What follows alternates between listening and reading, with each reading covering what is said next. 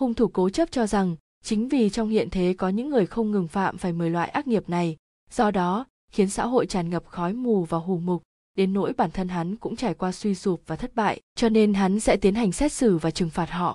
Mà hắn cũng ảo tưởng bản thân có đủ loại thân phận và nghĩa vụ này. Những thứ này căn bản quyết định ở lo âu và phẫn nộ tự mình phát tiết, cùng với tìm kiếm cảm giác sinh tồn an toàn. Diêm vương, tôi nghĩ mọi người đều biết ở một vài tôn giáo và truyền thuyết dân gian ông ta là chúa tể của âm phủ, người trường quản sinh tử và luân hồi. Danh xưng của diêm vương là đến từ dịch âm tiếng phạn, bổn ý là trói buộc kẻ có tội. Hung thủ trên cơ thể người bị hại dùng trói buộc làm tính tượng trưng, dụng ý để chứng tỏ thân phận diêm vương của hắn. Hắn ảo tưởng mình là hóa thân của diêm vương, đặt nạn nhân trước các loại gương có thể dùng, bày thành tư thế quỳ, các loại hành vi tàn hại khí quan như rút lưỡi ra cắt rơi, cùng với móc mắt, chứng tỏ sau khi tiến hành xét xử những kẻ ác nghiệp này dùng trừng phạt tương ứng như ở địa ngục. Song địa ngục mặc dù kinh khủng, nhưng cũng không phải vĩnh hằng. Diêm vương sẽ căn cứ những trừng phạt và tiêu nghiệp của kẻ ác nghiệp biểu hiện quyết định vương quốc lần sau hướng sinh. Cho nên trần chuồng thật ra là đại biểu cho luân hồi siêu sinh. Về phần xếp lại quần áo, tôi cho rằng đó là một loại cố hết sức tôn trọng, một loại tôn trọng của hung thủ đối với sinh mệnh. Hắn muốn nói cho người trần rằng, hắn trừng phạt chính là linh hồn tội ác. Hắn ấn dừng nói, gõ hai cái trên máy tính sách tay trên màn hình chiếu treo trên tường phòng hội nghị lập tức cho thấy bức hình của sáu người bị hại vừa qua. Hàn ấn quay đầu nhìn, sau đó lại bắt đầu nói, tiếp theo đây, tôi sẽ nói cụ thể chút tình hình xảy ra sáu vụ án. Trước khi nói về vụ án, tôi giới thiệu đơn giản một chút về địa ngục trong văn hóa phật giáo. Trong phật giáo có rất nhiều tác phẩm, tất cả đều miêu tả về địa ngục, lưu truyền rộng rãi chủ yếu có ba phiên bản.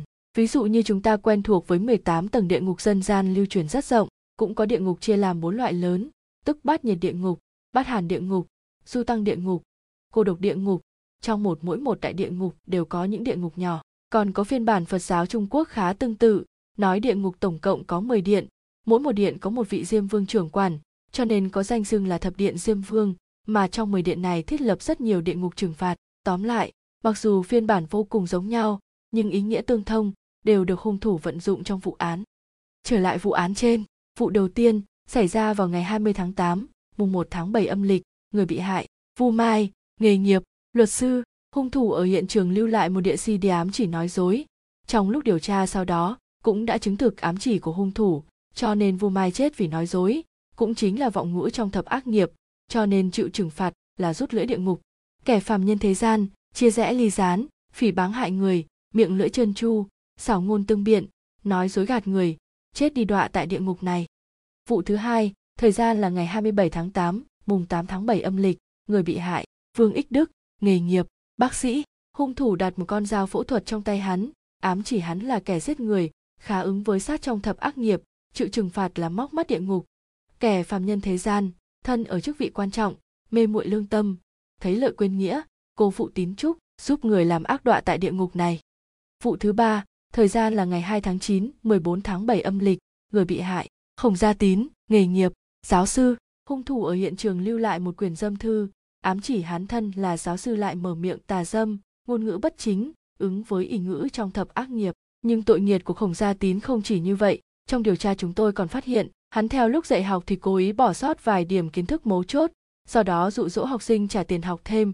Cho nên hung thủ chất đống sách xung quanh có liên quan đến dạy học xung quanh hắn hàm nghĩa. Khổng gia tín trước hết bổ kinh tiêu tội tội hết lại đầy đến địa ngục chịu tội tiêu nghiệp trừng phạt phải chịu là lưỡi cày địa ngục. Kẻ phàm nhân thế gian phỉ báng thánh hiền tâm tư xấu xa bịa đặt sinh sự lừa gạt kẻ yếu kẻ thiện lương chết đi đọa tại địa ngục này.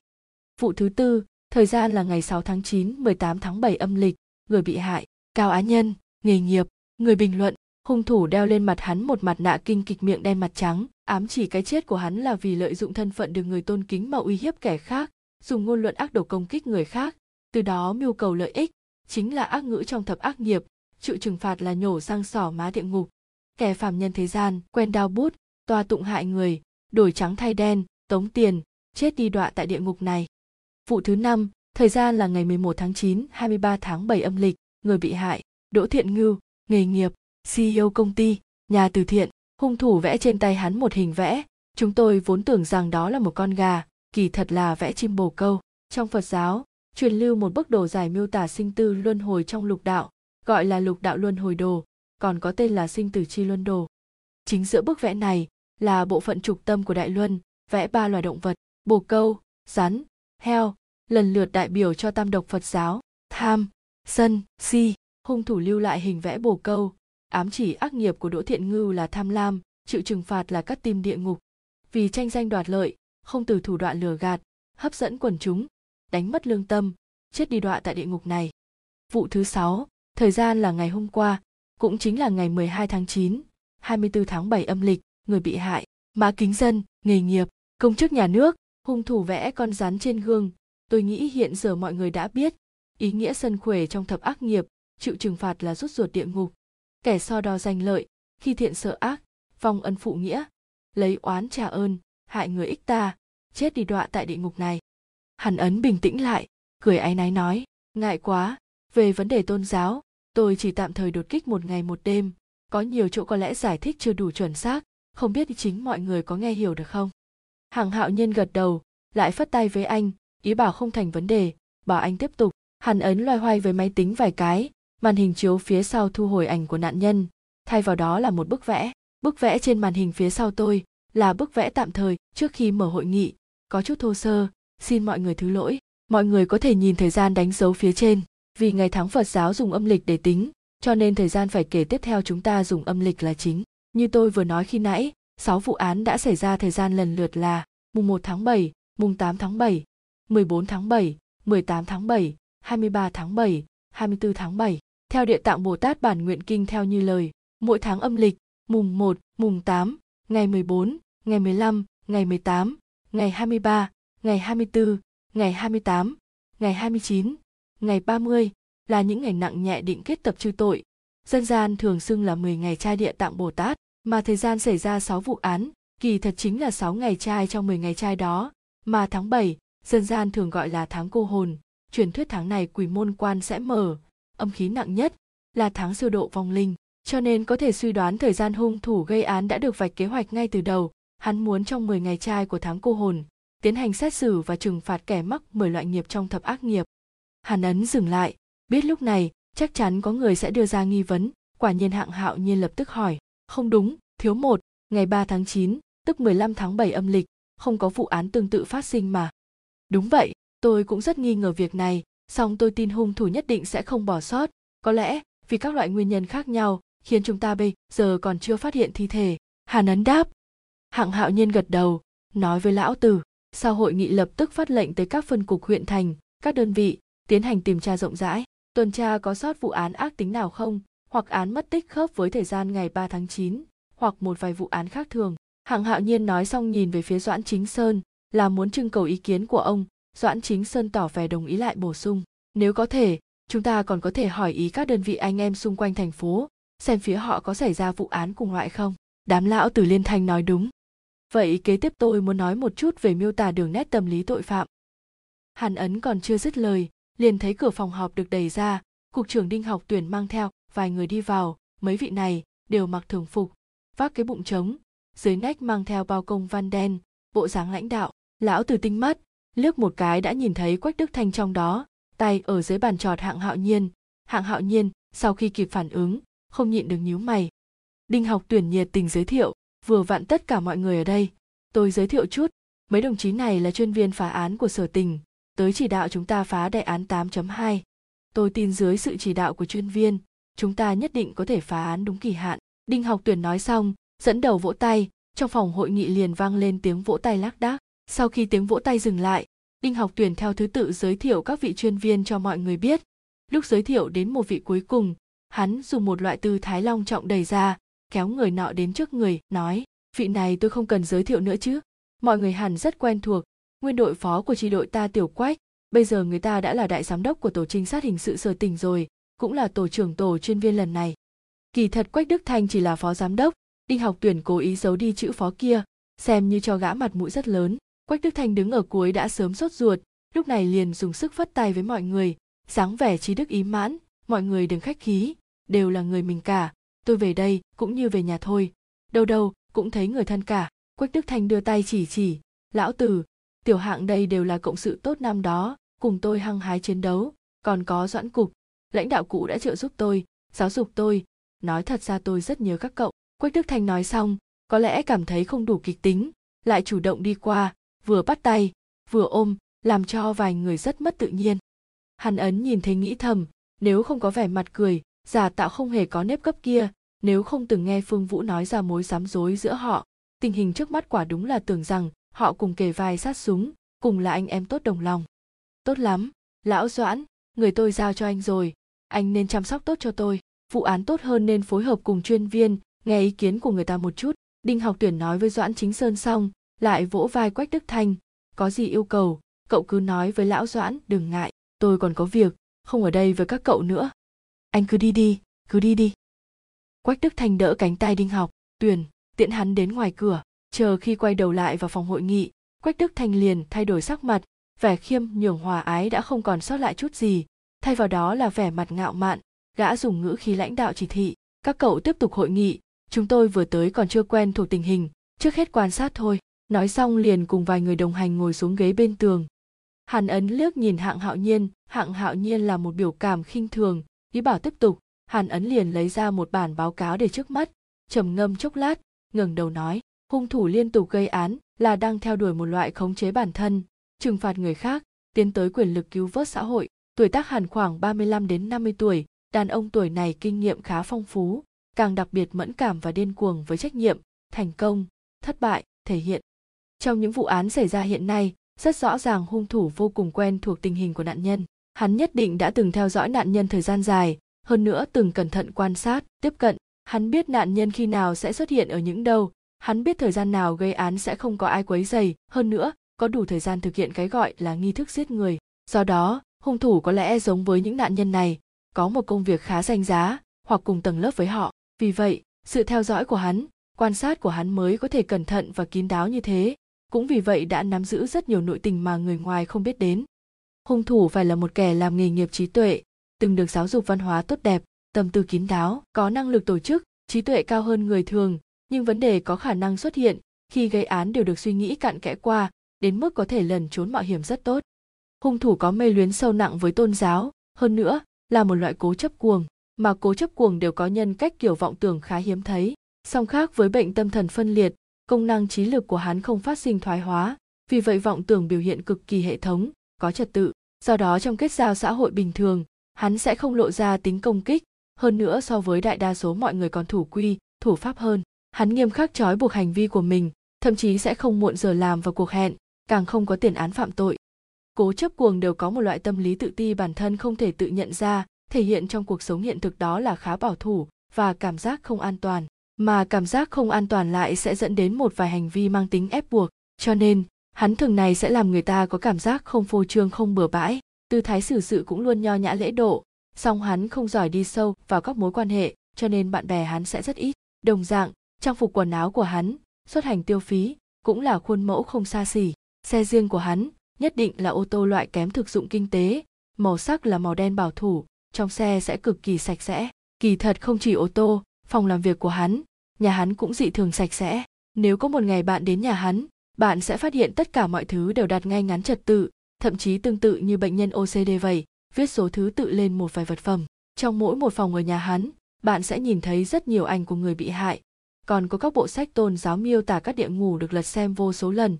Bạn còn có thể phát hiện một quyển nhật ký, phía trên ghi lại vô số oán hận, ảo tưởng, cùng cảm thụ khi gây án của hung thủ. Hung thủ hẳn là lớn lên trong gia đình mồ côi, có một không gian độc lập, có khả năng ở với người già, hoặc ở một mình hôn nhân có lẽ đã tan vỡ.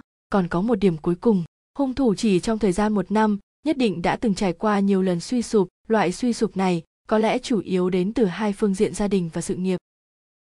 Vị tiểu đồng chí này, xin hỏi cậu là ai? Khi miêu tả của hàn ấn gần kết thúc bị quách đức thanh cắt ngang. Hàn ấn cười đáp, tôi tên hàn ấn, công tác tại bộ môn tâm lý học phạm tội trường cảnh quan tình, thân phận tạm giữ chức trong đội. À là dạy tâm lý học phạm tội tôi còn tưởng rằng cậu là thầy tướng số, quách đức thanh khinh miệt nói. Hàn ấn nén giận, trên mặt vẫn tươi cười. Cái này có thể là ngài đã hiểu lầm. Quách đức thanh tỏ vẻ khinh thường phản ứng của hàn ấn, đứng phát dậy, vô cùng đau đớn nói. Các cậu phá án vậy đó à? Không chú trọng thực tế, không đi điều tra. Ngồi trong phòng nghe một người miệng đầy cuồng tường như vậy chậm rãi nói, là có thể bắt được hung thủ sao? Khó trách hung thủ lại càn rỡ như vậy. Tiểu quách cậu đừng vội, để tôi giải thích cho cậu doãn chính sơn vừa định giải thích, thấy hạng hạo nhiên đang nháy mắt ra hiệu cho ông, liền dừng nói. Hạng hạo nhiên, chờ quách đức thanh tỏ vẻ đủ rồi, từ chỗ ngồi đứng dậy, nhìn quanh mọi người nói, hàn trợ lý giải thích và phân tích tất cả mọi người đã nghe rõ chưa? Đầu tiên tôi nhấn mạnh, đối với chi tiết vụ án, nhất định phải nghiêm khắc bảo mật, đối với những người không có bất kỳ quan hệ gì với vụ án cũng không thể tiết lộ. Về phần công tác kế tiếp, đó là trong phạm vi miêu tả đường nét, cẩn thận điều tra giả soát quan hệ xã hội của tất cả người bị hại còn nữa, lão tử, sau đó lập tức dặn dò phân phát báo cáo miêu tả đường nét đến các phân cục thậm chí tới tay mỗi một thành viên. Được rồi, nếu không còn gì nghi vấn, vậy tan họp thôi. Hạng hạo nhiên dặn dò xong, mọi người ào ào lũ lượt nối đuôi nhau ra khỏi phòng hội nghị. Quách đức thanh hiển nhiên cảm thấy nhục mặt, đi thẳng đến trước mặt hạng hạo nhiên, đỏ mặt tía tai nói, cậu có ý gì? Có phải không để ai vào mắt không?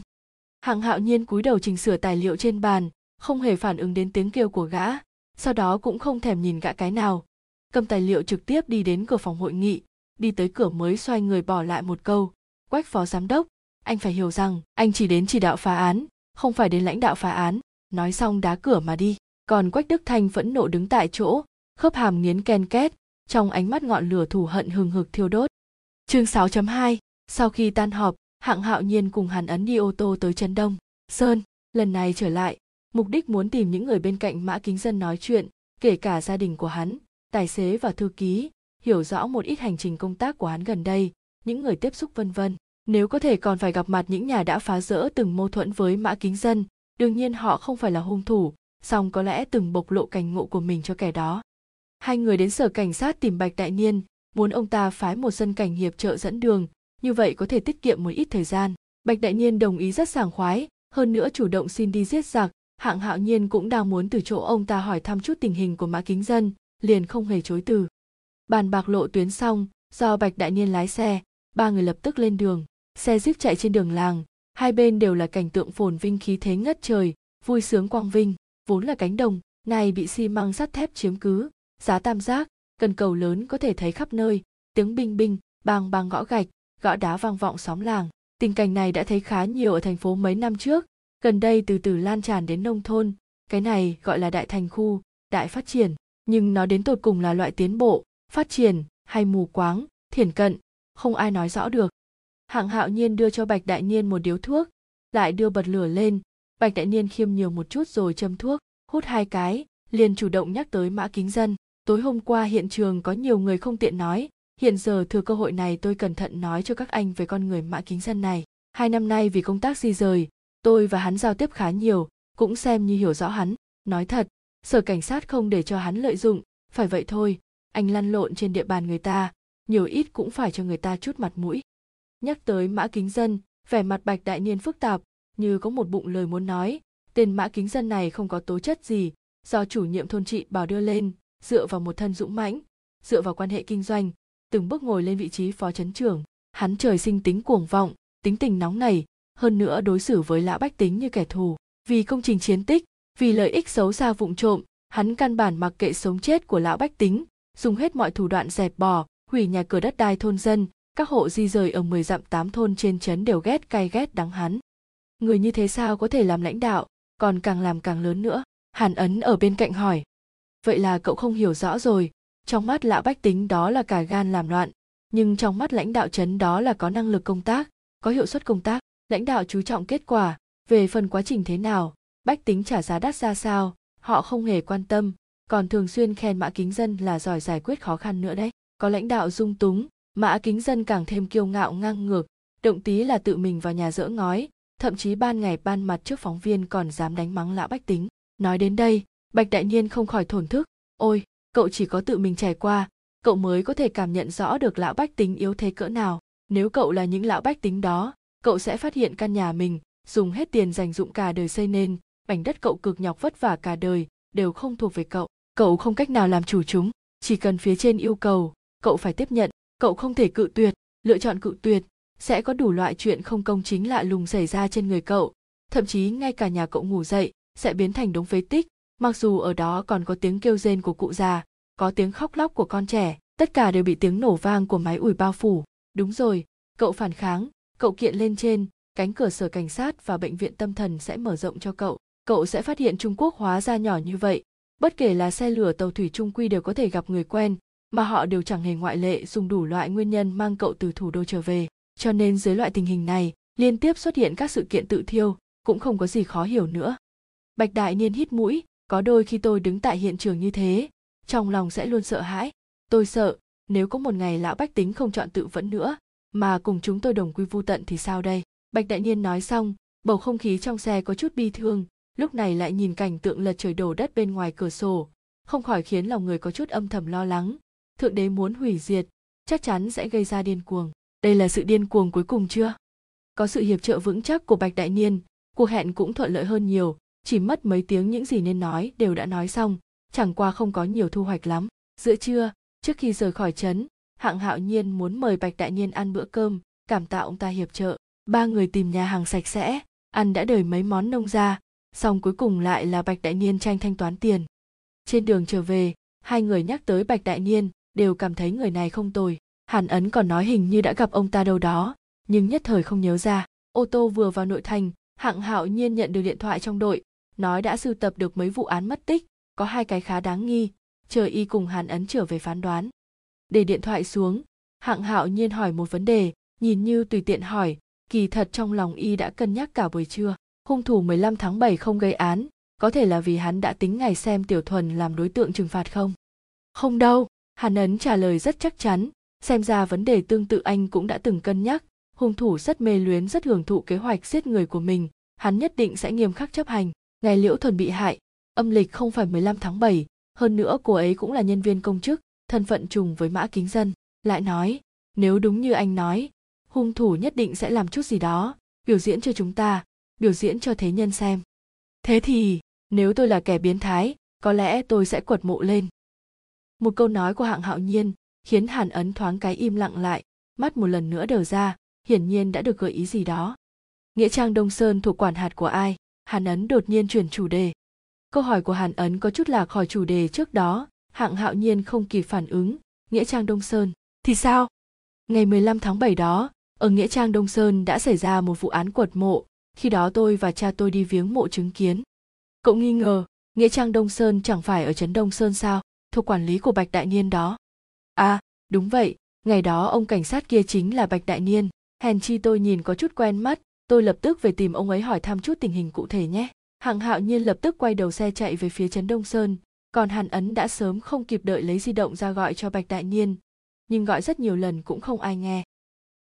Ngày còn chưa kết thúc, nhưng đối với bạch đại niên mà nói, đã đủ dài đằng đẵng rồi. Theo đội cảnh sát khảo sát hiện trường cả buổi, sáng lại bôn ba tới trưa, cơ thể hơn 50 tuổi của ông ta thật sự có chút không tiêu, bệnh đau bụng cũ cũng tái phát. Sau khi chia tay hạng hạo nhiên và hàn ấn về sở cảnh sát, bạch đại nhiên đến phòng làm việc muốn nằm nghỉ chút, nhưng đầu vừa mới chạm gối, lại có nhiệm vụ khẩn cấp lão bách tính một thôn gần đó vì vấn đề trưng thu, nổ ra xung đột với lãnh đạo trấn.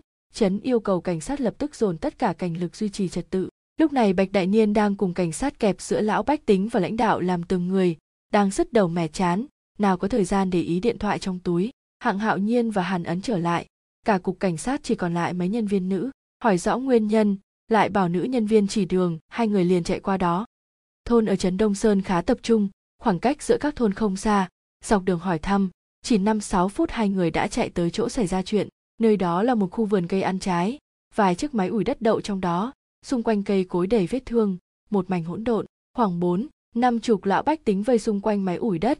Một người dáng vẻ lãnh đạo đứng bên cạnh máy ủi đất dướn cổ kêu gọi đầu hàng. Lão bách tính cũng nhao nhao cãi lại. Tâm trạng cực kỳ kích động. Kỳ thật tình hình vừa rồi so với hiện tại còn gay go hơn. Lão bách tính và lãnh đạo trấn lo chuyện phá rỡ, thiếu chút nữa đánh nhau còn khiến bạch đại niên và đám cảnh sát liên lụy cũng may chấn trưởng nghe nói tình thế nghiêm trọng, kịp thời thấy được, lúc này đang gọi hàng chấn an lão bách tính, không khí căng thẳng mới tạm hòa hoãn xuống, bạch đại niên cũng có thể nhân cơ hội thở lấy hơi. Bạch đại niên vừa chuồn, thoáng thấy hạng hạo nhiên và hàn ấn đứng sau đám người, liền chào phó sở trưởng bên cạnh đôi câu vòng ra đám người ngoắc hai người họ. Từ xa bạch đại niên đã hỏi hai cậu sao lại quay về. Bạch sở, ta từng gặp nhau đó. Hàn ấn vội vã đáp đúng là từng gặp chưa chẳng phải đã cùng ăn cơm sao? Không phải tôi là nói chúng ta từng gặp nhau trước đây. 15 tháng 7, ở Nghĩa Trang Đông Sơn, các anh đang khảo sát hiện trường, tôi còn hàn huyên với ngài hai câu, nhớ không? Bạch Đại Niên không khỏi nhìn kỹ hàn ấn vài cái, vỗ chán nói, cậu xem trí nhớ tôi này người cao tuổi đúng là tệ thật. Hàn ấn ngại ngùng cười không không không có lẽ khi đó ngài đang bận rộn không chú ý tới tôi. Được rồi vụ án kia về sau điều tra thế nào? Cha gì mà cha chứ? Sao cha được? Dù sao qua vài ngày phía nghĩa trang và gia đình đã ngầm thương lượng, vụ án cũng liền vứt sang một bên. Song tôi phỏng chừng là do mấy gã điên làm, hơn nửa đêm chạy đến nghĩa trang, quật mộ phần con người ta lên, rắc cho cốt khắp nơi, cuối cùng còn bỏ vào hủ cốt một tờ trăm đồng. Chờ chút, hàn ấn và hạng hạo nhiên cơ hồ đồng thời cắt ngang lời. Bạch đại niên, hàn ấn truy hỏi, trong hủ cốt để lại một tờ tiền thật. Đúng vậy, tờ nhân dân tệ mới toanh bạch đại niên bị hỏi có chút khó hiểu. Đây là hành vi đánh dấu, đúng không? Hạng hạo nhiên hỏi hàn ấn. Hàn ấn nặng nề gật đầu, ngay sau đó kéo cánh tay bạch đại niên, dồn dập nói, đi, quay về sở, tìm hồ sơ vụ án này, cho chúng tôi xem. Không cần không cần. Bạch đại niên kéo hàn ấn, chuyện phá rỡ này nhiều lắm, tôi nào có nhân thủ thăm dò vụ án kia, chỉ là vụ án cá biệt, chưa từng điều tra cụ thể, chỉ biết chủ mộ tên thạch thiến, chồng tên tá cần tư, công tác tại đài truyền hình thành phố thông qua thẩm vấn nhân viên bảo vệ nghĩa trang đêm đó phòng trừng thời gian quật mộ vào 15 tháng 7, sau 3 giờ sáng. Chỉ có nhiêu đó. Đúng vậy, chỉ tra được thế, rốt cuộc là sao? Bị tâm trạng hai người lây nhiễm, Bạch Đại Niên đầy khẩn trương hỏi. Chúng tôi nghi ngờ, quật mộ có khả năng liên quan tới án mạng liên hoàn. Không thể nào, hắn so đo với người đã chết làm gì. Hắn là kẻ biến thái mà, được rồi không nói nữa, hạng hạo nhiên phất tay, tình hình ở đây thế nào? Không có gì, cũng quen rồi, Bạch Đại Niên cười khổ nói, Trấn muốn trưng thu đất của vườn trái cây, nhưng hiện giờ đang là lúc dưa trổ lê chín bán được tiền, lão bách tính không nỡ, hơn nữa cũng không hài lòng với khoản tiền bồi thường, cho nên nói chuyện rất lâu cũng chưa chịu ký tên. Nhưng phía trấn đã thương lượng xong hợp đồng với bên khai phá, ép nóng nảy nên chơi ác, đội xử lý phá rỡ trấn thừa dịp lão bách tính nghỉ ăn cơm giữa trưa, đem máy ủi đất chuẩn bị mạnh mẽ san bằng vườn trái cây. Bị lão bách tính phát hiện thì nổi lên xung đột. Có điều bây giờ ngay cả trưởng trấn cũng kêu gọi đầu hàng rồi. Bạch Đại Niên vừa nói đến chấn trường, lãnh đạo vừa rồi còn đang gọi hàng bên cạnh máy ủi đất liền dưới sự hộ tống của vài người, thoát khỏi đám đông đi về phía ông ta. Gã nhìn qua có vẻ tức giận, đi tới bên cạnh Bạch Đại Niên hạ giọng, nói, còn mẹ nó, nói thế nào cũng không được, đã nể mặt họ lắm rồi. Lão Bạch, không bằng cứ bắt mấy tên cầm đầu về giáo dục hai ngày, không cho đám điêu dân này nếm chút lợi hại, liền chẳng biết mã vương gia có ba mắt, bức ép ông đây, trực tiếp dùng máy ủi đế xúc bay chúng. Ông làm lãnh đạo sao có thể nói như vậy? Ông có quyền gì tùy tiện bắt người? Hàn ấn rốt cuộc vẫn là trẻ tuổi, đối mặt với cảnh tượng khiến người ta tức giận trước mắt, rốt cuộc nhịn không được nói chen vào. Trường trấn liếc hàn ấn trắng mắt, nghĩa chính nghiêm từ nói, tiểu đồng chí, nói chuyện phải có chút nguyên tắc, cậu rốt cuộc là chuẩn bị phát ngôn thay mặt chính phủ hay phát ngôn thay lão bách tính?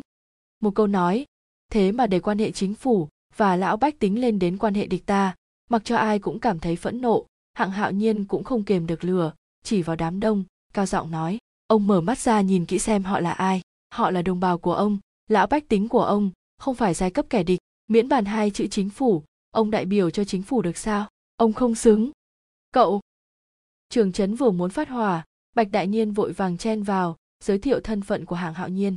Nghe nói hạng hạo nhiên là tri đội trưởng, tri đội cảnh sát, là vì vụ án mã kính dân mà đến lửa của trường trấn lại nghẹn trở về. Trong lòng tính toán, chi đội trưởng này thế nào cũng là một cấp bậc, không chừng còn là một phó cục. Từ cấp bậc hành chính mà nói chắc chắn phải cao hơn chỗ hắn. Lại nói tuổi còn trẻ như vậy, không chừng tương lai tiền đồ vô lượng, khẳng định cũng là có người che chở, không thể đắc tội. Nghĩ đến đây, trường trấn lập tức thay đổi sắc mặt, nặn ra một nụ cười khó coi, nói à là vì vụ án của mã kính dân. Vậy các cậu cứ nói tiếp, tôi đi trước. Nói rồi phất tay, hậm hực bỏ đi trường trấn vừa đi, bạch đại niên cũng gấp rút thúc giục hai người. Các cậu đi nhanh lên, đã đủ loạn rồi, đừng ở đây chen vào thêm nữa. Loại chuyện này cảnh sát tôi không quản được. Hai người biết bạch đại niên nói thế là vì tốt cho họ, liền có chút không cam lòng lên xe, khởi động xe cùng bạch đại niên nói lời từ biệt. Xuyên qua kính chiếu hậu hàn ấn chứng kiến bạch đại niên đang phất tay với họ. Ánh mắt ngơ ngác tràn đầy khó xử và bất đắc dĩ. Hàn ấn biết, đó là một loại ánh mắt bị hiện thực làm chết lặng. Lại chạy trên con đường trở về thành phố hai người đều không muốn nói chuyện, trong xe có chút áp lực, hạng hạo nhiên tiện tay mở radio, bên trong truyền ra một giai điệu dễ nghe, một ngọc khẩu trung quốc, một đỉnh ngói thành nhà, đều nói nước rất lớn, kỳ thật một nhà, một lòng chứa đầy nước, một tay chống đỡ nhà nhà là nước nhỏ nhất, nước là ngàn vạn nhà, nước của thế giới, nhà của đất trời, nước có mạnh, nhà mới giàu. Đúng vậy, như lời trong bài hát này vậy, có nước mới có nhà, ngàn vạn nhà tạo thành nước, nhà phải biết cảm ơn nước phải học đảm đương, nước và nhà cùng tương trợ nhau, nước nhà mới có thể hài hòa cường đại. Nhà sinh bởi nước nước là gốc rễ, bất luận nghèo, khó hay giàu sang, bất luận quang minh hay hắc ám, lòng yêu nước, trung thành với nước là tín ngưỡng duy nhất của nhà, bất luận khi nào ở đâu. Nhà lão bách tính đều là con dân của nước, không phải kẻ địch. Nước là nước của ta, nhà là nhà của ta ta yêu nước ta ta yêu nhà ta. Chương 7.1 chuột lớn. Phương Vũ tiến hành sắp xếp điều tra ba chiếc xe khả nghi xuất hiện trong vụ án mã kính dân bị giết. Có hai chiếc là xe lậu, không có giấy phép hoạt động, một chiếc khác là xe tiếp phẩm của một tiệm ăn. Sau khi lần lượt điều tra cẩn thận chủ xe và lộ tuyến xe chạy ngày đó, ba chiếc xe khả nghi bị loại trừ. Mà theo việc tiến hành điều tra sâu quan hệ xã hội của nạn nhân, lại có hai đầu mối lọt vào mắt cảnh sát. Khi điều tra tài vụ qua lại giai đoạn gần đây của công ty sữa Đỗ Thị phát hiện, có hai khoản tiền chuyển khoản có liên quan tới sở sự vụ luật sư của Vu Mai và công ty giao tiếp Internet của Cao Á Nhân. Qua dò hỏi nhân viên quản lý tập đoàn Đỗ Thị biết được, một khoản chuyển khoản ngân hàng phụ cấp cho Vu Mai là vì Vu Mai từng giúp tập đoàn một vụ kiện. Còn công ty giao tiếp Internet Hắc Thạch Cao Á Nhân kinh doanh khi còn sống cũng chứng thật, Đỗ Thị từng phụ cấp cho công ty một số tiền lớn, chỉ thị họ công kích đối thủ cạnh tranh trên Internet. Mặt khác, cảnh sát cũng được tin, nạn nhân bị hại gần đây Mã Kính Dân, cũng từng trúng cử 10 chiến sĩ thi đua thành phố, hơn nữa là trúng cử cùng năm với Khổng Gia Tín. Còn lại trong 8 kiểu mẫu không xuất hiện tên người bị hại, nhưng trong đó có thể còn có nhân vật mục tiêu của hung thủ hay không là một vấn đề đáng chú trọng. Trải qua một vài điều kiện loại trừ, cuối cùng có bốn người từ lý luận khớp với nghề nghiệp và thân phận hung thủ tìm kiếm. Cảnh sát rút ra vài nhân thủ, âm thầm tiến hành sưu tầm thông tin của bốn người. Trước mắt thông tin cụ thể còn chưa phản hồi nếu giữa họ thực sự có người hoàn toàn phù hợp với mô hình nạn nhân hung thủ lựa chọn, vậy cảnh sát có lẽ có thể từ đó chiếm được tiên cơ. Tổng hợp nhận xét, cảnh sát cho rằng giao điểm của đỗ thiện ngưu và vu mai cùng cao á nhân hẳn là thuộc về hành vi qua lại công ty bình thường, không thuộc về quan hệ ràng buộc giữa nạn nhân. Còn mã kính dân và khổng gia tín đều là chiến sĩ thi đua, thì có khả năng thuộc về ràng buộc. Như đã nói phía trước, liên hệ ràng buộc giữa những người bị hại có khả năng không chỉ một thế nhưng ràng buộc giữa hai người này sẽ có liên quan gì đến hung thủ đây? Điều tra án quật mộ ở Nghĩa Trang Đông Sơn ngày 15 tháng 7 âm lịch là nhiệm vụ thiết yếu tức thì của Hàn Ấn. Thời gian trên tuyệt đối là ngày gây án của hung thủ, hơn nữa hiện trường cũng để lại đặc thù dấu vết tâm lý của kẻ gây án. Hàn Ấn suy đoán, án quật mộ và án mạng liên hoàn 8.2 rất có khả năng là cùng một hung thủ gây nên. Kế tiếp phải đặt trọng điểm điều tra nguyên nhân chết, thân phận và nghề nghiệp của chủ mộ. Hàn Ấn điều duyệt hồ sơ của Thạch Thiến. Thạch Thiến, quê quán thành phố này, bằng cấp khoa chính quy. Sau khi tốt nghiệp làm việc ở hệ thống chứng khoán của thành phố, vài năm trước đi công tác đến vùng khác phát triển. Từ đó về sau tin tức hoàn toàn không có ghi chép gì. Mẹ Thạch Thiến năm trước từ trần ngoài ý muốn, cha mắc bệnh tác động mạch não nghiêm trọng, ý thức mơ hồ, cuộc sống không thể nào tự lo liệu, do bảo mẫu chuyên trách chăm sóc. Hàn Ấn thật sự không đành lòng quấy dày, chỉ có thể đến đài truyền hình thăm hỏi chồng của cô ta là tá Cần Tư, hy vọng từ chỗ hắn lấy được tư liệu tường tận hơn. Tá Cần Tư làm ở kênh giải trí đài truyền hình, là một nhà sản xuất các chương trình phỏng vấn các ngôi sao đẳng cấp. Khi Hàn Ấn tìm được phòng làm việc của hắn, nữ trợ lý trẻ tuổi báo hắn đang họp, bảo Hàn Ấn ngồi sofa ngoài phòng đợi một lát. Khoảng nửa giờ sau, cửa phòng làm việc mở rộng, đi ra trước là một phụ nữ trang điểm dày cộm. Cô ta ngẩng đầu ưỡn ngực, ánh mắt kiêu ngạo, rất có tư thế minh tinh. Sau đó lần lượt ra thêm vài người nữa, đi cuối cùng là một người đàn ông vóc dáng cao gầy, tướng mạo đoan chính, thoạt nhìn rất biết tu dưỡng. Hàn ấn cảm thấy có chút quen mắt, đang định cẩn thận suy xét, nữ trợ lý đã nghênh đón người nọ, chỉ vào Hàn ấn ghé bên tai hắn nói nhỏ. Hàn ấn biết ngay người này có lẽ chính là tá cần tư, liền đứng dậy đi qua đó, đưa ra thẻ chứng minh. Tá cần tư hơi đánh giá anh, giận dò người phía trước một câu, sau đó lễ phép đưa anh vào phòng làm việc. Đợi Hàn ấn đưa ra suy đoán tình hình của Thạch Thiến, trước tiên hắn có chút kinh ngạc, lát sau cảnh giác hỏi, Thiến Thiến qua đời đã rất lâu rồi, tìm hiểu tình hình của cô ấy làm gì? Hàn Ấn cảm thấy không cần phải nói với hắn về chuyện án mạng liên hoàn, liền nói dối, là vì huyệt mộ Thạch Thiến bị phá hỏng, nên muốn tìm hiểu về cô ấy hơn. Đội cảnh sát các cậu ngay cả vụ án nhỏ như hủy mộ cũng quản, tá cần tư hiển nhiên đã trải việc đời, truy hỏi đến cùng. Các vụ án tương tự đã xuất hiện nhiều hơn, ảnh hưởng cực xấu, cho nên chuyển tới đội cảnh sát. Đây là cái giá của nói dối, chỉ có thể dùng câu nói dối khác để che giấu lời nói dối trước đó. Vẻ mặt tá cần tư thả lòng, xem ra đã loại bỏ nghi vấn, được rồi cậu muốn biết gì xin cứ tranh thủ hỏi lát nữa chúng tôi còn phải ghi hình. Vợ anh trẻ tuổi vậy sao lại qua đời? À cô ấy bị ung thư ung thư máu tá cần tư không suy nghĩ liền đáp. Khi nào? Tháng tư năm nay. Tôi thấy hồ sơ của cô ấy vài năm trước cô ấy từ chức đến vùng khác phát triển khi còn sống làm nghề nghiệp gì? Thiến thiến sau khi từ chức, lần lượt chuyển đến hai nơi là thượng hải, bắc kinh, chủ yếu làm công việc đầu tư quản lý tài chính, khi còn sống đảm nhiệm chức tổng giám đốc chi nhánh công ty ngân sách phú, quyền thiết lập tại tỉnh chúng tôi. Công tác ở đâu? Thường dương. Mộ của vợ anh bị phá hoại, anh nghĩ có thể là vì kết thù với ai không? Không thể nào, thiến thiến là người thiện lương, là một cô gái rất đơn thuần, tôi thật sự không nghĩ ra tại sao lại có kẻ hận cô ấy như vậy các câu hỏi sau đây của tôi có thể khiến anh không thoải mái lắm. Song cần thiết cho vụ án, hy vọng anh đừng để ý. Hàn ấn bắt đầu chuyển vào chính đề. Tá cần tư rất bao dung, khoát tay nói, không sao, cậu hỏi đi.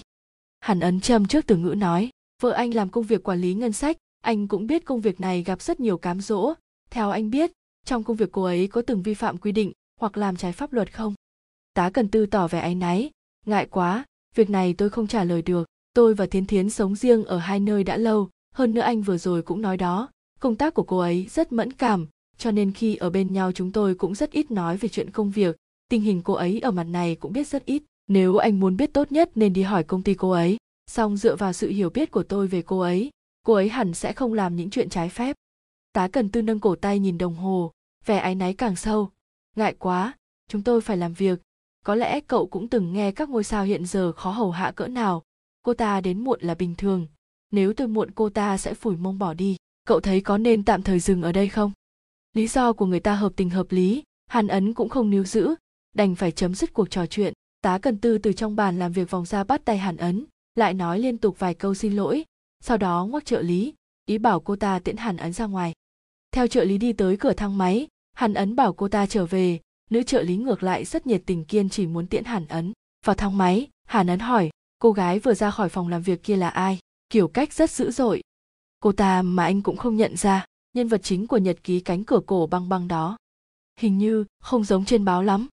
Thẩm mỹ đó mà, nữ trợ lý trợn tròn mắt oán hận bổ sung, người ta bây giờ chính là hồng nhân. Nghe nói, còn câu được một ông đại gia, anh vừa nãy không phát hiện trên tay cô ta mang viên trứng bổ câu to kia sao, ít nhất cũng phải trên trăm vạn. Hàn ấn kỳ thật để bắt chuyện, mà thuận miệng hỏi vậy không ngờ lại dẫn ra nỗi hận ghen ghét hâm mộ của nữ trợ lý, chỉ cười cười ứng phó. Dọc đường đi, về thẳng đội, hình tượng tá cần tư luôn hiện lên trong đầu hàn ấn. Hắn quá bình tĩnh, nói năng không một kẽ hở, không có bi thương, nhìn không ra có điều giấu giếm, dường như đã sớm có chuẩn bị với câu hỏi của cảnh sát. Việc này ngược lại có chút không bình thường, cũng không nói được tại sao, chỉ là cảm thấy có chỗ không đúng. Song hiện giờ đã biết đơn vị công tác của thạch thiến khi còn sống, vậy tìm trên mạng tin tức của cô ta hẳn không khó mở máy tính, nhập vào từ tìm kiếm thạch thiến và công ty ngân sách phú quyền. Thoáng cái đã nhảy ra rất nhiều tin tức về thạch thiến và công ty ngân sách phú quyền, hàn ấn sắp xếp lại thời gian, nhìn thấy.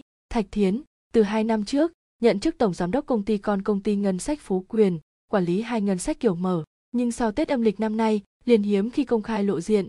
Trên mạng lập tức lan truyền do cô ấy liên can đến giao dịch bên trong bị các ngành liên quan mang đi điều tra. Sau hơn hai tháng im ắng công ty ngân sách phú quyền đột nhiên phát biểu thanh minh, báo thạch thiến vào ngày 1 tháng 4 do bệnh qua. Đời!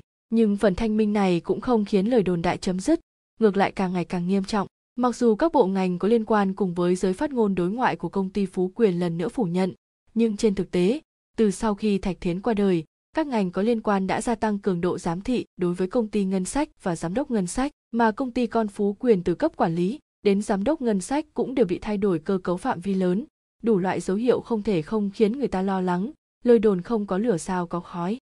Hàn ấn mở mạng nội bộ cảnh sát, đăng ký đến kho số liệu. Nếu thạch thiến từng bị điều tra, vậy trong kho số liệu khẳng định có ghi chép điều tra liên quan. Cho dù cô ấy thật là chết do bệnh, vậy báo cáo tử vong của cô ấy nhất định ở trong kho số liệu cũng có thể tra được. Cân nhắc đến công ty thạch thiến ở tỉnh thường dương, hàn ấn bố trí phạm vi tìm kiếm đến toàn bộ tỉnh. Quả nhiên trong kho số liệu sở tỉnh tìm được báo cáo tử vong của cô ta nhưng khi xem xét tường tận lại phát hiện báo cáo bị mã hóa, cho thấy cần mật mã đặc biệt mới có thể mở. Tình hình chung, báo cáo tử vong trong kho số liệu nội bộ sở cảnh sát tỉnh có thể cộng hưởng, mà loại tình hình này có trong các vụ án trọng đại, đặc thù, ảnh hưởng cực xấu tới xã hội mới xuất hiện. Tại sao sở tỉnh phải phong tỏa báo cáo tử vong của thạch thiến? Là vì liên lụy tới lợi ích của một nhân vật lớn mà bị cường lệnh phong tỏa? Hay vì cô ta liên quan đến một vụ án trọng đại nào đó mà sở tỉnh trực tiếp điều tra giải quyết? Tóm lại hàn ấn càng ngày càng cảm thấy cái chết của thạch thiến dường như ẩn tàng nội tình nào đó. Hàn ấn không dám chỉ hoãn lập tức báo cáo tình hình cho hạng hạo nhiên. Hạng hạo nhiên cũng thử một chút, quả nhiên cần mật mã mới có thể kiểm tra. Nhưng liên quan đến vấn đề của sở tình y không giải quyết được, mang theo hàn ấn trực tiếp tìm doãn cục. Doãn cục sau khi nghe xong, không hề suy nghĩ, liền lắc đầu khó xử. Đều là người ông ấy tin tưởng, ông ấy không cần phải vòng vo. Nói thẳng ra lý do, không có chứng cứ xác thực chứng tỏ thạch thiến có liên quan đến vụ án này chỉ dựa vào suy đoán thì cục không có khả năng mạo hiểm thân thỉnh phía trên giải mã văn kiện. Lại nói cho dù cục đồng ý, tầng tầng báo cáo cũng cần thời gian, không biết sẽ kéo tới khi nào. Hơn nữa, đến cùng sở tình có đồng ý hay không còn chưa biết. Tôi thấy các cậu nên tìm đầu mối khác đi, đừng lãng phí thời gian ở đây nữa. Doãn cục nói rất chắc chắn, hai người cũng không tiện nói thêm gì nữa. Đành phải bất đắc dĩ rời khỏi phòng cục trường. Hạng hạo nhiên bảo hàn ấn về trước, nói mình sẽ nghĩ biện pháp tình hình của thạch thiến phải điều tra rõ ràng.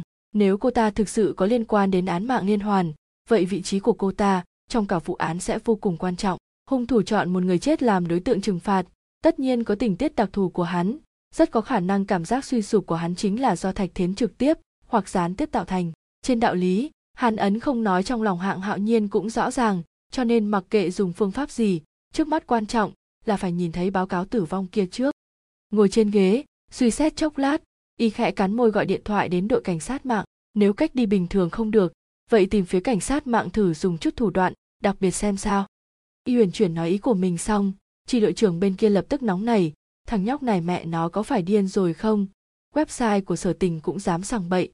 Phiền lắm đó. Nói xong cụp một tiếng các điện thoại, nhìn điện thoại trong tay ngần người, hằng hạo nhiên hung hăng các điện thoại. Lập tức hồn hển đập loạn xạ trên bàn phí máy tính. Tên màn ảnh lặp đi lặp lại biểu tượng, xin lỗi mật mã sai. Xin mời nhập lại lần nữa. Trong lòng y đương nhiên biết làm vậy vô dụng, chẳng qua nương theo phương thức này phát tiết và suy nghĩ. Chính vào lúc này, ngoài cửa vang lên một tràn tiếng gõ, hạng hạo nhiên cáu kỉnh trả lời, không ngờ người đẩy cửa vào lại là vương đại hải. Sao cậu lại tới đây?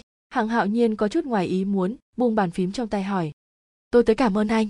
Vương đại hải thu hồi dáng vẻ cười hì hì ngày thường, nghiêm túc nói, anh đề cử công tác cho tôi công ty kia đã quyết định tuyển dụng tôi rồi, ngày mai sẽ chính thức làm việc. Tốt quá, thật tốt quá. Hạng hạo nhiên vừa gật đầu vừa nói. Hi hi hi hi, chỉ nói được một câu nghiêm túc, vương đại hải lại không nhịn được lắm mồm. Ban ngày ban mặt tôi cũng không tiện tặng quà cho anh, tay không tới đây thôi, nếu không anh nể chút mặt mũi, tối tôi mời anh ăn một bữa cơm.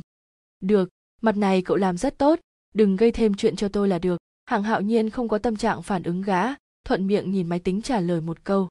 Anh yên tâm, tôi nhất định sẽ làm thật tốt, sẽ không làm mất mặt anh đâu. Vương đại hải vừa nói chuyện, cảm thấy tâm tình hạng hạo nhiên không thoải mái lắm, khuôn mặt cứ nhìn chằm chằm máy tính như rất buồn bực. Gã tưởng máy tính xảy ra vấn đề, liền tiến sang, máy tính hư hả? Vừa hỏi mắt vừa đảo qua màn hình, am hiểu sâu sắc nghề này, gã lập tức hiểu được chỗ phiền não của hạng hạo nhiên. Thở hát ra, giọng điệu ung dung, sao, không có mật mã? Ngại quá, tôi tới giúp anh vào nhé hàng hạo nhiên ngẩng đầu, mắt sáng lên, lập tức lại ảm đạm xuống, đúng vậy, thằng nhóc này không phải hacker sao? Phá giải mật mã hẳn không thành vấn đề. Nhưng câu thoá mạ bên phía cảnh sát mạng cũng đã nhắc nhở y, mặc kệ lý do gì, tự mình phá giải kho số liệu sở cảnh sát tỉnh đều là vi phạm pháp luật. Thằng nhóc này khó khăn lắm mới tìm được công việc muốn ổn định. Lúc này kéo gã vào, không nói đều sau này có xảy ra vấn đề hay không, mấu chốt là đừng câu con nghiện của thằng nhóc này ra. Anh yên tâm, sẽ không xảy ra vấn đề thông qua trạm trung chuyển nước ngoài, vòng qua tường lửa, dựa vào kỹ thuật của tôi, sẽ không ai phát hiện. Đừng nói là cái này, website fbi tôi cũng từng dạo qua, không có gì ghê gớm đâu. Vương đại hải tràn đầy tự tin nói, trong lòng lại trái ngược. Kỹ thuật máy tính biến chuyển từng ngày, cập nhật thần tốc. Gã đã lâu không chạm vào loại chuyện này. Không biết kỹ thuật của mình còn sai được không? Nhưng gã cũng vội vàng muốn báo ân, muốn làm chút chuyện gì đó cho hạng hạo nhiên. Hạng hạo nhiên có thể đề cử công tác cho gã có thể cho gã tôn trọng tối thiểu. Đối với vương đại hải, mà nói là ân tình lớn lao, đang lo không biết lấy gì hồi báo. Lúc này chỉ cần gã có thể làm được, bảo gã làm gì gã cũng đều nguyện ý. Huống chi trong lòng gã cũng hiểu, cho dù ngày sau thật sự xảy ra vấn đề, hằng hạo nhiên chắc chắn sẽ gánh giúp mình, tuyệt không bán đứng gã. Thật sự sẽ không bị phát hiện, có nên kéo vương đại hải vào không? Có nên mạo hiểm như vậy không? Đây chính là kho số liệu của sở tình, một khi xảy ra vấn đề nhất định phải chịu xử phạt hạng hạo nhiên đang do dự không yên, điện thoại trên bàn đột nhiên réo vang. Chính là cú điện thoại cắt ngang suy nghĩ của y, thúc đẩy y cuối cùng quyết định buông tay chiến đấu, cũng biến thành mối họa để lại ngày sau. Điện thoại là doãn cục gọi tới. Nói đinh cục vừa lén tiết lộ, chú cháu, quách thị đang trên dưới hoạt động, ý đồ đem án mạng 8.2 liên hoàn, từ sở tình giám sát phá án, chuyển sang sở tình chuyên án. Mục đích không cần nói cũng biết, là muốn đá hạng hạo nhiên đi, do quách đức thành làm người phụ trách vụ án đến lúc đó vụ án có phá công lao tất cả đều là quách đức thành nhận, phá không được đương nhiên có hạng hạo nhiên giơ đầu chịu báng. Hạng hạo nhiên vừa nghe điện thoại, vừa ném ánh mắt về phía vương đại hải, để điện thoại xuống, trong lòng đã có lựa chọn, không thể do dự nữa, không nói đến cục diện bất lợi trước mắt này, kỳ hạn phá án đã lửa xém lông mày, làm không tốt sẽ chết thêm vài người nữa, dù sao cũng đều phải chịu xử phạt. Nếu vì vậy có thể cứu mấy nhân mạng, có thể ăn nói với tiểu thuần, xảy ra chuyện cũng đồng ý hạng hạo nhiên đứng dậy, chỉ vào chỗ ngồi của mình, ý bảo vương đại hải ngồi xuống. Vương đại hải quả thật có bản lĩnh, từ trong bao máy tính sách tay lấy ra một đĩa cd đặt vào trong ổ đĩa máy tính, chỉ mất năm, sáu phút đã thật sự mở ra được báo cáo. Hạng hạo nhiên lo đêm dài lắm mộng, thúc giục gã lập tức in báo đó ra, mắt thấy dữ liệu in sắp kết thúc, màn hình máy tính đột nhiên tối đen xong chỉ một giây liền khôi phục bình thường. Vương đại hải lập tức nhảy dựng, hét lên, hỏng bét, bị theo dõi rồi, mau nhổ dây mạng ra. Không, trực tiếp ngắt nguồn điện. Sau khi luống cuống tay chân, vương đại hải đổ mồ hôi lạnh đầy đầu, sắc mặt xám ngoét nói, hạng đội, có thể tôi đã gây họa cho anh. Tôi có chút khinh địch, không ngờ cảnh sát mạng trong nước hiện giờ lợi hại như vậy. Có lẽ tôi đã bị truy tung rồi. Mặc dù tôi thông qua server nước ngoài trung truyền, nhưng nếu là cao thủ, phân tích lịch sử gns cuối cùng vẫn có thể truy ra được ngọn nguồn. Trong lòng hạng hạo nhiên đầy sợ hãi, nhưng ngoài miệng vẫn phải an ủi vương đại hải không sao đâu, truy thì cứ truy đi. Đến lúc đó tôi đã giải quyết vụ án này rồi. Những thứ khác đều không sao cả. Lại nói trên tôi có người, sẽ nói đỡ cho. Thật à không mang đến phiền toái cho anh chứ? Sắc mặt vương đại hải dịu đi một tí. Thật không sao đâu, yên tâm đi. Ngày mai không phải cậu chính thức đi làm sao. Nhanh về chuẩn bị, đừng ở lại đây nữa. Tôi còn có vụ án không tiễn cậu. Sự tình đã ra thế này, không cần thiết phải hối hận. Hối hận cũng vô dụng cứ nắm chắc vụ án thực tế hơn. Đuổi vương đại hải đi, hạng hạo nhiên gấp rút gọi điện thoại cho hàn ấn, bảo anh tới. Đưa tận tay báo cáo cho hàn ấn, hạng hạo nhiên không giải thích gì, hàn ấn cũng không hỏi nhiều. Vừa nãy ở trong hành lang đụng, phải một thằng nhóc mang theo túi máy tính. Lúc này lại nhìn vẻ mặt được ăn cả ngã về không của hạng hạo nhiên, trong lòng hàn ấn đã hiểu được vài phần. Việc đã đến nước này, phải tranh thủ phá án thôi. Vụ án phá rồi, phía trên chắc chắn sẽ xét tình hình cụ thể mà xử lý. Hàn ấn đặt báo cáo trước mặt kỳ thật đó là một phần báo cáo khám nghiệm xác của thạch thiến người chết phần mặt tái nhợt miệng dịch mũi chảy ra ngoài trước cổ giữa xương móng và sụn giáp để lại một đường rãnh màu nâu nhạt rộng 2.5 mm.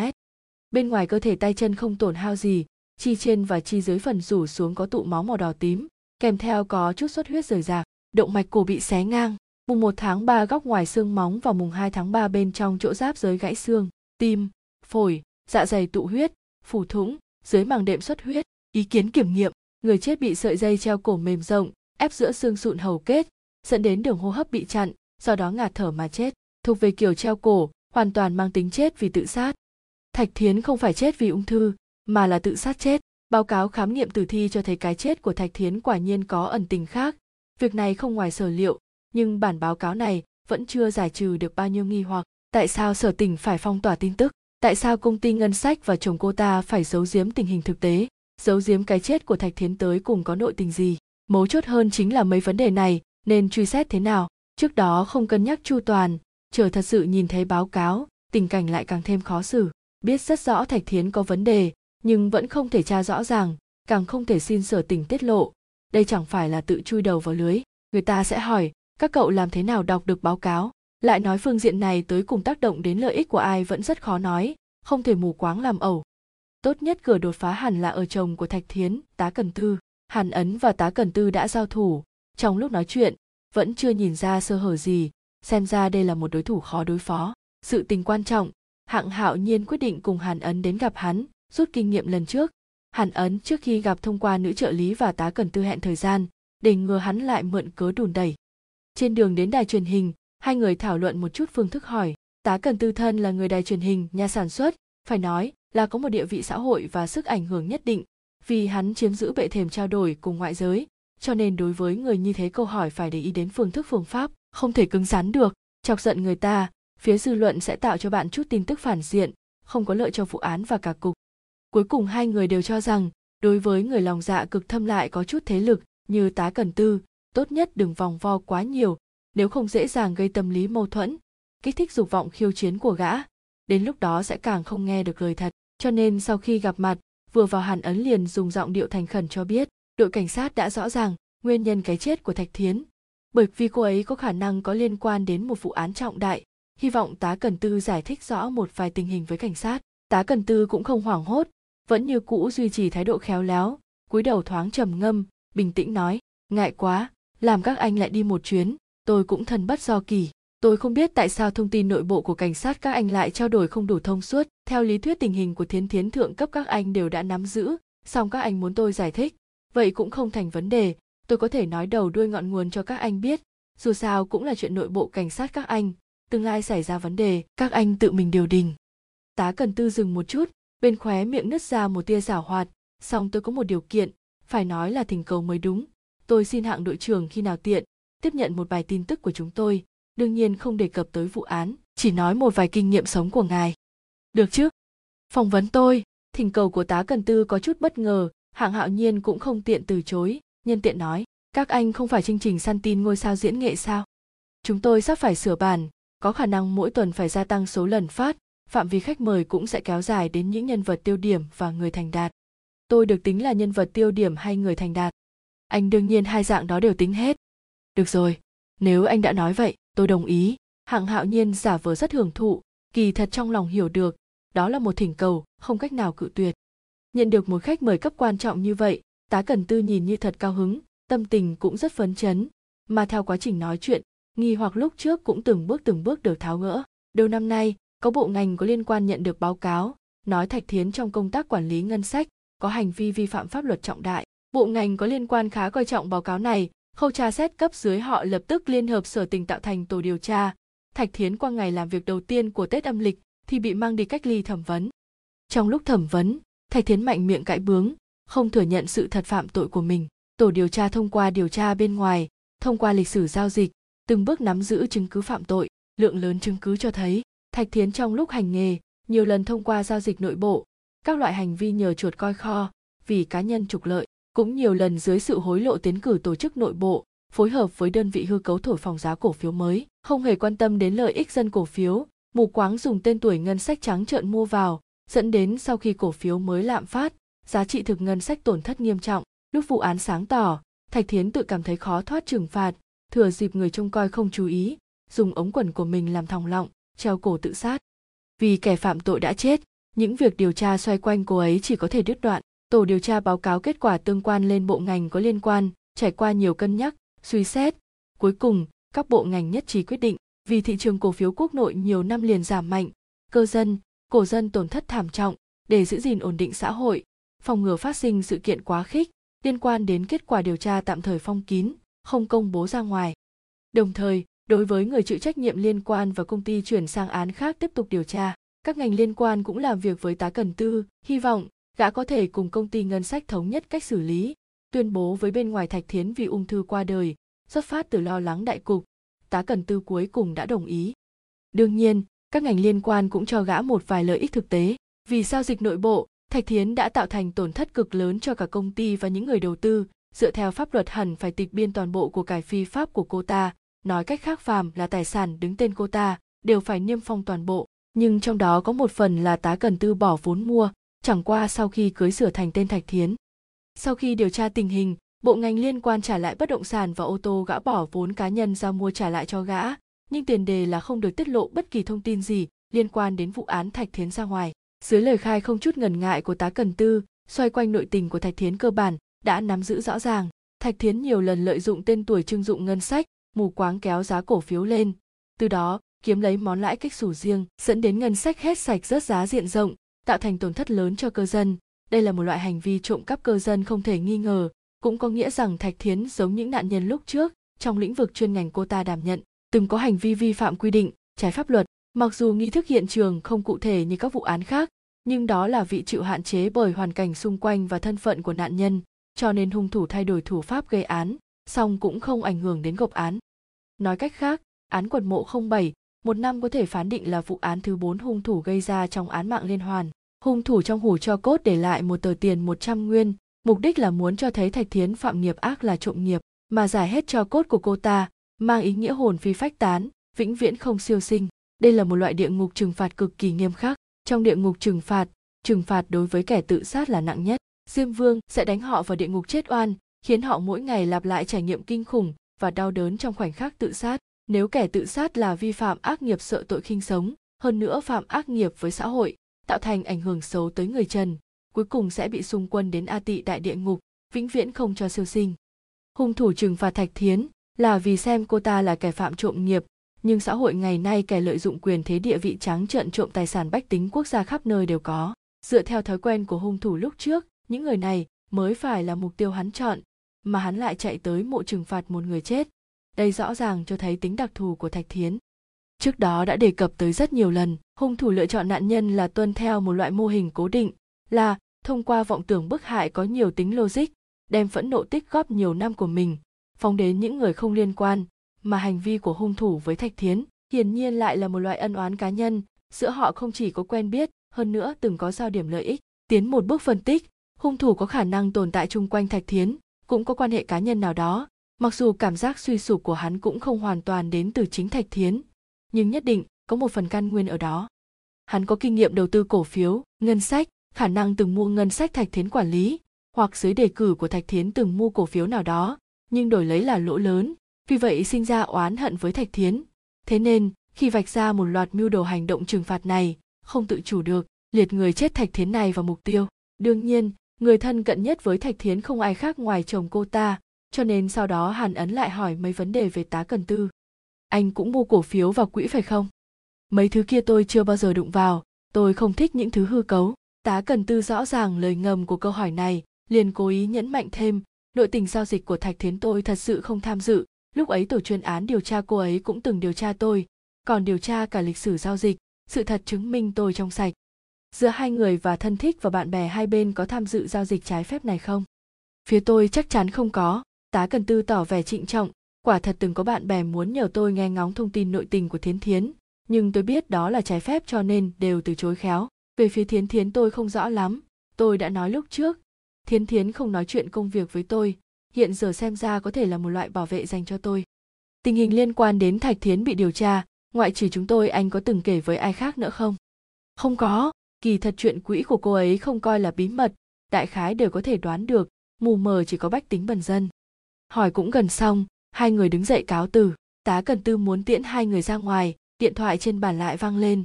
Gã chỉ có thể gọi trợ lý tiễn khách thay. Mình thì quay lại cầm lấy điện thoại. Alo, xin chào. À là lưu đài à? Cái gì?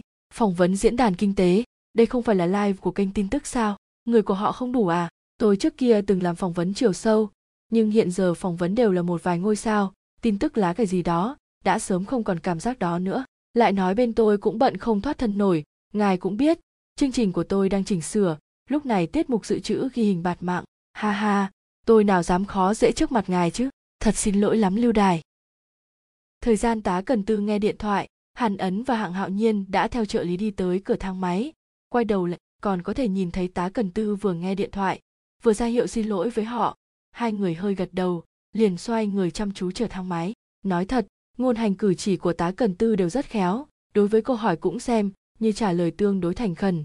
Nhưng hàn ấn và hạng, hạo nhiên ấn tượng với người này không tốt lắm. Vợ mất chỉ mấy tháng, mà trên mặt gã không nhìn ra chút bi thương.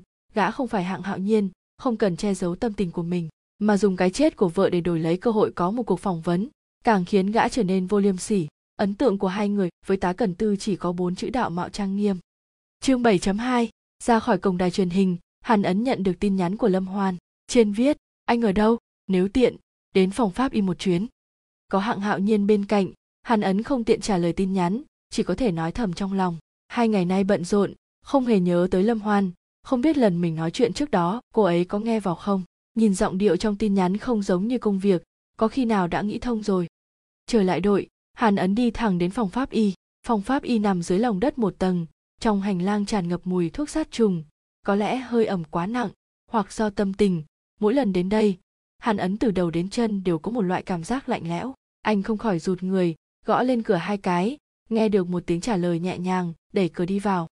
Lâm hoan nằm trên bàn máy tính, theo tiếng vang ngẩng đầu, uể oải nói, anh đến rồi. Cô ấy so với hai ngày trước lại gầy đi một vòng, sắc mặt cũng rất kém, cả người ủ rũ không phấn chấn. Xem ra khuyên bảo của mình không có tác dụng gì, cô ấy vẫn còn trong rối rắm tan ca đã lâu rồi mà, sao cô còn chưa về, đang chờ tôi à? Lâm hoan gật đầu, lại lắc đầu, làm cho hàn ấn khó hiểu, rốt cuộc là thế nào? Tôi tôi sợ. Sợ sợ cái gì? Tôi. Lâm hoan miễn cưỡng ngồi thẳng dậy, sắc mặt tái mét, trong ánh mắt dao động một tia bất an, ngập ngừng nói, tôi tôi có thể là người kế tiếp không? Cái gì kế tiếp? Hàn ấn càng nghe càng hồ đồ. Tôi có thể là tội dâm đó không? Giọng lâm hoan run rẩy nói hàn ấn lúc này đã hiểu, trong mười ác nghiệp, hung thủ đã trừng phạt bảy, còn lại dâm, hai lưỡi, ngu si. Vẻ tiều tụy của lâm hoan không phải vì gút mắt tình cảm giữa cô và hạng hạo nhiên, mà là lo mình sẽ vì dâm mà bị hung thủ lựa chọn. Hàn ấn khó hiểu hỏi, sao cô nghĩ vậy chứ? Lâm hoan né tránh tầm mắt anh, rũ mắt xuống, thấp giọng nói, tôi quyến rũ chồng người khác, chen thân vào gia đình người ta, còn chưa tính chưa tính là dâm sao?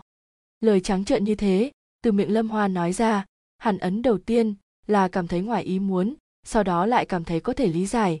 Người thứ ba bình thường, ngay từ đầu đều ôm tâm lý kích thích và áy náy, từ từ sẽ chuyển hóa thành tự ti và hối tiếc, tiến tới dưới tình hình không chiếm được thứ mình muốn, sẽ hình thành một loại chứng cuồng loạn. Lâm hoan lúc trước nằm trong loại trạng thái này, mà hiện giờ, dưới uy hiếp hung thủ hàng loạt biến thái tóm giết, bản năng cầu sống, thay thế dục vọng điên cuồng, thúc đẩy cô ấy lấy dũng khí xem xét bản thân, nhìn thẳng vào hành vi của mình người thứ ba đương nhiên đáng xấu hổ, nhưng cô vẫn chưa đủ để trở mục tiêu hung thủ lựa chọn. Những người đạo mạo trang nghiêm đội đầu cao thượng tôn quý, miệng đầy lễ nghĩa liêm sỉ, nhưng lại hoang dâm vô độ, mới thật sự đáng chết. So với sự dâm loạn của cô, những người đó càng đáng chết hơn cô. Đương nhiên, hàn ấn không có khả năng nói vậy với lâm hoan, cho nên chỉ hời hợt phun ra một câu, không đâu, đừng suy nghĩ lung tung nữa. Không không không, là thật đó, tôi có cảm giác hình như có người đang theo dõi tôi. Còn nữa, điện thoại nhà tôi, mấy ngày nay, thường xuyên vang lên khó hiểu. Đầu kia điện thoại luôn im lặng chốc lát rồi treo. Tôi thử bấm gọi lại, thì không ai nghe máy. Thật à? Không phải là ảo giác của cô? Không phải. Đồng tử lâm hoan phóng đại nhiều lần, xem chừng quả thật rất sợ hãi rồi. Được rồi, cô thu dọn đi. Tôi đưa cô về nhà, thuận tiện quan sát chút. Tới rồi. Ở đằng kia, lâm hoan chỉ vào bên cạnh ý bảo đã tới nhà mình hàn ấn vội vàng giảm tốc độ, dừng xe lại. Nhà lâm hoan nằm trên đường quế lâm phía nam hồ minh trạch. Nhà cửa khu này đều là nhà hai tầng sân nhỏ. Nhà là do thời nga hoàng xâm lược để thuận tiện cho quý tộc nga hoàng ở mà xây nên, có chứa phong cách châu âu rõ ràng, mái nhà màu đỏ, vách tường màu xám trắng, phía trên bò đầy cây mây dài xanh biếc, lộ ra cảm giác tang thương nồng đậm. Thấy hàn ấn đánh giá tòa nhà đầy hăng hái, lâm hoan tỏ vẻ bất đắc dĩ than vãn. Ôi, tiếc là sắp phá hủy rồi. Hủy hủy hủy, thế giới này khắp nơi đều đang hủy, lòng người đều chia rẽ. Hàn ấn bất đắc dĩ lắc đầu. Tiến vào nhà, bên tay phải là phòng khách, ánh sáng hơi tối, cửa bằng gỗ sơn đỏ, gia cụ kiểu xưa, thoạt nhìn đã có chút tuổi, trái lại cùng tòa nhà mang tính lịch sử này bổ sung cho nhau. Hàn ấn đánh giá một vòng, đồ vật đều đặt rất ngay ngắn, lại không nhiễm một hạt bụi, có cảm giác kỷ luật rất mạnh, cha mẹ cô là quân nhân. Đúng, mẹ tôi là quân y, ba là cán bộ văn chức lâm hoan tỏ vẻ khâm phục, sao chuyện gì cũng không chạy khỏi mắt anh thế? Là bức ảnh trên bàn nói cho tôi biết, cô giống cha. Ha ha, đúng, tôi thích người khác nói mình giống cha. Cha tôi mặt mũi rất đẹp trai. Họ không có nhà sao? Đi về quê thăm bà con rồi, phải hơn một tuần nữa mới về. Anh ngồi chút, tôi pha trà cho anh. Không cần, không vội, cô đưa lịch sử cuộc gọi cho tôi. Tôi tìm người điều tra. Hàn ấn vừa nói chuyện, vừa thong thả bước đến trước cửa sổ cách cửa sổ nhìn về phía đường. Đang thời gian cao điểm tan tầm, người xe trên đường dày đặc, nhưng phần lớn mang dáng vẻ vội vã, nhìn không ra có ai đặc biệt chú ý tòa nhà bên này. Phố đối diện là vài tòa nhà dân mới xây, dưới lầu có cửa hàng tiện lợi, quán ăn, trước cửa đậu vài chiếc xe. Hàn ấn đã biến hóa mấy góc độ quan sát, cũng không phát hiện dị thường. Đương nhiên, đây chỉ là mắt thường quan sát, gió êm sóng lặng không có nghĩa không có dòng chảy ngầm bắt đầu khởi động. Hàn ấn xoay người lâm hoan đã sao chép lại lịch sử cuộc gọi trong điện thoại giao cho anh. Anh nhìn một chút, tổng cộng có ba số, hỏi, những cuộc gọi này gọi vào lúc nào? Đều là khoảng hai ba giờ tối. Ừ tôi sẽ điều tra xem, có kết quả sẽ thông báo cô cô cũng đừng nghĩ nhiều quá, cứ ở nhà, khóa kỹ cửa sổ, có tình huống gì lập tức gọi điện thoại cho tôi. Hàn ấn vừa nói chuyện, vừa đi đến cửa, chuẩn bị cáo từ. Đúng rồi, cũng chỉ có thể như vậy. Lâm hoan ở phía sau ủ rũ yếu ớt nói không như vậy còn có thể thế nào đây? Chẳng lẽ còn có thể cầu xin bảo vệ từ đội sao? Thế chẳng phải tự rước lấy nhục sao?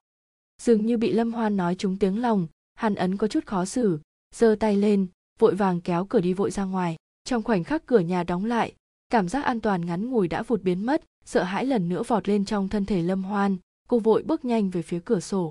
Từ trong tòa nhà đi ra, hàn ấn vừa đi vừa nhìn tờ giấy trong tay gọi điện thoại cho phương vũ. Tìm người cha giúp tôi mấy số điện thoại này anh ghi lại nhé. Tình hình thế nào anh khoan hỏi đã. Càng nhanh càng tốt. Kín đáo chút. Ngồi vào xe, khởi động máy, tầm mắt hàn ấn lại xẹt qua tòa nhà. Cửa sổ tầng 2 chẳng biết khi nào đã bị bức màn thật dày che khuất. Tòa nhà tang thương dưới trời chiều u buồn, dường như càng thêm phần cô tịch và âm trầm. Không biết đó có phải là cõi lòng lâm hoan lúc này không? Nguồn gốc nỗi sợ chưa biết. Cái chết là nỗi sợ sâu nhất. Chẳng lẽ đây mới là chủ ý của hung thủ? Hàn ấn đột nhiên tỉnh ngộ. Mỗi sinh mệnh sống hung thủ cướp đi là đang uy hiếp người trần và cảnh cáo người trần, việc ngươi làm. Trời đang nhìn, kẻ không có tội có thể tránh được trừng phạt. Ngươi từng thoát khỏi trừng phạt hiện thế, cũng không chạy khỏi tâm ma của ngươi. Trở lại phòng làm việc, vừa ngồi vào chỗ của mình, còn chưa kịp uống miếng nước, phương vũ liền hấp tấp xông tới, đoạt lấy ly nước trong tay hàn ấn, uống một hơi cạn sạch. Làm gì mà khát thành như vậy? Còn không phải tại cậu à mấy số điện thoại muốn tra, mọi người tan ca hết rồi, khó khăn lắm mới tìm một anh bạn tra được lại gấp gáp trở về. Tôi chết khát rồi nè. Phương vũ vừa nói chuyện vừa từ trong túi lấy ra một tờ giấy đưa cho hàn ấn cùng giải thích. Ba số điện thoại đều là dùng thẻ điện thoại công cộng, trên giấy có địa chỉ. Hàn ấn tiếp nhận tờ giấy nhìn một chút, nói, tốt, việc này xử lý rất đáng tin. Thừa lời, có khi nào không đáng tin cậy đâu. Hàn ấn cười, chỗ anh có quét dấu vân tay không? Để làm chi? Muốn đi lấy dấu tay hả? Đó là điện thoại công cộng, dấu tay sớm bị hủy rồi hiện giờ mọi người dùng điện thoại di động, dùng điện thoại công cộng không nhiều đâu, đi thử vận may. Hơn nữa tôi cũng muốn quan sát tình hình xung quanh. Nói không chừng có máy quay ở đó, sẽ quay, được chạm điện thoại. Được rồi, giúp người giúp đến cùng, đi thôi, cùng đi. Nhưng mà cậu phải mời tôi ăn cơm trước. Không thành vấn đề, tôi cũng chưa ăn, đi thôi. Hàn ấn cùng phương vũ gọi hai chén hoành thánh và mấy món ăn sáng ở quán đồ ăn nhanh phụ cận sở cảnh sát. Hàn ấn sợ hắn ăn không đủ no lại gọi thêm hai bánh bao phương vũ thật sự đói lắm rồi, hàn ấn mới ăn một nửa, hắn đã quét sạch sẽ mọi thứ trên bàn như gió cuốn mây tan, sau đó lau miệng, lấy điện thoại di động ra, bắt đầu chơi nhắn tin. Phương vũ vừa nghịch điện thoại, vừa nhếch miệng cười khúc khích. Hàn ấn có chút hiếu kỳ, chuyện gì vui vẻ thế? Anh mày biết yêu rồi. Phương vũ tỏ vẻ mặt mập mờ ám muội nói. Anh không thường yêu đương sao? Lúc này bận lắm, đã hơn hai ngày rồi. Cùng ai vậy? Cậu đoán xem. Không đoán được hàn ấn biết thằng nhóc phương vũ này, hắn không muốn nói rồi, mình cũng có thể nghẹn chết. Được rồi, nói cho cậu biết, chính là vương vi kia. Ai? Vương vi, thư ký của khổng gia tín á. Mấy hôm trước hai người chẳng phải đều chọc dâu nhau sao? Nhanh như vậy đã thân rồi. Thế giới này thật sự biến hóa nhanh, hết thầy đều có khả năng. Hàn ấn không phải bất ngờ bình thường đâu. Ha ha, chẳng phải châm ngôn đã nói sao? Không phải kẻ thù không tụ đầu, đều là duyên phận ngày đó tôi đi điều tra chiếc xe tình nghi, có xe là xe tiếp phẩm của một quán ăn. Tôi đến quán ăn vừa vặn gặp phải phương vi đang ăn tại đó. Có mấy thằng lưu manh muốn chọc ghẹo em ấy. Tôi ra tay giúp em ấy. Em ấy quả là dễ thương, còn mời tôi ăn cơm chiều. Ăn cơm xong lại đi quán bar thằng thường bày tỏ tình cảm cảm thấy người kia cũng không tồi. Phương vũ nhịn không được lộ ra vẻ mặt đắc ý. Con bé theo đuổi tôi chặt lắm. Một ngày gửi hơn 20 tin nhắn. Phương vi dáng vẻ cũng không tệ, nhưng có chút ngạo khí lại còn tính tình tiểu thư, anh chịu được không? Hàn ấn cười chế nhạo phương vũ. Cậu thì biết gì chứ? Cái này gọi là cá tính. Anh đây thích như vậy, chỉ thích loại cảm giác chinh phục này. Hiền lương thục đức tôi không cần đâu. Anh coi chừng đó, cẩn thận sát thủ liên hoàn ngay cả anh cũng lấy mạng. Dựa vào cái gì? Phán tôi tội gì? Không tự trọng.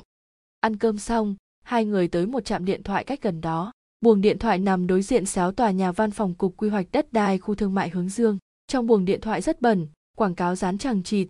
Thừa dịp phương vũ lấy dấu tay, hàn ấn tìm kiếm máy quay theo dõi bốn phía. Phụ cận đều là tòa nhà văn phòng của một vài đơn vị. Nhìn không thấy có máy quay theo dõi bên ngoài, hàn ấn lại cố ý nhìn hai đầu đường cái, cũng không phát hiện thiết bị theo dõi giao thông, không khỏi có chút thất vọng. Buồng điện thoại thứ hai ở đường hoa tây, sau lưng là tiểu khu hoa tây, có lẽ là do tiếp giáp khu dân cư, bên trong lại đặt vài túi rác. Phố đối diện là một ngân hàng dự trữ bên cửa sổ có máy rút tiền atm đối diện buồng điện thoại. Hai người liền hưng phấn. Xong lúc này sở dự trữ tan tầm sớm, muốn lấy video theo dõi máy atm cũng phải sáng mai. Mang theo một phần thu hoạch, hai người lại đến phố hưng hóa, buồng điện thoại thứ ba ngay tại chỗ quạo của phố này. Bên cạnh đó là bồn hoa tường ngoài công viên trung sơn. Vừa xuống xe, phương vũ nhìn thấy vị trí của buồng điện thoại, hơi ngẩn ra, lập tức nhíu mày, giữa hai tròng mắt đột nhiên lưu truyền ra một tia phiền muộn hàn ấn không rõ vì sao hắn đột nhiên nghiêm trọng liền hỏi, làm sao vậy? Phương vũ chỉ vào bồn hoa bên cạnh buồng điện thoại, có chút thương cảm nói, chị dâu liễu thuần bị hại tại đây. Lời còn chưa dứt, hắn lập tức sửng sốt, hơi suy xét một chút, trợn to mắt kêu lên, quỷ dị, quá quỷ dị. Quỷ dị? Cái gì quỷ dị? Hàn ấn khó hiểu. Anh hãy cân nhắc kỹ lại địa chỉ của ba buồng điện thoại công cộng này. Phương vũ vội vàng nói. Địa chỉ thế nào? Hàn ấn thuận miệng lặp lại một ở đối diện cục quy hoạch đất đai một ở cổng tiểu khu hoa tây còn hiện tại đây. Hạng đội và chị dâu liễu thuần sống ở tiểu khu hoa tây. Cục quy hoạch đất thành phố là đơn vị chị dâu làm việc. Địa điểm chị dâu bị hại chính là ở đây. Phương vũ nhịn không được nhắc nhở. A à, mấy địa chỉ này hóa ra đều có liên quan đến liễu thuần vợ của hạng đội. Tại sao có thể như vậy? Hàn ấn há hốc miệng trực giác khiến ra đầu có chút tê dại. Phương vũ run giọng nói có khi nào là oan hồn của chị dâu? Không đâu, làm sao có thể, nếu có quỷ, cũng là do con người làm ra. Hàn ấn tỉnh táo lại, khuyên phương vũ không nên suy nghĩ bậy bạ. Trong lòng cân nhắc, mặc kệ là người hay quỷ, xem ra đều cần phải chú trọng vấn đề an toàn của lâm hoan một chút. Anh đang lo lắng cho an toàn của tiểu hoan đúng không? Phương vũ cũng không ngại nói toạc ra tâm tư của hàn ấn, lại còn nói như thật, tôi có thể tra được nguồn gốc ba của điện thoại này, đương nhiên có thể tra được điểm xuất hiện cùng lúc của chúng, cho nên tôi mới nghĩ, sự tình này có chút quỷ dị nếu phương vũ đã rõ ràng, hàn ấn cũng không cần giải thích. Liền dặn dò, sự việc tạm thời đừng nói ra ngoài, nhất là không thể cho lâm hoan biết được, ngày mai để xem video theo dõi rồi. Tôi tìm hạng đội thương lượng chút, để xem giải quyết thế nào. Được, nghe lời cậu.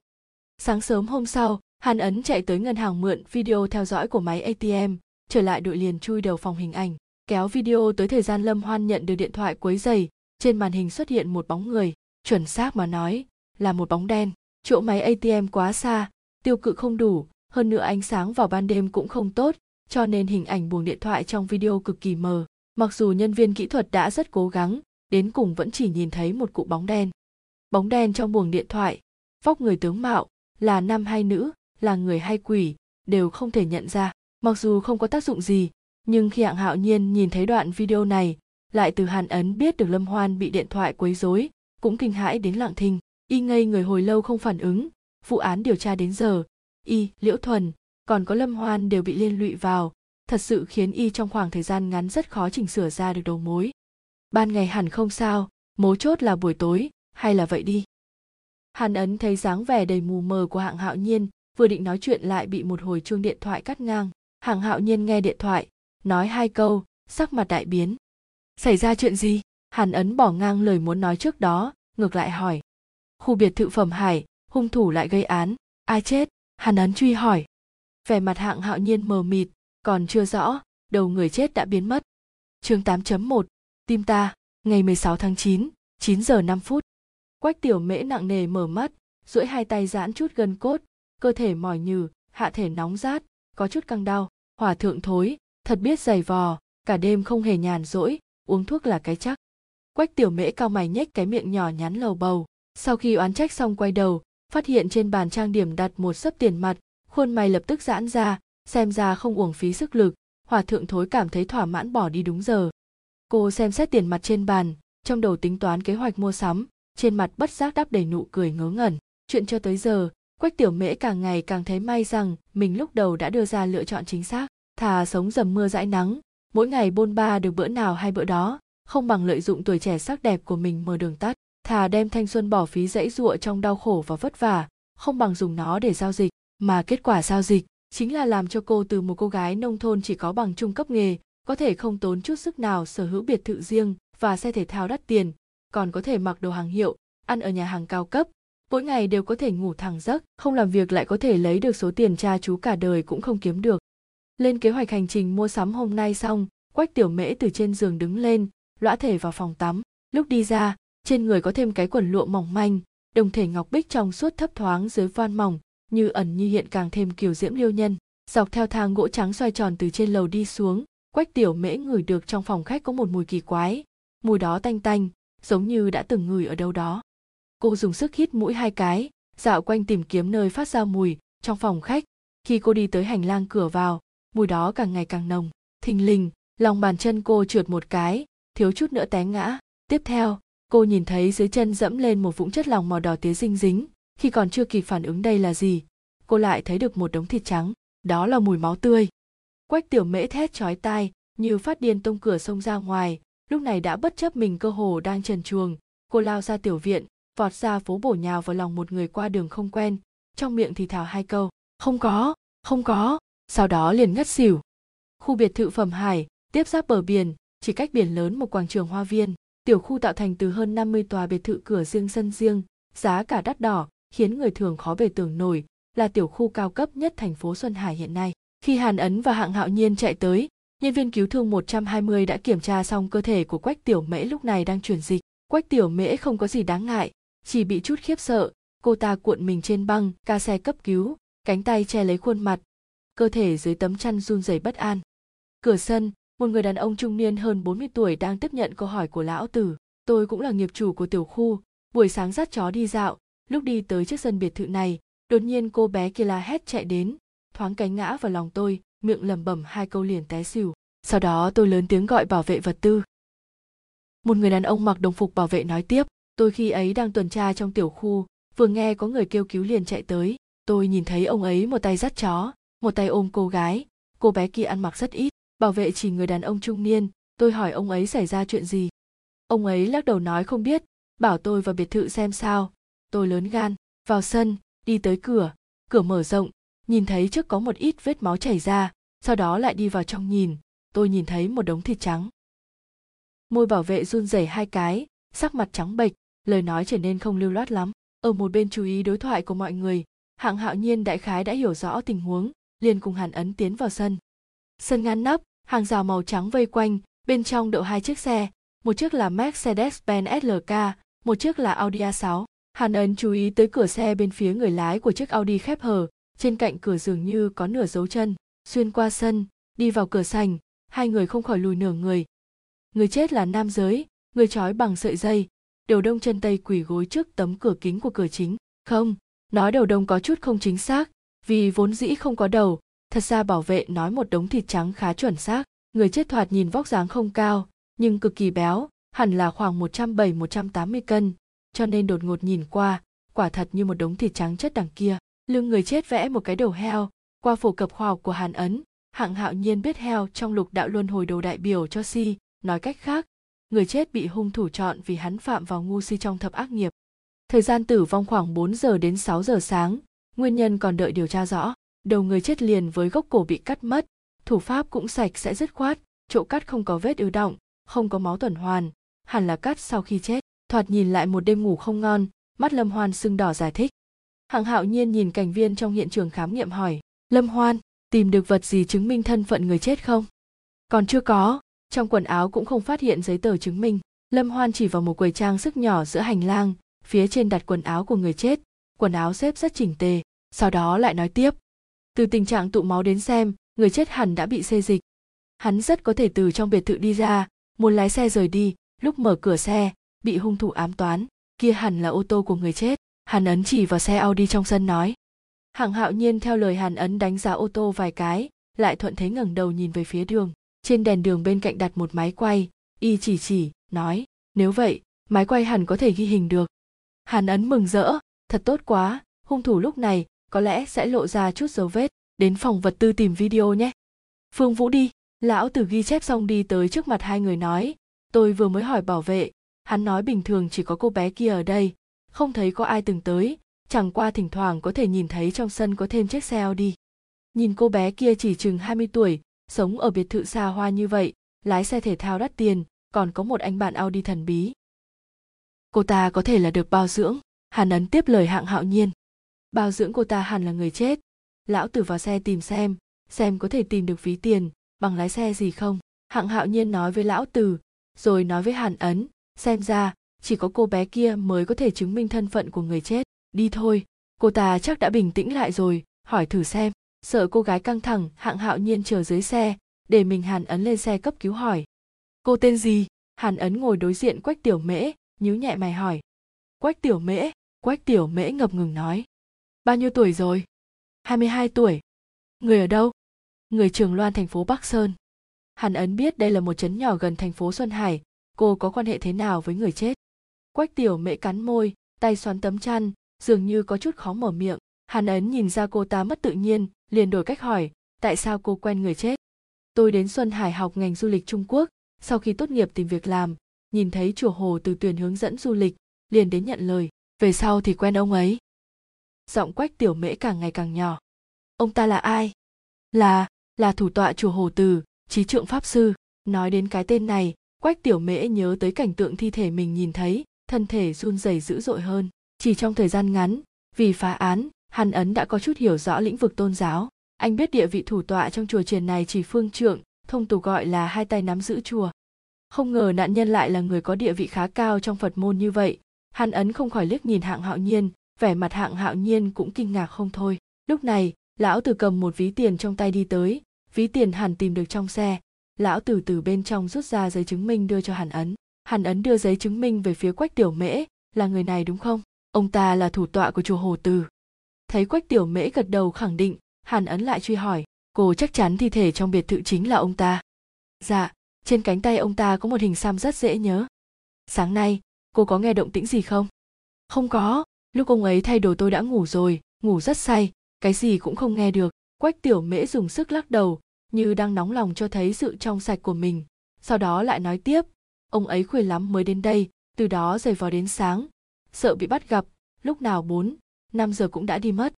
Cô có tiếp xúc với những người quanh trí trượng pháp sư không? Tôi chưa từng ra ngoài cùng ông ấy. Ông ấy một tuần đến hai lần, bình thường là thứ ba và chủ nhật. Những lúc còn lại ông ta không cho tôi tìm ông ta thật sự có việc gấp thì gọi điện thoại cho ông ta. Hàn ấn từ trên xe cấp cứu đi xuống, lắc đầu với hạng hạo nhiên, và lão tử nói, xem ra, cô ta không hiểu rõ người chết lắm, những đầu mối khó nói càng nhiều hơn. Không cần cô ta nói nữa, việc này chẳng phải đã rõ ràng sao? Lão tử tiếp lời, một hòa thượng trong chùa, vừa có biệt thự xa xỉ, vừa có xe thể thao đắt tiền, còn bao dưỡng gái, tuyệt đối phù hợp với tiêu chuẩn nạn nhân hung thủ lựa chọn. Đúng đấy. Hàn ấn gật đầu tán đồng, người trong phật môn dạy người theo thiện, chú trọng luân lý, tuyên dương nhân quả mà bản thân lại không hết lòng tin theo. Ngược lại tham lam, tà dâm, không phải ngu si thì còn là gì? Lựa chọn của hung thủ thật sự rất chuẩn xác, đáng tiếc. Trước đó tôi không ngờ tới điểm này. Việc này không thể trách cậu. Nếu không phải tận mắt nhìn thấy, ai lại tin pháp sư chùa hồ từ lại xa hoa lãng phí như thế? Hạng hạo nhiên an ủi, hàn ấn, lại hỏi, cắt đầu là trừng phạt gì? Là một loại địa ngục trừng phạt tên địa ngục chặt đầu đối tượng trừng phạt đa số là những kẻ tôn quý, địa vị cao thượng. Hàn ấn đáp, hạng hạo nhiên gật đầu, dặn dò lão tử vậy đi, tôi và tiểu hàn đến chùa hồ từ, tìm hiểu tình hình cụ thể. Cậu mang vài người đi xung quanh cẩn thận hỏi thăm. Hung thủ gây án buổi sáng nói, không chừng sẽ có người chứng kiến. Còn nữa, phương vũ trở về, bảo cậu ấy tranh thủ xem máy quay, có phát hiện lập tức cho tôi biết. Chương 8.2 chùa hồ từ nằm ở đầu nam chân núi hồ từ phía bắc thành phố bắt đầu xây vào thời minh, hương khói tràn đầy từ lịch sử, kéo dài mãi đến nay. Ngôi chùa nằm phía bắc ngoảnh mặt về nam, cùng dãy núi lục mộc tôn lên nhau, phong cảnh rất thích mắt, là một trong những cảnh điểm du lịch quan trọng của thành phố xuân hải. Sợ quấy dày hứng thú của khách hành hương, hạng hạo nhiên và hàn ấn âm thầm làm việc, đậu xe cảnh sát ở cửa sau chùa, trình giấy chứng nhận với tiểu hòa thượng giữ cửa, dưới sự hướng dẫn của tiểu hòa thượng đi đến phòng phương trượng. Phương trượng trí tuệ trưởng lão nghe tin tức trí trượng pháp sư bị hại rất đỗi khiếp sợ chờ chấp hai tay, miệng lầm bầm niệm xong, không nhịn được lão lệ tung hoành. Theo lời ông ấy nói, do ông ấy tuổi tác đã cao, cho nên giao lại toàn quyền tất cả mọi chuyện trong chùa cho trí trượng pháp sư xử lý. Mà trí trượng pháp sư cũng quản lý chùa gọn gàng ngăn nắp, hương khói cũng tràn đầy hơn cả trước kia. Phương trượng đã chuẩn bị cho hắn nhận chức, cũng dốc sức tín nhiệm hắn, cho nên rất ít hỏi đến mối liên hệ bên ngoài của hắn và đám người hắn kết giao. Phương trượng đề nghị hai người cùng trí quả hòa thượng giám viện nói chuyện là người trông nom tài vụ việc vặt, bình thường khá thân với trí trượng pháp sư. Sau khi được sự đồng ý của hai người, phương trượng lệnh cho tiểu hòa được tìm giám viện tới. Tiểu hòa thượng chạy đi, chốc lát đã trở về, báo rằng giám viện nói sẽ tới ngay. Nhưng đợi hơn 10 phút vẫn không thấy bóng dáng, nhìn sắc mặt hai người lộ vẻ lo lắng. Trí tuệ trưởng lão ra lệnh tiểu hòa thượng đi thúc giục lần nữa, hạng hạo nhiên khoát tay nói, không cần, chúng tôi tự mình đến gặp ông ta, thì hơn đúng không? Phương trượng áy náy gật đầu, ra lệnh tiểu hòa thượng thay thế dẫn đường hai người theo tiểu hòa thượng tới chỗ làm của giám viện, bên trong vắng tanh nào có bóng người. Trực giác cho biết sự việc không ổn. Hai người liền thúc giục tiểu hòa thượng dẫn đường, chạy đến nơi ở của giám viện. Vừa tới cửa nơi ở, liền thấy một người đàn ông đầu bóng lưỡng mặc thường phục từ bên trong đi ra, trong tay mang theo một túi du lịch, thần sắc rất bối rối. Tiểu hòa thượng liền tiến lên đón, gọi một tiếng giám viện, giới thiệu hai bên xong liền lui ra. Bị hai người vừa vặn chắn lại, vẻ mặt giám viện rất mất tự nhiên cực kỳ không tình nguyện để hai người tiến vào phòng. Lúc này, hai người đã cảm thấy được người này nhất định có chuyện. Theo giám viện vào nhà, cũng không ngồi xuống, mà đứng chặn đường ra ở cửa. Hạng hạo nhiên nhìn thẳng vào giám viện, ánh mắt sắc bén, không chút biến sắc. Ở tình huống chưa rõ ràng, phải dùng khí thế áp đảo đối thủ trước. Đây là kỹ xảo thẩm vấn hạng hạo nhiên thường xuyên sử dụng. Rất đơn giản, cũng rất thực dụng. Hàn ấn tự biết kinh nghiệm thực chiến còn thiếu, liền không hề lên tiếng, chỉ chờ hạng hạo nhiên ra chiêu. Quả nhiên dưới sự lạnh lùng im lặng của hai người, giám viện có vẻ luống cuống, vẻ mặt càng thêm khó xử. Đại sư, xin hỏi ngài mặc thường phục, cầm túi du lịch là muốn đi đâu? Hàng hạo nhiên cố ý hỏi bằng giọng điệu trào phúng. Tôi tôi, ra ngoài chùa có chút việc, tôi đi xử lý chút, mặc thường phục sẽ tiện hơn. Giám viện nói quanh co. Ngài đi đâu? Chúng tôi tiễn ngài một đoạn, chuyện của chúng tôi có thể tán gẫu trên xe cũng được. Thấy giám viện cổ họng ấp úng nói không nên lời hạng hạo nhiên lại tăng thêm ngữ khí, có tiện cho chúng tôi xem túi của ngài chút không?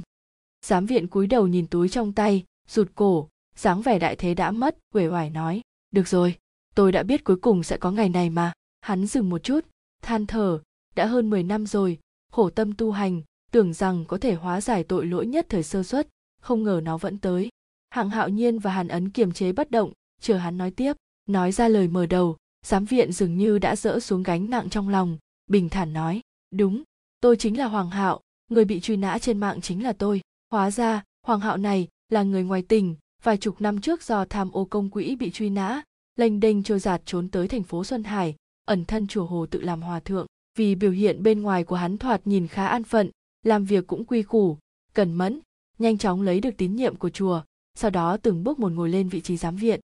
Khoảng thời gian trước hắn lên mạng phát hiện mình trong danh sách truy nã của cảnh sát mạng vừa nãy, lại nghe tiểu hòa thượng truyền lời, nói có cảnh sát tìm hắn hỏi. Tưởng tới bắt hắn, liền muốn chuồn đi, không ngờ vừa vặn đụng phải hàn ấn và hạng hạo nhiên. Đây thật đúng là một thu hoạch ngoài ý muốn. Không mất chút sức tiện tay bắt được một tội phạm truy nã quan trọng, nhưng kinh nghiệm nhiều năm giao tiếp cùng tội phạm nói cho hạng hạo nhiên, tội phạm dễ dàng khai ra toàn bộ tội mình như thế. Thường là vì hắn gánh vác tội ác còn nặng hơn, mà tội ác giám viện muốn che giấu có thể có liên quan đến trí trượng pháp sư không? Hạng hạo nhiên tập trung nhìn giám viện, giọng lạnh lùng nói, ông hối hận lúc đầu nhất thời xúc động phạm lỗi sao? Đúng thế, tôi rất hối hận, nhiều năm như vậy tôi không lúc nào không sám hối. Vậy tại sao ông vẫn không hề hối cải, vì sao còn nhiều lần phạm ngu si nghiệp chứ? Tôi tôi không rõ ý ngài muốn nói gì, giám viện lộ ra vẻ mặt vô cớ. Hạng hạo nhiên hợp thời hừ lạnh một tiếng, ông cho rằng chúng tôi đến chỉ vì chút chuyện ban đầu này sao? Ông có biết tại sao hôm nay vẫn chưa gặp trí trượng pháp sư không? Các anh. Cơ thể giám viện run lên, kinh ngạc nói, các anh bắt thủ tọa rồi. Ông cho rằng, chúng tôi sẽ vô duyên vô cớ tìm tới ông. Hạng hạo nhiên cố ý nói năng lan man, niệm tình ông là người cửa phật. Chúng tôi không trực tiếp bắt ông, là muốn cho ông một cơ hội. Nếu ông không lĩnh tình, vậy đừng trách chúng tôi. Tôi nói tôi nói hết. Ngài cho tôi cơ hội nữa đi, xem như tôi chủ động cung khai được không? Hạng hạo nhiên chưa nói xong, giám viện bùm một tiếng, quỳ dạp xuống đất còng tay giám viện quay về đội, bàn giao thỏa đáng, hai người quay về phòng làm việc của hạng hạo nhiên, lão tử cũng đi vào theo. Đào phạm truy nã có thể lên làm giám viện, thật sự không thể tin nổi, lão tử kinh ngạc nói.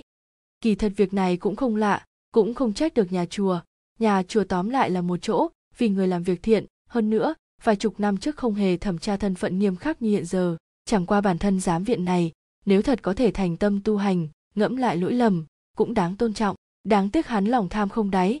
Sau khi lên làm giám viện cùng thủ tọa trí trượng pháp sư trắng trợn thâm hụt các khoản tiền hương khói nhà chùa và tu sửa chùa miếu, hơn nữa số tiền lớn kinh người. Hắn có thời gian gây án không? Lão tử lại hỏi. Không có. Hắn có nhân chứng chứng minh vắng mặt. Hơn nữa quan hệ nạn nhân và bên ngoài cũng không rõ lắm. Hàn ấn thay hạng hạo nhiên đáp, hai năm nay họ chỉ liên kết để thâm hụt tiền. Bình thường việc ai nấy làm, chính hắn cũng có biệt thự riêng bên ngoài, cùng bao dưỡng phụ nữ. Ôi! Lão từ thở dài, cậu nói xem sao thế giới này lại biến thành như vậy, ngay cả người cửa phật lại bốc đồng và xấu xa như thế. Đều là do quyền lợi gây ra, có vài nghề nghiệp quyền lợi quá lớn, lại thiếu hụt quản giáo, tất nhiên sẽ tùy tiện làm sằng. Hạng hạo nhiên tiếp lời lão từ cảm thán nói. Hai người một phen cảm thán, làm cho hàn ấn cũng nhịn không được nói, không, thế giới vẫn là thế giới kia mà thôi, thay đổi chính là con người, là góc độ con người nhìn nhận thế giới này, cho nên tâm họ mới có thể bốc đồng mà cái gọi là nghề nghiệp đầy quyền lợi này, bản thân chúng không hề hèn hạ. Hèn hạ chính là dục vọng của con người. Tại sao dưới bối cảnh xã hội tương tự, có người vẫn có thể tuân thủ nghiêm ngặt đạo đức nghề nghiệp, chính trực bổn phận? Họ cũng truy đuổi danh lợi như nhau, nhưng họ có danh giới làm người. Không công khai tên, không màng lợi, không tranh công. Không có nghề nghiệp hèn hạ, chỉ có người hèn hạ. Hàn ấn nói xong, hạng hạo nhiên và lão tử hết sức tán thường hai người liên tiếp gật đầu, nói vào chính đề hạng hạo nhiên hỏi lão tử, thẩm tra tiểu khu có thu hoạch không? Vẫn không tìm được người chứng kiến. Video theo dõi của tiểu khu phát hiện gì không? Cái đó, thì càng khỏi nói nữa. Lão tử giờ khóc giờ cười nói, máy quay theo dõi này đều là trang trí, vốn không có mạng, chỉ có cửa ra vào tiểu khu dùng được, kết quả cũng không ghi hình được gì. Công ty bất động sản này cũng thật là keo kiệt, nhà bán đắt như vậy mà chút tiền ấy không bỏ ra được, hàn ấn cũng cảm thấy rất buồn cười. Ai nói, không phải chứ? Thật sự là vô thương bất gian.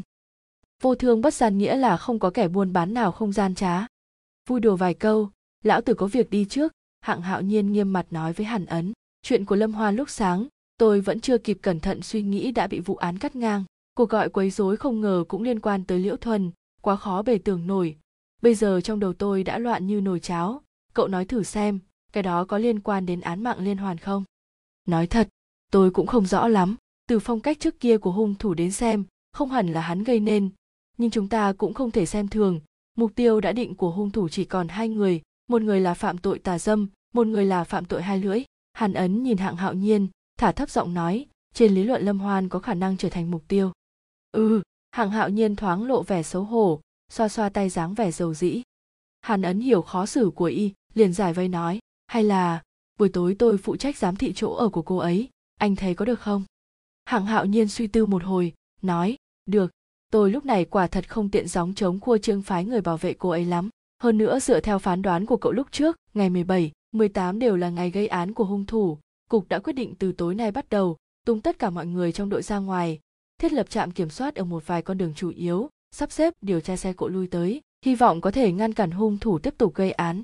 Bây giờ tôi muốn phái nhân thủ cũng không có ai để phái cả. Không cần tự tôi có thể đi nhớ kỹ có tình huống phải kịp thời báo cáo rõ từ thời gian mà nói nhiệm vụ hôm nay của hung thủ đã hoàn thành cho nên trước nửa đêm hẳn không có vấn đề đâu nếu hắn thật sự muốn xuống tay với lâm hoan vậy cũng phải sau dạng sáng ngày 17. Tóm lại, cậu phải cẩn thận chút, đừng hành động thiếu suy nghĩ, hạng hạo nhiên gấp gáp dặn dò. Chương 8.3, ngày 16 tháng 9, sau 7 giờ tối, thành phố Xuân Hải có một lượt kiểm tra an ninh đường phố quy mô lớn nhất từ trước tới nay, kéo ra bức màn che giữa bóng đêm.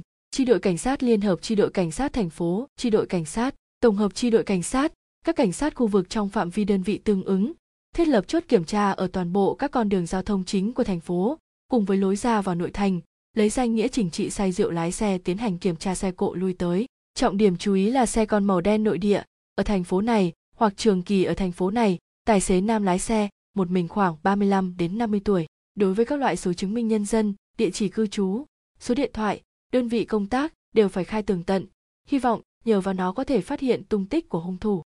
Đây là lần hành động có chút bất đắc dĩ, trong thành thị có gần trăm vạn chiếc xe lưu thông, muốn dựa vào nó tìm ra hung thủ không khác gì mò kim đáy bể. Kỳ thật lúc trước sau khi Hàn Ấn công bố đường nét miêu tả hung thủ, đội đã tiến hành kiểm tra đại khái các sản phẩm xe con màu đen trong thành phố, kết quả không phát hiện người khả nghi. Chẳng qua, về công về tư hành động lần này cần thiết phải tiến hành, làm cảnh sát, nếu đã nắm giữ thời gian gây án của hung thủ, không thể nào ngồi chờ công dân bị hại được. Mặc kệ thế nào, cho dù hy vọng có mong manh cũng phải thử xem, dù sao cũng phải làm chút gì đó, mới có thể xứng đáng với bộ cảnh phục trên người. Không làm hàng tỷ người đóng thuế thất vọng quan trọng hơn là không làm lương tâm người cảnh sát thất vọng. Cùng lúc với đội tiến hành điều tra phạm vi lớn các tuyến đường hàn ấn đã âm thầm hộ tống lâm hoan về đến nhà lặng lẽ giấu xe vào bãi đỗ xe của khách sạn đối diện. Nơi này tầm nhìn rất tốt tình hình xung quanh tòa nhà lâm hoan ở đều thấy rất rõ ràng. Đây là lần đầu tiên ngồi cầu trong kiếp sống nghề nghiệp của hàn ấn. Anh chuẩn bị rất chu đáo, ống nhòm, đèn pin, bánh mì, nước khoáng. Anh là văn chức cảnh đội không có tư cách cầm súng, cho nên chỉ mang theo một cây cảnh côn. Vẫn là đế quốc mỹ mẹ nó tiên tiến. Lúc này người ta đã sớm dùng tới máy nghe lén hoặc máy giỏ hồng ngoại gì đó rồi. Hàn ấn đang ra sức gặm bánh bao, điện thoại di động đặt trên đồng hồ đo vang lên. Anh nhìn dãy số gọi đến hiểu ý cười, nghe máy nói, lão lục, anh nhớ em thế à? Điện thoại là bạn thời đại học gọi tới, họ không chỉ là bạn học, còn ở chung một ký túc xá, hàn ấn ở giường dưới của hắn. Lúc ấy, trong ký túc xá tổng cộng 8 người ở, hàn ấn nhỏ tuổi nhất xếp hạng lão bát, người nọ xếp hạng lão lục. Sau khi tốt nghiệp lão lục ở lại trường làm trợ giảng, lúc này giọng lão lục không vui vẻ như trong tưởng tượng, ngược lại có chút trầm. Lão bát, bây giờ cậu đang ở đâu? Em đang tạm giữ chức tại thành phố xuân hải ở chi đội cảnh sát thành phố. Cậu thế nào? Gần đây không xảy ra chuyện gì chứ? Lão lục vẫn giữ giọng bình tĩnh hỏi. Hàn ấn nghe ra thanh âm không đúng, có chút buồn bực. Em rất ổn, sao vậy? Có chuyện này, anh đã cân nhắc rất lâu, nghĩ cần phải nói cho cậu biết. Bên kia dừng một chút, mới tiếp tục nói. Khoảng thời gian trước, xuân hải có hai cảnh sát tới trường học tìm hiểu biểu hiện của cậu lúc ở trường. Từ năm nhất mãi cho đến khi tốt nghiệp nghiên cứu sinh đều hỏi đặc biệt cẩn thận. Trước khi đi còn đặc biệt dặn dò bên này, sự việc quan trọng phải nghiêm khắc bảo mật. Chuyện xảy ra khi nào? Khoảng hơn hai tuần rồi. Hơn hai tuần, hàn ấn suy nghĩ một lượt, khi đó là lúc xảy ra vụ án thứ hai. Đúng rồi, lúc nằm viện chẳng phải má thẩm cũng từng nói, có cảnh sát thông qua hàng xóm cũ hỏi thăm tình hình sao? Chẳng lẽ, họ nghi ngờ mình, không muốn để lão lục lo lắng theo? Hàn ấn liền nói lấy lệ. Ấy chà, không có gì, có thể là em đến giữ chức, nên họ kiểm tra em chút thật sự không sao à? Lão lục vẫn không yên lòng. Thật đó, yên tâm đi lão lục, chờ qua một thời gian, em quay về trường, mời anh uống rượu. Nói cái quái gì thế? Cậu tới chỗ anh đây. Cậu mời anh, xem thường anh lục hả? Rồi rồi rồi, anh mời em, ha ha. Ngắt điện thoại, đáy lòng hàn ấn có loại cảm động lâu ngày không gặp. À, huynh đệ ngủ giường trên của tôi, huynh đệ của tôi. Hàn ấn lúc này không có thời gian lo lắng động cơ đội điều tra anh lúc này quan trọng nhất là an toàn của lâm hoan. Anh chừng mắt giám thị tòa nhà, một khác cũng không dám thả lòng. Trong tòa nhà đèn phòng ngủ của lâm hoan, khi thì sáng lên, khi thì tắt đi, anh biết đó là cô đang tràn trọc chăn trở. Nửa đêm đầu quả nhiên gió êm sóng lặng, tới nửa đêm về sáng, hàn ấn có chút không chịu nổi, cơn buồn ngủ không ngừng vò tới, anh điên cuồng hết nước muốn đuổi cơn buồn ngủ, bất đắc dĩ mí mắt càng ngày càng nặng. Anh muốn nhắm một con mắt hơi dưỡng thần tí, không ngờ lại ngủ mất. Chẳng biết khi nào hàn ấn dường như nghe được một tiếng thét chói tai, mở tròn mắt, chỉ thấy đèn phòng ngủ và phòng khách nhà lâm hoan đều sáng lên. Anh trực giác đã xảy ra chuyện, không kịp nghĩ nhiều, nắm lấy cảnh côn, lao ra khỏi xe. Hàn ấn trực tiếp phá cửa sân, chạy về phía cửa phòng, gõ mạnh vài cái, lâm hoan, mở cửa. Tôi là hàn ấn. Ầm một tiếng cửa mở, lâm hoan la một tiếng nhào vào lòng hàn ấn. Hàn ấn ôm cô, tầm mắt quét nhanh trong phòng. Không phát hiện khác thường, hàn ấn đỡ lâm hoan vào nhà quay người đóng cửa. Cô nhìn thấy gì? Lâm hoan lúc này không còn quan tâm được hàn ấn tại sao lại xuất hiện lúc này nữa. Cô co người trên sofa, vừa khóc thút thít vừa nói, tôi không ngủ được, liền muốn đến phòng bếp rót ly nước uống. Vừa xuống cầu thang thì nhìn thấy trên cửa sổ có một bóng người. Cô thật sự đã thấy rõ sao? Ừ còn nghe được tiếng sàn sạt, tôi la to một tiếng, hắn loáng cái đã không thấy bóng dáng đâu. Có thể là vừa nãy nổi gió dội bóng cây dây leo nhà cô lên cửa sổ không? Hàn ấn vừa nói chuyện, vừa đi tới trước cửa sổ, kéo rèm ra, mở cửa sổ, dựa vào ánh trăng đánh giá hai bên. Phía dưới cửa sổ, không nhìn thấy dấu chân, cũng không có dấu vết ma sát, chỉ có dây xanh treo trên vách tường đang phất phơ dưới gió đêm, nhẹ nhàng nhảy múa. Cô có đèn pin không? Hàn ấn muốn ra sân xem xét cẩn thận lại. Lâm hoan thoáng cái lại ôm chặt lấy anh từ phía sau, miệng thì thào nói, đừng đi, tôi sợ lắm, đừng bỏ tôi được không? Hàn ấn vô thức dãy ra một chút lâm hoan lại ôm chặt hơn, cách áo ngủ đơn bạc, một luồng nhiệt độ cơ thể nóng cháy và hương thơm sâu kín, cũng như khuỷu tay của lâm hoan gắt gao quấn quanh anh. Tim anh đột ngột đập nhanh hơn, bước chân liền ngưng trệ. Anh có thể cảm giác được tiếng tim lâm hoan đang thình thịch nhảy loạn. Hít sâu một hơi, hàn ấn nhẹ nhàng kéo hai tay lâm hoan ra, xoay người lại, bốn mắt nhìn nhau. Ánh mắt bỏng cháy đan vào nhau. Hàn ấn cảm thấy mình đã bị tan chảy, tình cảm đè nén, đã lâu. Tích lũy đến giữa đôi môi. Được rồi tôi không đi nữa. Cô ngồi xuống trước. Gió đêm rất lạnh. Tôi đóng cửa sổ lại đã. Một khắc cuối cùng, hàn ấn lạ lùng cầm giữ lấy bản thân. Đỡ lâm hoan đến sofa, chạy trốn tới trước cửa sổ, máy móc đóng cửa sổ kéo rèm. Xoay người lại, lâm hoan ngồi trên sofa, vẻ mặt không che giấu được mất mát. Hàn ấn không khỏi có chút áy náy, ra vẻ thoải mái, nói, đi ngủ thôi. Tôi ở đây canh gác cho cô. Lâm hoan ngẩng đầu lên, hai mắt tóc phủ lòa xoa nhìn về phía hàn ấn trong ánh mắt tràn đầy nhu tình, động lòng người, làm người yêu mến. Ôm tôi một cái, ôm tôi một cái được không? Tôi mệt mỏi quá. Tình ý không thể chối từ, hàn ấn đành phải mỉm cười. Ôm cô vào lòng, vuốt nhẹ đầu cô, an tâm ngủ đi, tôi sẽ trông chừng cho cô. Gương mặt lâm hoan dán trước ngực hàn ấn, cọ cọ nỉ non, ôm chặt chút. Trong khoảng thời gian này, lâm hoan luôn trong trạng thái sợ hãi và lo lắng cực độ, tâm lực sớm đã kiệt quệ lúc này trong vòng tay an toàn của hàn ấn, không lâu sau liền ngủ. Trong lúc ngủ mơ thỉnh thoảng phát ra vài lời nói mới nho nhỏ nghẹn ngào. Xin ngươi, buông tha ta đi, ta biết sai rồi. Sáng sớm, hàn ấn mở mắt, từ trên sofa ngồi dậy, lâm hoan đang tới lui giữa phòng bếp và phòng khách. Chỉ trong chốc lát, trên bàn đã dọn xong mấy món ăn sáng. Có cháo loãng, có trứng chiên, còn có hai dĩa dưa cải. Mau đi rửa mặt, đến ăn điểm tâm. Lâm hoan lao tay vào tạp dìa dáng vẻ bà chủ gia đình nhỏ, rất đáng yêu. Ôm nhau cả đêm, hàn ấn chẳng biết kế tiếp phải đối mặt với lâm hoan như thế nào. Yên lặng rửa mặt xong, ngồi vào trước bàn, cầm lấy chén đũa, im lặng ăn. Thấy hàn ấn không nói lời nào, lâm hoan cũng giận dỗi không lên tiếng. Cơm ăn rất lúng túng. Cuối cùng, hàn ấn muốn làm dịu bầu không khí, đành phải lấy mình ra giễu cợt. Tối qua dáng vẻ tôi cầm cành côn sông tới có phải rất ngốc không? Không hề. Một khắc đó tôi có lẽ đã yêu anh mất rồi keng một tiếng hàn ấn không cầm chắc, thì múc cơm rơi trên mặt đất. Anh bối rối nhặt lên, cũng không buồn lau, liền máy móc ăn tiếp. Ha ha, lâm hoan cười như đùa, ngốc thế, tôi kém vậy sao? Chủ động ôm ấp yêu thương cũng không ai thèm. Không không phải, tôi chỉ cảm thấy tình cảm trong nháy mắt đó không đủ chân thật. Hàn ấn tránh né ánh mắt lâm hoan, ấp á ấp úng nói, sao không chân thực? Từ góc độ tâm lý học mà nói, hai người có hảo cảm với nhau khi họ rơi vào huề oải và sợ hãi cực độ, lại ở chung một phòng, thường dễ dàng buông bỏ trói buộc đạo đức, sinh ra va chạm kích tình.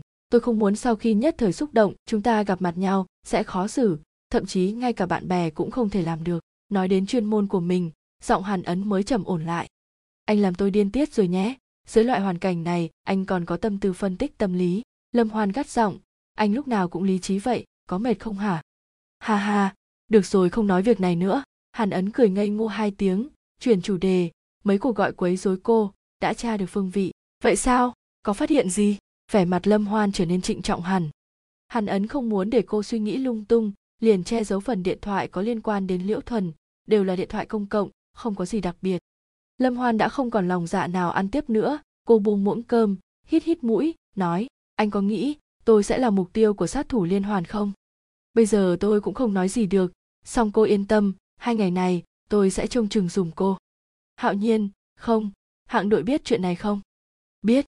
Chính anh ấy phái tôi đến bảo vệ cô. Không biết tại sao, khi hàn ấn nói những lời này, trong lòng mơ hồ có chút không thoải mái. Song lâm hoa nhắc tới hạng hạo nhiên, cũng làm cho anh nhớ tới một vấn đề.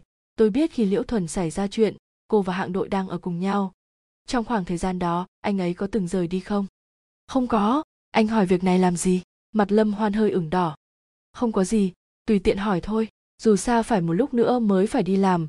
Cô kể cho tôi một chút về hạng đội đi. Kể gì về anh ấy? Tôi muốn biết biến hóa của anh ấy trong một năm này.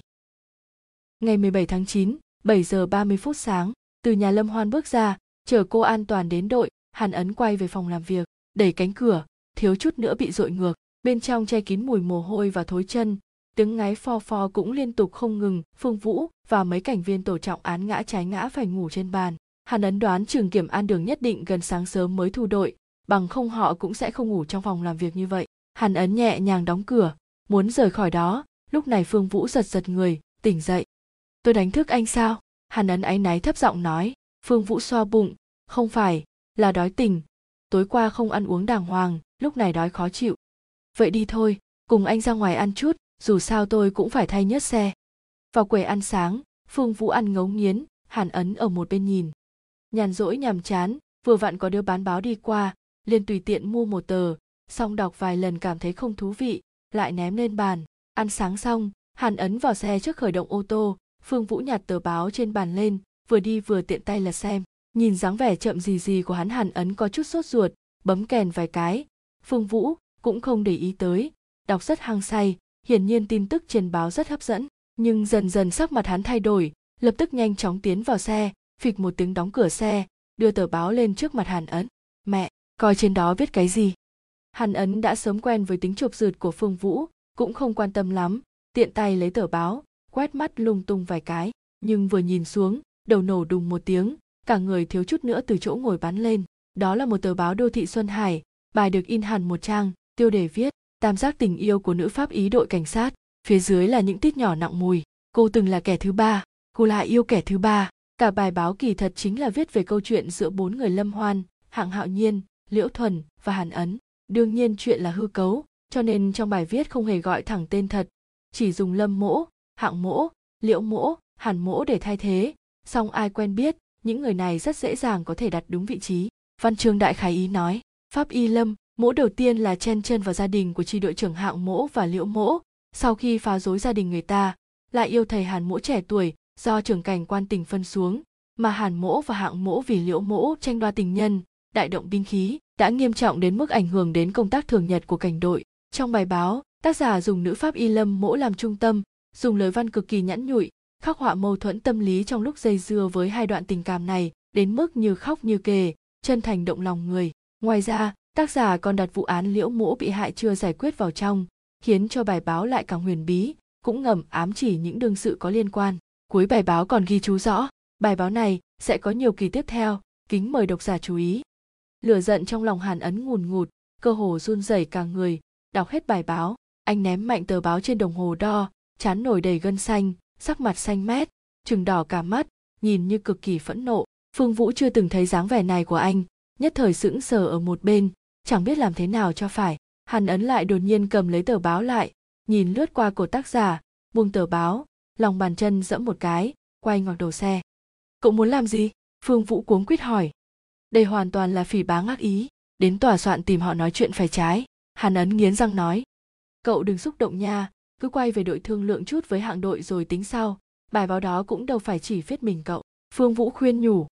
Hàn ấn dẫm lên phanh xe một cái, dưới chấn động mãnh liệt, đầu phương vũ thiếu chút nữa húc vào kính chấn gió. Hàn ấn chỉ vào cửa xe, ý bảo hắn xuống xe.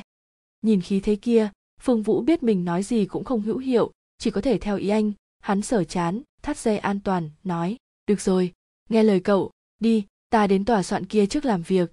Tôi giúp cậu chỉ đường. Anh chàng phương vũ này đừng thấy bình thường tổng hợp lại là đồ 290, 250 cộng 38 2, nhưng đến thời điểm mấu chốt, trong lòng rất có chủ kiến, đó cũng là lý do hạng hạo nhiên và lão tử rảnh rỗi sẽ mỉa mai hắn, nhưng lại nguyện ý giao trọng trách cho hắn. Giờ BIV kép, đọc là o bái ủ nghĩa 250, nếu dịch nghĩa đen. Tuy nhiên, đây lại là một câu chửi bằng tiếng Trung, nghĩa là thằng ngu, vô dụng hoặc vô tích sự, tương tự 38 và hai nghĩa là ngớ ngẩn. Do đó lúc này, hắn vừa nhận lời hàn ấn, vừa lén gửi tin nhắn cho lão tử và hạng hạo nhiên. Phương Vũ dẫn đường, hai người nhanh chóng chạy tới tòa soạn, đưa cho trạm gác thẻ chứng từ, hỏi thăm phòng làm việc của một vị phóng viên tên Ngô Lương Trí ở đâu. Gác cổng thấy hai người mặt mày tức giận, cũng không dám chậm trễ, báo cho hai người, Ngô Lương Chí là phó tổng biên của tòa soạn, làm việc ở phòng 303. Chương 8.4, sáng sớm, chuyện đầu tiên Ngô Lương Chí làm, đó là gọi điện thoại cho bộ phận phát hành, nhận được câu trả lời thuyết phục là hôm nay lượng báo tiêu thụ đã cao gần mức mới. Điện thoại vừa gác, điện thoại của lãnh đạo liền đuổi đến, nội dung đơn giản là khen thưởng hắn, cũng ám chỉ hắn tăng thêm chút sức, tiến thêm một bước hy vọng thật lớn nữa. Để điện thoại xuống, Ngô Lương Chí thở phào nhẹ nhõm, trên mặt lộ ra nụ cười như chút được gánh nặng. Ngô Lương Chí đang làm việc tại báo đô thị Xuân Hải, thuộc quản lý của tập đoàn báo chí Xuân Hải, sau khi ra mắt vào năm 2000, nội dung mang tính giải trí, tính thú vị, tính phục vụ là chính. So với hai tập đoàn báo chí khác là Nhật báo Xuân Hải và Vãn báo Xuân Hải mà Ngô Lương Chí từng làm trước kia, vô luận là từ quyền uy, nhân khí hay số lượng phát hành đều kém hơn rất nhiều. Hơn nữa lỗ vốn mấy năm liên tục đã trở thành một gánh nặng của tập đoàn. Ekip lãnh đạo báo đô thị do tập đoàn báo chí ủy nhiệm, bình thường đều là do những người đã thất thế hoặc vi phạm quy định, lại có chút vai vế không có cách nào thu xếp xử phạt, sẽ được điều đến đó. Đương nhiên, nếu công tác có khởi sắc, có công trạng, vẫn có người chống lưng đầy đủ, rất có khả năng sẽ nhảy trở lại vị trí đầu thậm chí vị trí quyền lợi càng cao hơn. Do đó trong tập đoàn báo đô thị, đối với những người một lòng truy đuổi con đường làm quan này mà nói, là luyện ngục mà cũng là ván nhún. Mặc dù địa vị của báo đô thị giống như một cục gân gà, nhưng có tính ưu việt của nó so với nhật báo và vãn báo khách quan nghiêm ngặt, độ tự do của nó lớn hơn, tính linh hoạt càng mạnh. Đối với việc theo đuổi tin tức, cũng dùng tính chấn động và tính hiệu ích làm chuẩn, không cần độ chân thật quá khắt khe. Bình thường có vài tin tức, dưới chỉ đạo của nhật báo và vãn báo ở những phương diện có liên quan, chỉ có thể đăng vài thông báo, hoặc dứt khoát không đăng. Còn báo đô thị thì có thể xoay quanh tin tức lá cải, đồn đại bát quái, đánh sát biên cầu. Chỉ cần là có lợi cho lượng tiêu thụ, lãnh đạo cấp trên cũng mắt nhắm mắt mở gần gà ý chỉ những thứ vô bổ, đánh sát biên cầu chỉ những việc làm đi hơi lệch trọng tâm, nhưng vẫn không vi phạm quy tắc. Ngô lương trí hiện giờ đã dồn đủ sức để đông sơn tái khởi, cho nên sau khi đánh hơi được tin tức về án mạng liên hoàn, hắn gióng chống khua chiêng tổ chức nhân lực tiến hành theo dõi tin tức, còn thể son sắt trước mặt lãnh đạo, cam đoan có thể gửi đến tin tức độc nhất vô nhị. Nhưng không ngờ cảnh sát phong tỏa tin tức về vụ án này cực kỳ nghiêm ngặt, ngay cả nội ứng ở cảnh đội cũng không tiết lộ chút xíu tin tức nào, đừng nói đến độc nhất vô nhị ngay cả tin tức đặc sắc hơn mấy tờ báo đơn vị khác cũng không có. Thật sự là ăn trộm gà không được còn mất nắm thóc. Vốn định mượn bài báo lần này làm cho con đường làm quan của mình bước lên một nấc thang, kết quả hiện giờ chẳng những không lộ được mặt, ngược lại còn bị đối thủ cạnh tranh nhạo báng.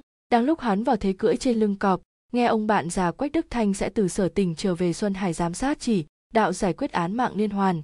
Việc này làm hắn mừng rỡ vô cùng. Ngô lương trí ban đầu tiếp xúc với quách đức thanh là vì hắn phụ trách mảng pháp chế ở vãn báo xuân hải. Vì một vài cơ hội phỏng vấn, hai người thường xuyên qua lại, thường xuyên gặp mặt liền thành bạn bè. Quách đức thanh thường lén tiết lộ cho hắn một vài thông tin nội tình của vụ án, để hắn có thể đăng những tin tức độc nhất. Thậm chí lợi dụng chức quyền vì hắn bãi bình không ít việc, mà hắn cũng chẳng chút keo kiệt hồi báo cho quách đức thanh tương xứng. Theo nhiều lần hợp tác hỗ huệ hỗ lợi, giao tình của hai người cũng càng thêm sâu đậm. Hỗ huệ hỗ lợi nghĩa là điều ước ký kết giữa bên quy định việc hưởng hay trao đổi những quyền lợi ngang nhau. Buổi tối sau ngày quách đức thanh trở về, ngô lương trí liền mở tiệc ngoài mặt chào đón, bên trong thì ngầm ưng thuận một vài hứa hẹn. Hy vọng quách đức thanh có thể tiết lộ chút thông tin vụ án. Nhưng với quách đức thanh mà nói, cám dỗ này chưa đủ hấp dẫn hắn. Việc hắn thật sự cảm thấy hứng thú chính là ghế ngồi của hạng hạo nhiên.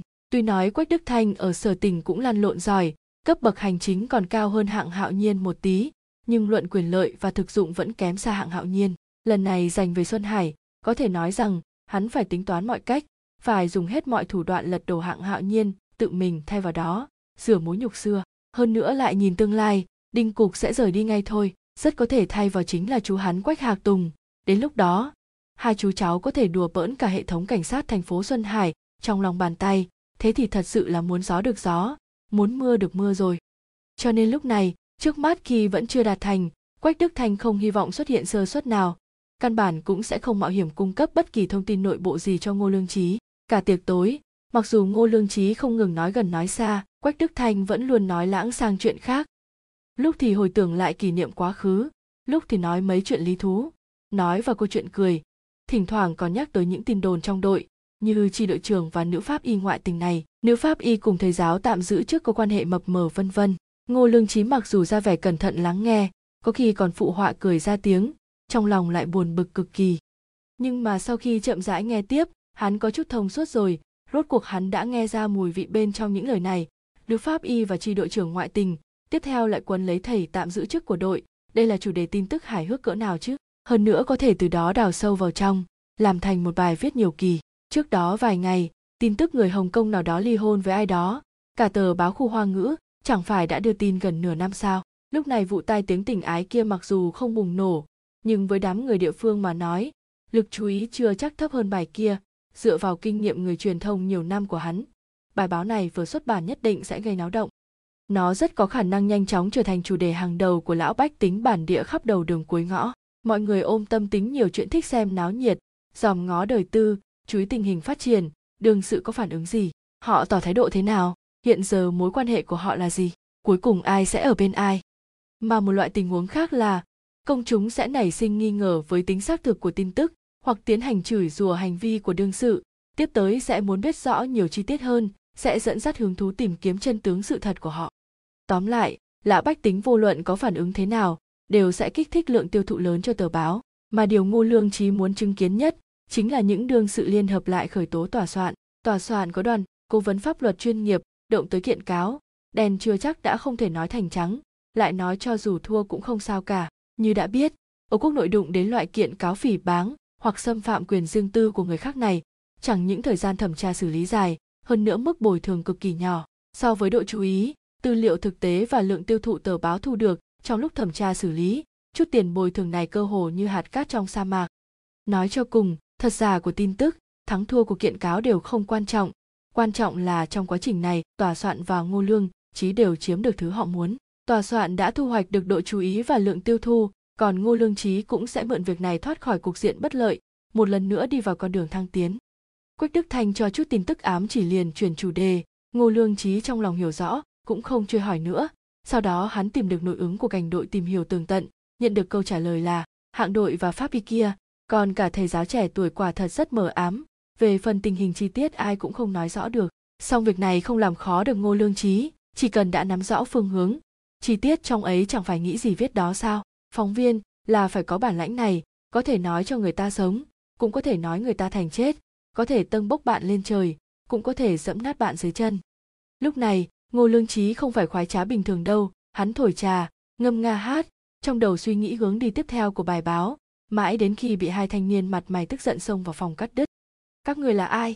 Tại sao không gõ cửa đã vào? Ngô lương trí đặt tách trà xuống, sắc mặt trở nên không vui, hiển trách ông không nhận ra tôi không? Hàn ấn đến gần chế diễu nói. Không nhận ra. Không nhận ra tôi sao ông viết ra được bài báo đó? Hàn ấn ném tờ báo trong tay lên bàn ngô lương trí ngô lương trí giả vờ cầm tờ báo đọc một chút, lại ngừng đầu cao thấp đánh giá hàn ấn, nói, anh chắc là thầy hàn ấn của trường cảnh quan phải không?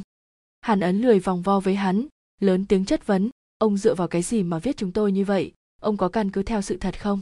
Không theo sự thật, vô căn cứ. Không có chút chân thật nào trong đó ông xứng đáng về nghề ký giả này sao? Ngô lương trí thản nhiên giải thích, tại sao không có sự thật, địa điểm, thời gian, tên người, cái nào không phải thật? Ngô lương trí cãi bướng, phương vũ rốt cuộc cũng không nhịn được nữa, vỗ bàn quát, ông đây ở ngoài cả ngày cả đêm đùa giỡn với tính mạng, tụi mày mẹ nó ở phía sau nói này nói kia, quả thực là thứ người cặn bã. Tiểu đồng chí, cậu nói vậy là không đúng rồi nha, tôi biết cảnh sát các cậu vì dân phục vụ khổ cực, nhưng chúng tôi cũng vì dân phục vụ mà lão bách tính thích đọc gì? Chúng tôi đương nhiên sẽ viết cái đó. Cậu xem, chúng tôi vừa phát hành đã có người gọi lại cho chúng tôi. Nói lượng tiêu thụ của tờ báo hôm nay đặc biệt tốt. Việc này chứng tỏ quần chúng rất thích. Ngô lương trí nhẫn nại, tận tình khuyên bảo khai đạo cho phương vũ. Ông! Phương vũ giận run người, nói không ra lời. Ông làm vậy là phỉ báng ác ý. Tôi yêu cầu ông lập tức đăng báo tạ lỗi, lập tức đình chỉ phát hành các số tiếp theo. Hàn ấn chỉ vào mũi ngô lương trí nói. Ôi chao! Chuyện đó không có khả năng.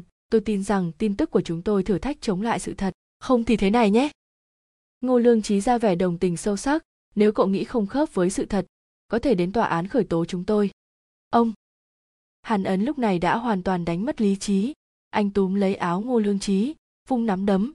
Khi nắm đấm sắp hạ xuống, phía sau đột ngột truyền tới một giọng nói vừa quen thuộc lại vừa thâm trầm. Đi ra ngoài ra ngoài chờ. Hàn ấn gượng gạo dừng tay, quay đầu lại thấy hạng hạo nhiên và lão tử xuất hiện phía sau, đi ra ngoài ra ngoài chờ. Hạng hạo nhiên nhấn giọng, không cho phép nghi ngờ. Hàn ấn không cam lòng, nắm tay dừng giữa không trung do dự. Lão tử và phương vũ vội đi tới kéo anh. Hàn ấn dãy giụa bị hai người kéo ra ngoài. Anh chừng đỏ cả hai mắt, vẻ mặt oan ức nhìn hạng hạo nhiên. Hạng hạo nhiên mặt không chút biểu cảm đáp lại, nhưng giọng điệu đã nhu hòa hơn. Cậu ra ngoài trước, ra ngoài chờ. Thấy hàn ấn ra cửa ngô lương trí vừa nãy còn có chút lờ mờ bỗng, hăng hái hẳn. Hắn soạt cái đứng dậy, vừa sửa sang lại quần áo, vừa reo lên với hạng hạo nhiên. Hạng đội trưởng tới vừa đúng lúc, nhìn coi thủ hạ của anh không có tố chất gì cả, còn muốn đánh người, tôi hy vọng sự việc này anh sẽ nghiêm túc xử lý. Nếu anh không xử lý tôi, sẽ khiếu nại với thượng cấp của anh. Hạng hạo nhiên chẳng hử gì, cười cười, tự mình ngồi vào trên ghế đối diện ngô lương trí ồn ào lải nhải một lát, ngô lương trí thức được mình có chút thất thố liền kiểm giọng lại, nhưng vẫn bám giết không ngớt. Hạng đội trưởng anh xem xử lý thế nào? Thanh niên không hiểu chuyện, ngài người lớn rộng lượng, nể mặt mũi của tôi coi như xong, được không? Hạng hạo nhiên mặt mày tươi cười đáp lại. Ngô lương trí giả vừa cân nhắc như thật, sau đó tỏ vẻ thành khẩn, nói, nếu hạng đội trưởng đã nói vậy, thì thôi vậy, thanh niên bây giờ không dễ quản lý, tôi sẽ không gây thêm phiền toái cho anh nữa. Ai du, vậy cảm ơn lắm. Hạng hạo nhiên nâng cao giọng có chút khoa trương nói nếu mặt mũi của tôi hữu hiệu như vậy, tôi có thể phiền anh một chuyện nữa không? Anh cứ nói cứ nói, khách khí làm gì? Hạng hạo nhiên lấy tay chỉ tờ báo trên bàn, có thể dừng loạt bài này không? Thuận tiện lên báo xin lỗi. Ngô lương trí nhìn thoáng qua tờ báo, hơi khó xử nói e rằng không được, loạt bài này đọc giả cực kỳ hoan nghênh, chúng tôi không thể để họ thất vọng được, lại nói chúng tôi cũng không có gì để tạ lỗi cả. Thật sự không thể ngừng sao? Hạng hạo nhiên hừ mũi. Không thể. Ngô lương trí không khoan nhượng đáp hỏi lại anh một lần nữa, thật sự không thể ngừng, đúng không? Giọng điệu hạng hạo nhiên đã chẳng còn khách khí nữa. Hạng hạo nhiên tỏ thái độ không cho phép cự tuyệt, nhưng lại khiến ngô lương trí nhất thời chột dạ. Chẳng lẽ phía trên y có chống lưng, nhưng nắm nhược điểm gì của tòa soạn chứ? Ngô lương trí không thể không nghiêm túc cân nhắc vấn đề này. Hắn xoa xoa tay, mắt nhìn chằm chằm tờ báo, dường như đang cân nhắc gì đó. Cuối cùng lộ ra nụ cười rào hoạt, nói, được rồi, mặt mũi của hạng đội tôi vẫn phải nhường, dừng cũng được nhưng tôi có điều kiện. Nói thử nghe. Dùng tin tức án mạng liên hoàn trao đổi, anh thấy thế nào? Ha ha, ngô tổng biên quả nhiên khôn khéo đấy. Hạng hạo nhiên dường như đã sớm đoán chúng hắn sẽ ra điều kiện này, nhìn như đã có chuẩn bị. Y cua túi văn kiện trong tay nói, án mạng liên hoàn cục đã nghiêm lệnh kín miệng, tôi cũng không có can đảm nói lung tung, nhưng anh thấy dùng vụ án này trao đổi thì thế nào? Vừa nghe hạng hạo nhiên nói thế, ngô lương trí mới chú ý tới túi văn kiện trong tay y. Hắn nghi ngờ tiếp nhận mở ra xem một chút, sắc mặt đột nhiên đại biến. Anh anh, thế này là có ý gì? Sao? Anh nghĩ việc này không đủ nóng sao? Khóe miệng hạng hạo nhiên nhếch lên. Cười lạnh nói, anh thật sự làm tôi bất ngờ quá. Vốn dĩ tôi ôm tâm lý may mắn vào trong kho số liệu tìm kiếm một chút, không ngờ gõ đại danh của anh vào, quả thật có ghi chép. Đó đã là đã là chuyện trước kia lâu lắm rồi, trách tôi nhất thời hồ đồ. Không không, là hiểu lầm. Ngô lương trí bắt đầu nói năng lộn xộn gọi gái, bắt gian dâm tại chỗ, chứng cứ vô cùng xác thực, đó cũng là hiểu lầm. Tôi biết năm đó anh nhất định nhờ vào quan hệ để che đậy vụ án, không công khai ra ngoài, nhưng người anh tìm còn chưa có gan tiêu hủy triệt để vụ án đâu. Hạng hạo nhiên mỉa mai lại nói, ngô tổng biên, anh làm báo, nếu đăng vụ án của anh lên mạng, hoặc nói cho các đồng nghiệp của anh anh nghĩ sẽ có hậu quả gì nhỉ? Anh anh là cảnh sát, sao có thể làm chuyện như vậy? Anh muốn uy hiếp tôi sao? Ngô lương trí lau mồ hôi lạnh trên trán cố gắng chấn định trách mắng. Đúng, tôi đang uy hiếp anh đó. Hạng hạo nhiên cắn răng, lạnh lùng trừng mắt với ngô lương trí cơ thể ngô lương trí vô lực sụi lơ lên ghế, khí thế hoàn toàn yếu đi. Hắn đương nhiên biết kết quả sẽ là gì. Nếu chuyện chơi gái bị phơi bày ra ánh sáng, tất cả mọi thứ của hắn đều bị hủy hết, mà rút lại một bài báo, đơn giản chỉ dậm chân tại chỗ. Có thể nói, lúc này hắn đã không còn đường sống để lựa chọn. Hắn chỉ có thể ôm lòng không cam, ôm khuất nhục, bất đắc dĩ gật đầu tỏ vẻ đồng ý ngưng đưa tin. Thấy đã đạt được mục đích, hạng hạo nhiên liền đứng dậy bỏ văn kiện trên bàn vào túi, giơ về phía ngô lương trí chào phúng nói, đừng nhụt chí, anh vẫn có thể tiến bộ. Hạng hạo nhiên từ phòng làm việc của ngô lương trí đi ra, đám người hàn ấn trong hành lang sớm đã chờ đến sốt ruột, vội vàng vây lấy. Không chờ họ hỏi, hạng hạo nhiên liền nhàn nhạt quảng một câu, không sao nữa đâu, trở về làm việc cả đi, khi mọi người còn đang muốn hỏi rõ. Y liền lạnh lùng bỏ lại một câu, rồi đi trước hạng hạo nhiên nói, đối phó với ác nhân, cần biện pháp của ác nhân. Lại nói về ngô lương trí sau khi đám người hạng hạo nhiên đi rồi, hắn giúp trong ghế giám đốc, hồi lâu không hề nhúc nhích. Điện thoại trên bàn vang lên vài hồi, hắn cũng không buồn nghe. Mãi đến khi điện thoại di động trong túi vang lên, hắn miễn cưỡng lấy điện thoại di động ra, lướt mắt nhìn màn hình, cơ thể mới chịu rời khỏi lưng ghế dựa. Hắn nhanh chóng từ trong ngăn kéo lấy ra một cái gương, soi soi mặt, phát hiện hắn trong gương sắc mặt uể oải, vẻ mặt mệt mỏi nhất là trên cái đầu chỉ có vài cọng tóc, bị mồ hôi bết dính vào da đầu. Thoạt nhìn rất nhếch nhác, hắn hoạt động cơ mặt, vuốt vài sợi sang một bên, tựa như người ở đầu kia điện thoại có thể nhìn thấy được vậy. Hắn nghe điện thoại, giọng điệu có chút bất mãn, alo, băng băng hả? Là em, anh đang ở đâu? Ở phòng làm việc. Em gọi vào điện thoại bàn của anh sao không anh nghe hả? Anh anh vừa về. Sao vậy? Cơ thể không khỏe sao? Nghe giọng anh có chút bất thường. Không có không có gì có thể là gần đây công việc nhiều quá, có chút bực bội. Phải chú ý nghỉ ngơi nhé, bớt làm lại chút. Đừng hiếu thắng vậy, cơ thể của mình mà, mệt đến bệnh là toi. Mãi đắm chìm trong tâm trạng uể oải, ngô lương trí bỗng dưng được cổ băng băng quan tâm như vậy, mũi đau xót, nước mắt thiếu chút nữa rơi xuống, hắn cầm điện thoại di động, kích động đến nhất thời im lặng. Thật ra cổ băng băng chỉ buột miệng nói vậy thôi, không hề đặc biệt để ý đến hắn, cho nên cũng không tiếp tục quan tâm nữa, chuyển chủ đề tới mục đích của cuộc gọi này ngày mai, em phải về bắc kinh rồi. Cảm ơn anh mấy ngày qua đã giúp em liên lạc với bên tuyên truyền. Công ty rất hài lòng, đã gây thêm phiền toái cho anh rồi. Nào có, khách khí với anh làm gì? Buổi tối, chúng ta hù hí chút nhé. Ngô lương trí dường như cảm giác được hy vọng nào đó, thanh âm cũng trở nên sung sướng hơn. Ý của hù hí này cổ băng băng đương nhiên hiểu. Trước kia mỗi lần khi ngô lương trí hẹn à cũng luôn nói như vậy. Nhưng hiện giờ nghe được hai chữ này à có cảm giác buồn nôn khó tả à gắng sức khắc chế bản thân giọng điệu mềm mại nói, lần sau nhé, mấy ngày nay về cứ vội họp báo, mệt mỏi lắm, tối phải nghỉ ngơi cho khỏe. Chỉ ăn một bữa cơm, không có ý gì khác, ngô lương trí chưa từ bỏ ý định, muốn quanh co gạt người ta ra rồi tính. Vốn phải là em mời anh, nhưng lần này quá mệt rồi, ngại quá, có cơ hội anh đến bắc kinh, em sẽ mời anh ngay, giúp anh giới thiệu với mấy em gái xinh đẹp, được rồi. Không nói nữa, em có điện thoại gọi vào.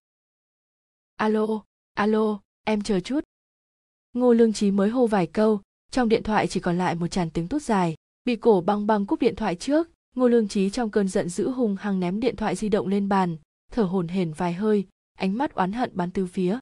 Trước đây vài ngày, ngô lương trí ôm chờ mong ôn mộng uyên ương đến sân bay đón, nhưng tình thế cổ băng băng, vừa đến không những thoáng cái đã bỏ đi ảo tưởng của hắn, mà còn khiến hắn cảm giác mặc cảm tự ti sâu sắc. Được trợ lý, thợ trang điểm, tư vấn trang phục vệ sĩ bảy tám người vây quanh cổ băng băng, như chúng sao vây quanh mặt trăng vậy. Mà cổ băng băng tú sắc chói mắt, rực rỡ chiếu rọi, dáng vẻ siêu sao. Cũng may cổ băng băng coi như nể mặt, từ chối xe công ty chuẩn bị cho à ngồi vào xe audi của ngô lương trí. Trong xe tràn đầy mùi thơm mê người, bầu không khí lại có vẻ khá ngột ngạt, cảm giác xa lạ vì chia cách, địa vị hoán đổi, khiến hai người trong thời gian ngắn đều cảm thấy có chút không quen, ngoại trừ một vài câu khách sáo hỏi thăm tình hình gần đây thì không nói gì thêm nữa. Ngô lương trí thỉnh thoảng thông qua kính chiếu hậu đánh giá cổ băng băng ngồi phía sau, đáy lòng cảm thán cảnh ngộ đời người biến hóa cực nhanh. Mà tốc độ biến hóa loại này ở làng giải trí càng như hỏa tiễn lên trời, nhanh đến mức bạn không kịp dùng cách nhìn bình thường mà phán đoán được. Ngày hôm qua là nhân vật chính trong chủ đề dính đến scandal tình dục chuyển ngày liền trở thành ngôi sao triển vọng, được vạn người sùng bái. Ngô lương trí coi như cũng là người trong giới, có đôi khi hắn cũng không hiểu nổi, rốt cuộc là phẩm vị của quần chúng có vấn đề hay là tư duy của những người khởi xướng này có vấn đề? Mặc kệ thế nào, cuộc đời cổ băng băng bây giờ đã chót lọt, đang từ từ đi lên đỉnh cao, mà người ở loại cảnh giới này, trên người thường luôn mang theo khí chất cực đại, giống như phủ một quầng sáng chói mắt.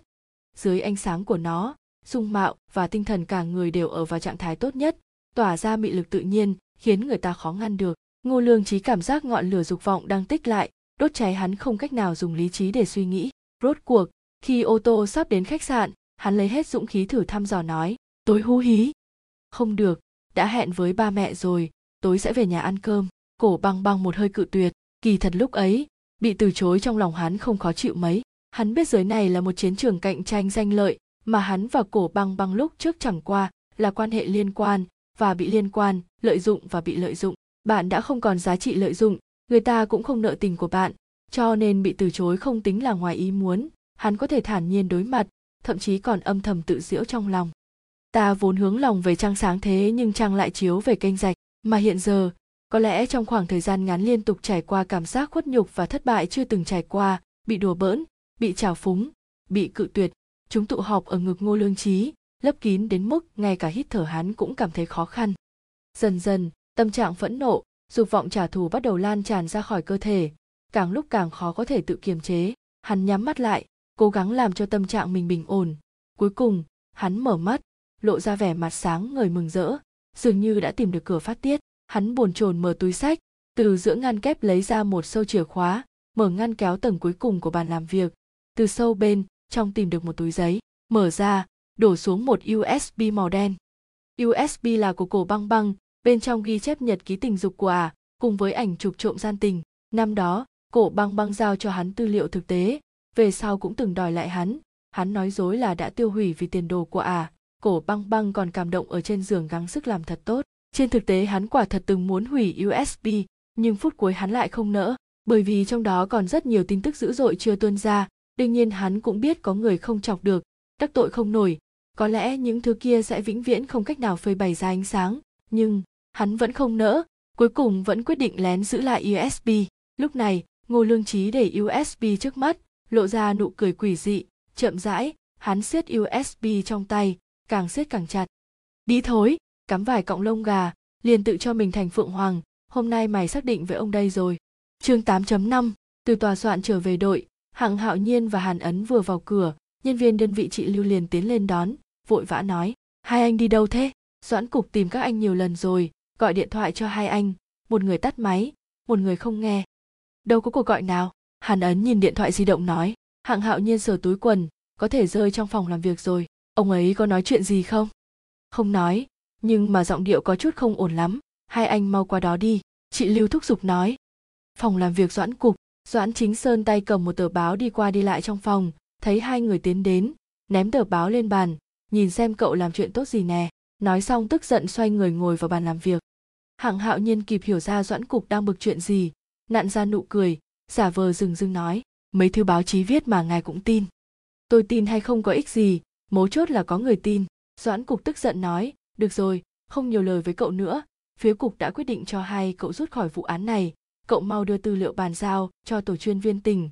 Vụ án bây giờ họ sẽ chủ đạo. Về phần sắp xếp cho các cậu, chờ nghiên cứu xong sẽ thông báo cho các cậu.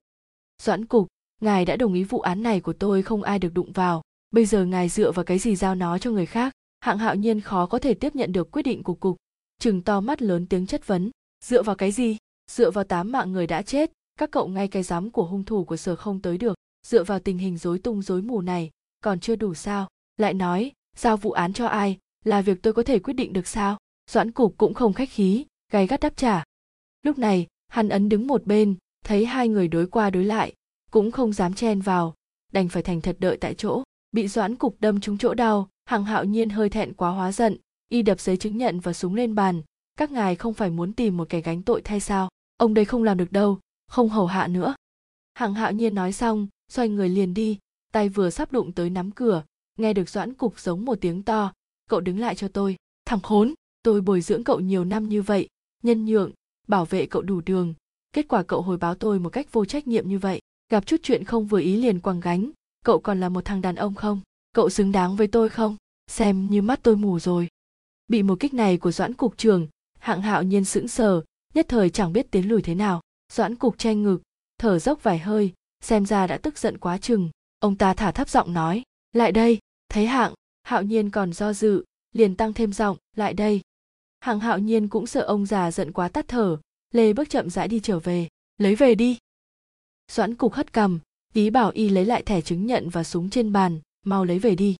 Hạng hạo nhiên trần chờ lấy về thẻ chứng nhận và súng, doãn cục mới dịu giọng thành khẩn nói nói thật, vụ lùm xùm này bất kể là thật hay giả, ảnh hưởng cũng rất xấu. Hơn nữa bây giờ lãnh đạo thành phố và toàn bộ bách tính có ngàn vạn ánh mắt nhìn chòng chọc chúng ta, áp lực phía cục rất lớn, nếu không xử lý sẽ toi đấy. Cho nên chú cháu quách thị mới đề xuất lên trên tạm thời đình chỉ công tác của các cậu được phần lớn người trong cục hưởng ứng. Kỳ thật về mặt đạo lý, vì sự kiện này mà tạm thời đình chỉ cộng tác của các cậu, không xem là quá mức.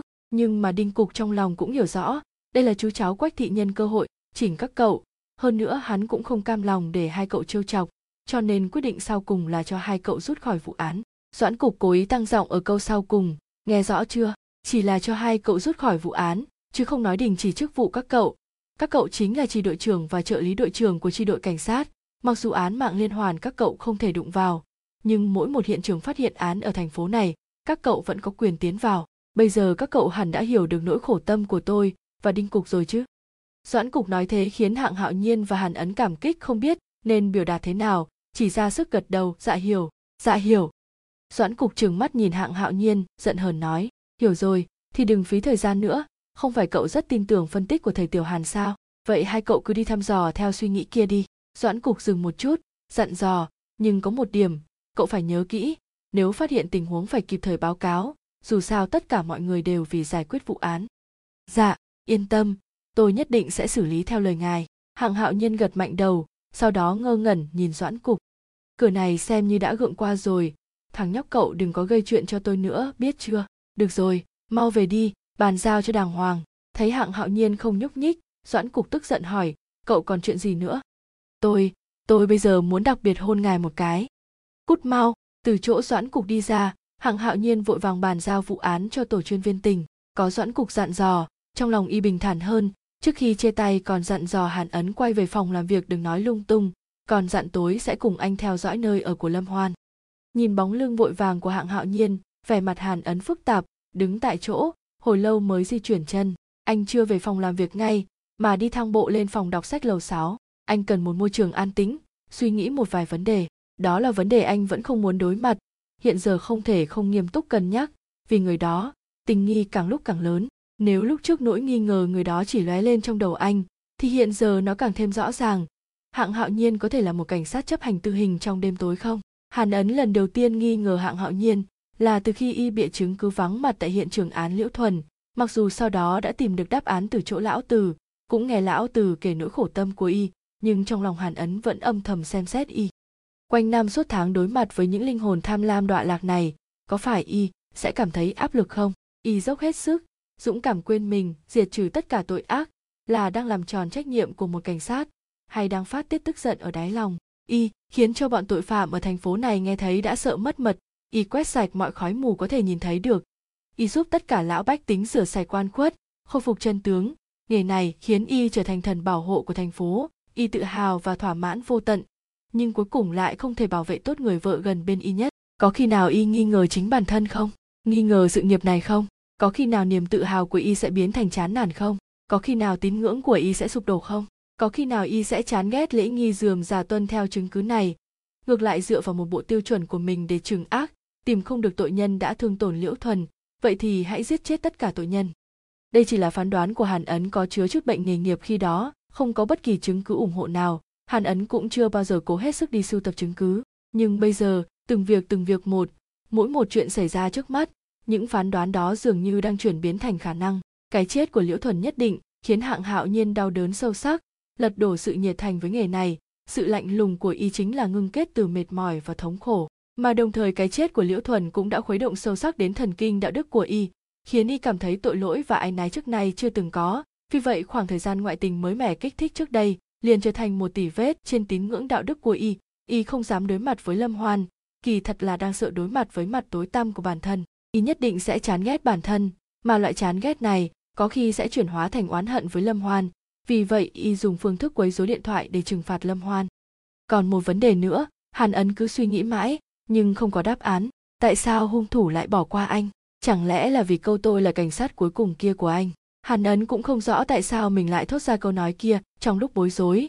Tóm lại, câu nói kia thực sự đã cứu anh một mạng. Có khi nào là vì hung thủ tự nhận chung đồng loại cảnh sát, đều chừng ác dương thiện, kẻ chính nghĩa, vì vậy động lòng chắc ẩn, hoặc y không hạ thủ là vì bản thân y chính là một cảnh sát. Còn nữa, tại sao hạng hạo nhiên phải điều tra anh? Là đang nghi ngờ anh, hay đang muốn rời tầm mắt của cảnh sát, hoặc đang tính toán mọi cách muốn tìm một kẻ chịu tội thay?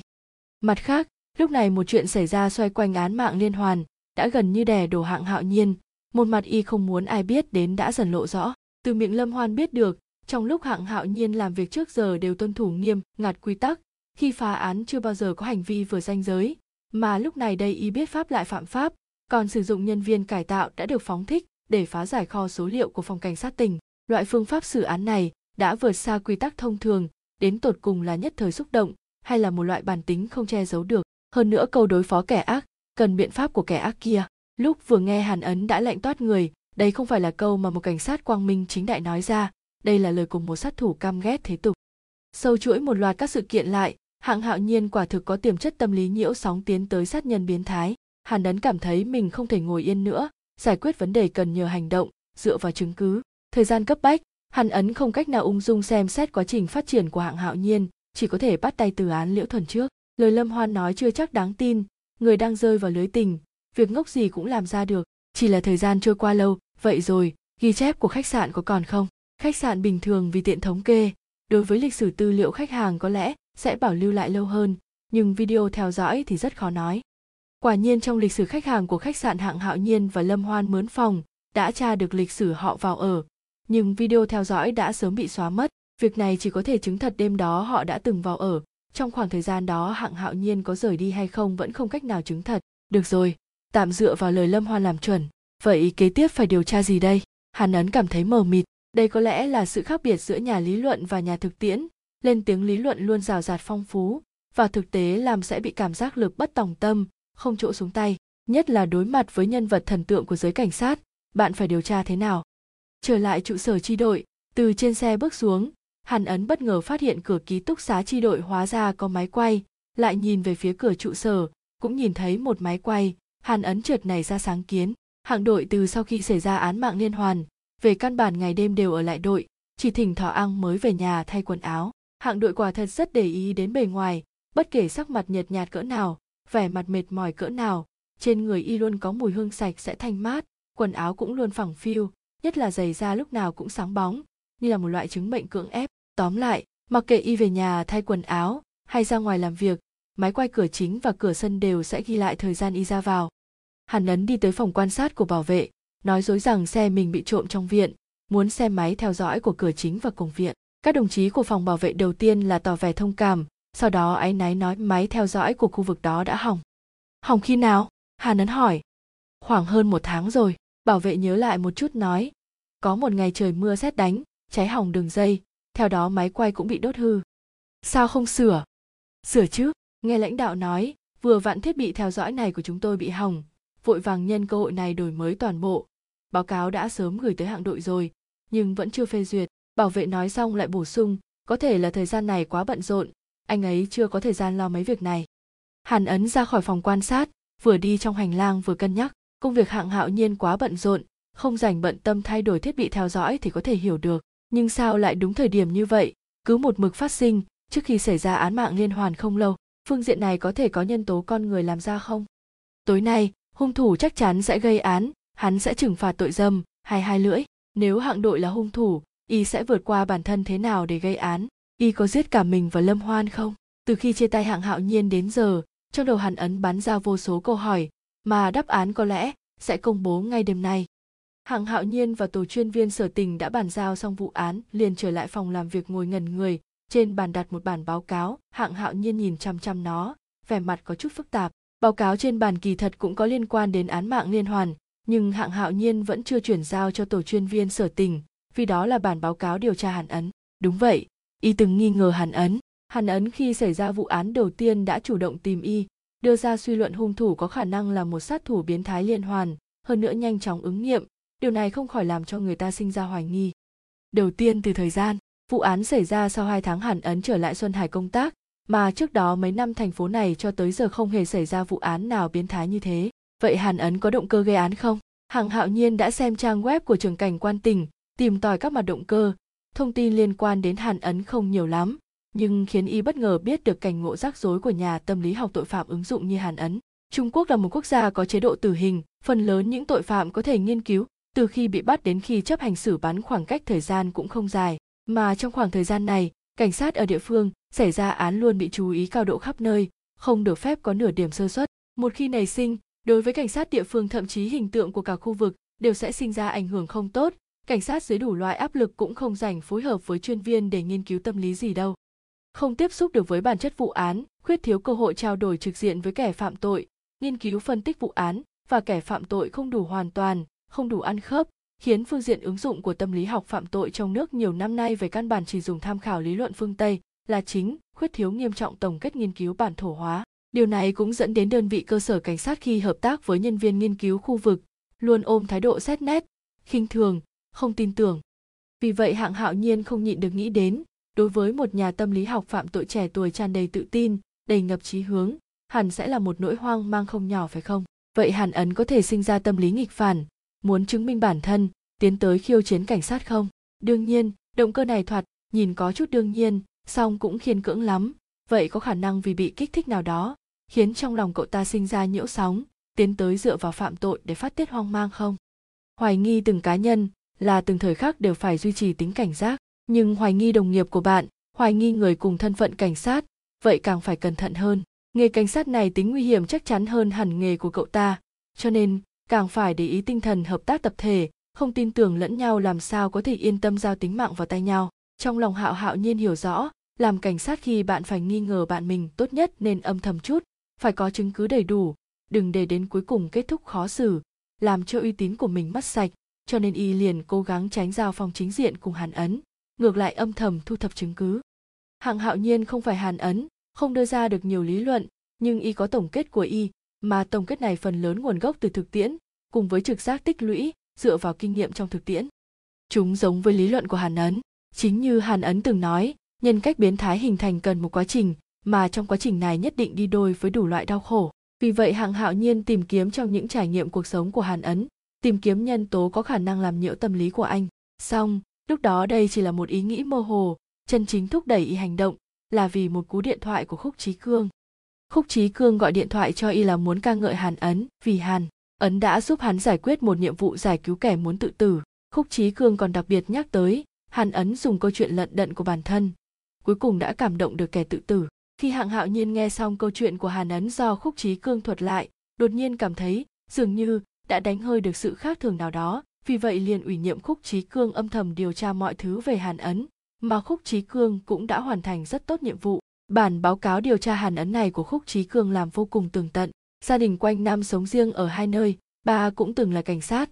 Công tác tỉnh ngoài, mẹ là quản lý đại sành của khách sạn cao cấp duy nhất tại xuân hải năm đó. Bởi vì tính chất công việc của bà, một năm cũng không về nhà được mấy lần, cuộc sống hàn ấn lúc nhỏ là ở cùng mẹ.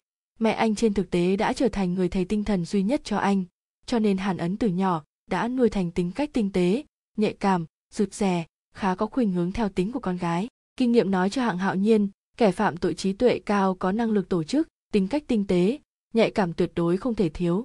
Hạng hạo nhiên đặc biệt chú ý trong báo cáo miêu tả mẹ anh, vì giả thiết tâm lý hàn ấn sẽ sinh ra nhiễu sóng. Bà ấy rất có thể là một nhân tố quan trọng. Mẹ của hàn ấn dung mạo xinh đẹp, khí chất xuất chúng. Điểm này người chung quanh cho tới bây giờ mỗi khi nhắc tới vẫn còn khen ngợi không thôi. Nhưng mẹ của anh cũng là người cực kỳ hư vinh. Đối với quần áo trang phục đắt tiền có mê luyến gần như bệnh hoạn hơn nữa, vì làm việc tại khách sạn cao cấp quanh năm tiếp xúc với người nước ngoài, bà ấy vô cùng hướng tới cuộc sống nước ngoài xa xỉ.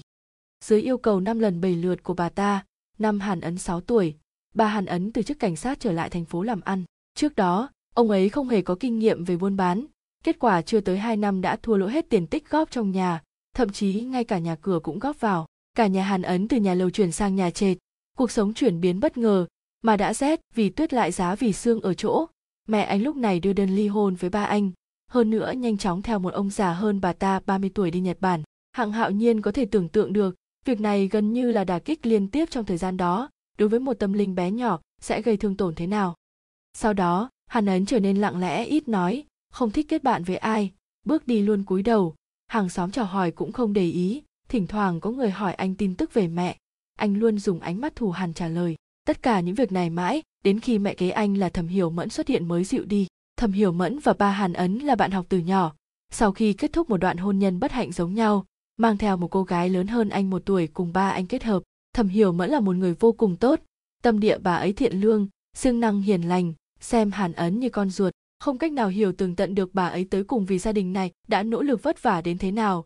Tóm lại sau một thời gian ngắn, trên mặt hàn ấn và ba một lần nữa tràn ngập nụ cười, hàng xóm láng giềng cũng có thể thường xuyên chứng kiến cảnh tượng ấm áp gia đình bốn người cùng nhau tàn bộ. Có lẽ, có hậu cần mạnh, mẽ là thầm hiểu mẫn, việc làm ăn của ba hàn ấn dần dần có khởi sắc, bắt đầu càng làm càng lớn. Hàn ấn cũng từng bước thuận lợi thi đậu vào trường cấp hai trọng điểm, trung học trọng điểm cho đến đại học. Theo hàng xóm xung quanh đó nói, khi viết nguyện vọng đại học, hàn ấn và ba anh từng tranh chấp một phen. Ba anh kiên quyết phản đối anh ghi danh vào trường cảnh sát hơn nữa, còn là chuyên ngành tâm lý học phạm tội, từng làm cảnh sát. Bà anh biết nghề này khổ cực. Ông không muốn con trai lại phải mang nỗi cực này. Hơn nữa, học đơn vị cơ sở tâm lý học phạm tội rất khó tìm việc làm. Song cuối cùng hàn ấn vẫn bướng bỉnh ghi danh vào ngành nghiên cứu và phân tích tâm lý tội phạm của đại học cảnh sát dưới ánh mắt khó hiểu của gia đình. Gia đình không hiểu, hạng hạo nhiên lại có thể hiểu được lựa chọn của hàn ấn. Mặc dù sự xuất hiện của thẩm hiểu mẫn đã xoa dịu tâm trạng áp lực và lo âu của hàn ấn, nhưng vẫn chưa chữa hết gốc bệnh trong lòng anh điểm này, dựa trên tiêu chuẩn anh chọn bạn gái có thể nhìn ra. Trong lúc học đại học, anh từ chối sự theo đuổi của các nữ sinh xinh đẹp như hoa, mà chọn vương mạn mộc mạc tướng mạo bình thường. Nguyên nhân trong đó kỳ thật rất đơn giản, anh chán ghét những cô gái xinh đẹp trang điểm dày. Trên người họ đều có bóng dáng của mẹ anh. Sự phản bội của mẹ anh từ đầu đến cuối luôn là một làn sẹo trên ngực anh. Anh chọn ngành tâm lý học phạm tội này, kỳ thật là vì anh ý thức được bản thân tồn tại vấn đề về mặt tâm lý, thậm chí có khả năng anh khi đó đã từng có ảo tưởng bạo lực, anh tin rằng học tập có thể trị hết bệnh của mình. Đáng tiếc mối tình của cô bé lọ lem và hoàng tử này không mang đến vận may cho hàn ấn, ngược lại còn tạo thành trùng kích lớn hơn trong lòng anh. Lần đó, cung điện tinh thần của anh đã hoàn toàn sụp đổ. Bạn gái vương mạn, mối tình đầu của anh sau khi bị cưỡng hiếp đã nhảy lầu tự sát, bạn học của anh kể. Khi đó, anh đã hoàn toàn suy sụp, thậm chí nhiều lần nảy sinh ý định tự tử. Dưới sự che chở của gia đình, hàn ấn mới miễn cưỡng hoàn thành bài vở từ chối lời mời ở lại giảng dạy của phía nhà trường, nhận lời mời đến trường cảnh quan tỉnh dạy học. Sau khi hạng hạo nhiên nhận được báo cáo đọc tới đọc lui, trái tim chìm xuống thật sâu. Qua mấy ngày chung sống, y đã nảy sinh một loại yêu thích bất giác với hàn ấn, y thích sự ẩn nhẫn kiên cường và thái độ nhìn như chân thành của anh. Càng hiểu nhiều về hàn ấn, càng cảm thấy thật ra họ là người cùng một đường. Cho dù là nụ cười của hàn ấn hay sự lạnh lùng của anh đều ẩn giấu mặt nạ thống khổ, y có một loại cảm giác gặp được tri kỷ mà bản báo cáo điều tra của khúc trí cương lại rõ ràng cho thấy mặt tâm lý của hàn ấn quả thực tồn tại chỗ thiếu hụt, thiên tài và kẻ điên chỉ cách một đường chỉ mong. Vậy tâm lý biến thái và nghiên cứu tâm lý biến thái có thể khác biệt bao xa đây? Nietzsche từng nói, khi bạn nhìn xuống vực sâu vực sâu đã nhìn lại bạn rồi. Luôn đứng ở góc độ của kẻ biến thái để nghiền ngẫm tâm lý, thời gian dài có thể khó bể rút ra, có thể bị đồng hóa không? Hơn nữa còn là một người bản thân mang tâm lý không đủ khỏe mạnh. Và lại, cho tới nay toàn bộ giải thích về hung thủ đều đến từ phân tích của hàn ấn, mà hành vi của hung thủ lại phức tạp, chuyên nghiệp và quái gở như thế. Hàn ấn đều có thể từ từ phá giải. Đến tột cùng là vì nghiệp vụ của anh xuất chúng, hay anh căn bản muốn mượn thân phận chuyên gia, từng chút một tên dương lý luận của bản thân, hung thủ cho người trần đây. Thậm chí, ngay cả ngay cả việc gặp phải hung thủ, dường như cũng do một tay hàn ấn bày ra. Hung thủ giết chết nhiều người như vậy, tại sao lại bỏ qua anh? Tại sao bị chiếc xe chạy tốc độ cao đụng chúng? Lại chỉ tổn thương chút gân cốt. Đương nhiên, bây giờ nhìn lại, hàng hạo nhiên nghi ngờ hàn ấn tiến tới điều tra toàn diện là việc cần thiết, nhưng trên thực tế cũng đã lãng phí không ít thời gian. Lúc đó, sau khi y xem qua báo cáo của khúc trí cương, lại âm thầm phái người theo dõi thời gian hàn ấn trưởng thành, mãi đến khi đỗ thiện ngưu bị giết, nhân viên theo dõi đã chứng thật chứng cứ vắng mặt của hàn ấn, mối nghi ngờ của y mới hoàn toàn giải trừ. Lúc này, bản báo cáo đặt trên bàn kia, hạng hạo nhiên nghĩ nên xử lý thế nào? Không giao cho tổ chuyên viên sở tình, chính là không muốn quách đức thanh biết, nếu không sẽ bị hắn lợi dụng, có khả năng tạo thành ảnh hưởng không tốt cho hàn ấn. Lại nói, nếu để hàn ấn biết sự tồn tại của bản báo cáo này, anh sẽ có phản ứng gì cũng không biết được, vụ án đã tới thời khắc mấu chốt, lúc này gây thêm phiền toái sợ rằng sẽ bất lợi cho việc điều tra. Tới cùng có nên nói cho hàn ấn hay không đây? Hạng hạo nhiên nhất thời còn chưa quyết định được. Chương 9.1 sao băng lặn 22 giờ 5 phút ngày 17 tháng 9 dương lịch 28 tháng 7 âm lịch, qua báo chí thổi phồng, lâm hoan càng tự nhận mình có khả năng bị hung thủ lựa chọn. Dựa theo lời cô nói, bây giờ cô là tên tiểu tam nổi tiếng nhất thành phố xuân hải. Hàn đấn và hạng hạo nhiên hiện giờ đều đã rút khỏi vụ án, không cần tham gia phối hợp hành động, lúc này vừa vặn có thể đặt toàn bộ tâm tư vào lâm hoan. Lúc này, hai người đang ở đối diện nhà lâm hoan, giám thị đã mấy tiếng đồng hồ. Hạng hạo nhiên lo lâm hoan nhận ra xe của y sẽ có suy nghĩ khác tạm thời mượn bạn mình một chiếc xe. Xe là nhập khẩu, không gian rất lớn, ngồi cũng thoải mái, xe còn có tv có thể giải sầu, ô tô xịn thì xịn, nhưng không có trang bị như xe cảnh sát, không nghe được tiến triển chốt kiểm an bên kia đường, trong lòng hạng hạo nhiên thầm nói. Hạng hạo nhiên từ trong túi lấy ra một điếu thuốc, vừa muốn đốt, lại kịp phản ứng, lúc theo dõi không thể hút thuốc, lại cất về, sau đó hỏi hàn ấn, cậu nghĩ chốt kiểm đường có cần thiết không? Hàn ấn lắc đầu đáp rất dứt khoát, vô dụng, chúng ta ngoài sáng, hung thủ trong tối, dựa vào trí tuệ của hắn trốn kiểm tra rất dễ dàng. Có lẽ cảm thấy mình quá võ đoán lại nói tiếp. Đương nhiên, cũng không thể nói là hoàn toàn vô dụng. Không có tội phạm hoàn mỹ, hung thủ sơ suất cũng không chừng.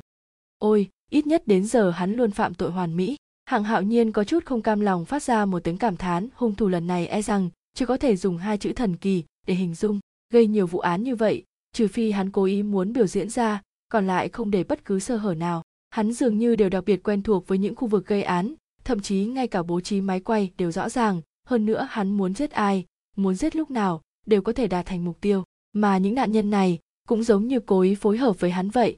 Cứ đúng lúc mà xuất hiện, quả thực như có thần trợ giúp. Có lẽ vì tâm tư hắn đã đủ tinh tế, hành động cũng kín đáo. Có lẽ đó căn bản là số mệnh của những người đó. Cũng có thể có ông trời giúp hắn như anh nói. Hàn ấn mang theo phiền muộn nói có lẽ liên tục. Ông trời, số mệnh, không ngờ thân là một cảnh sát. Một người làm công việc giáo dục lại nói ra những câu duy tâm này. Như thế không giống cậu, không nghiêm túc quá đó. Tối nay hạng hạo nhiên luôn cảm thấy tâm tình hàn ấn có chút xa suốt liền thuận miệng nói, đùa muốn anh lên tinh thần. Hàn ấn cười cười, lấy lệ, lập tức vẻ mặt thâm trầm. Trước kia không suy nghĩ nhiều về nhân quả luân hồi, thiện ác báo ứng lắm. Nhưng chỉ chưa tới một tháng này, lại khiến tôi thật sự rất hy vọng cuộc sống này tồn tại một loại sức mạnh như vậy. Có những người xen lẫn trong đám đông, không khác gì chúng ta, nhưng chúng là những ác ma thường tổn thế giới này. Nếu có sức mạnh nào, đó có thể đánh thức chúng. Có thể khi chúng không còn sợ tôn giáo tín ngưỡng, không quan tâm quy tắc nghề nghiệp, coi thường pháp luật, đúng lúc ra tay cảnh cáo hoặc trừng phạt chúng, có lẽ thế giới này sẽ có trật tự hơn. Hàn ấn dừng một chút, trịnh trọng nói, hứa với tôi, nếu có một ngày khi đối mặt với hung thủ, không phải vạn bất đắc dĩ, đừng nổ súng hàng hạo nhiên không tỏ thái độ, nhíu mày, hỏi ngược lại. Trong điều tra vụ án, càng ngày càng đồng tình với kẻ phạm tội, đây có tính là một loại triệu chứng stockholm không? Không, hắn là một đối tượng nghiên cứu tâm lý rất tốt. Tôi hy vọng có cơ hội mặt đối mặt nói chuyện với hắn. Hơn nữa tôi cũng hy vọng hắn có thể đứng tại phiên tòa tiếp nhận xét xử của công chính. Ừ tôi hứa với cậu nhất định sẽ cho hắn cơ hội tiếp nhận xét xử công chính. Tôi cũng có thể hứa với cậu, tìm cơ hội cho cậu nói chuyện với hắn một lần. Hạng hạo nhiên hứa với hàn ấn xong lại thở dài nói, trong vụ án này, chúng ta dường như đã rơi vào cổ trai nào đó, luôn chờ hung thủ gây án, sau đó lại đi tìm sơ hở của hắn. Như vậy, có phải quá bị động không? Chúng ta có thể lợi dụng cái gọi là chụp trước trong tâm lý học của các cậu, đặt ra sách lược nào đó, để dụ hung thủ ra.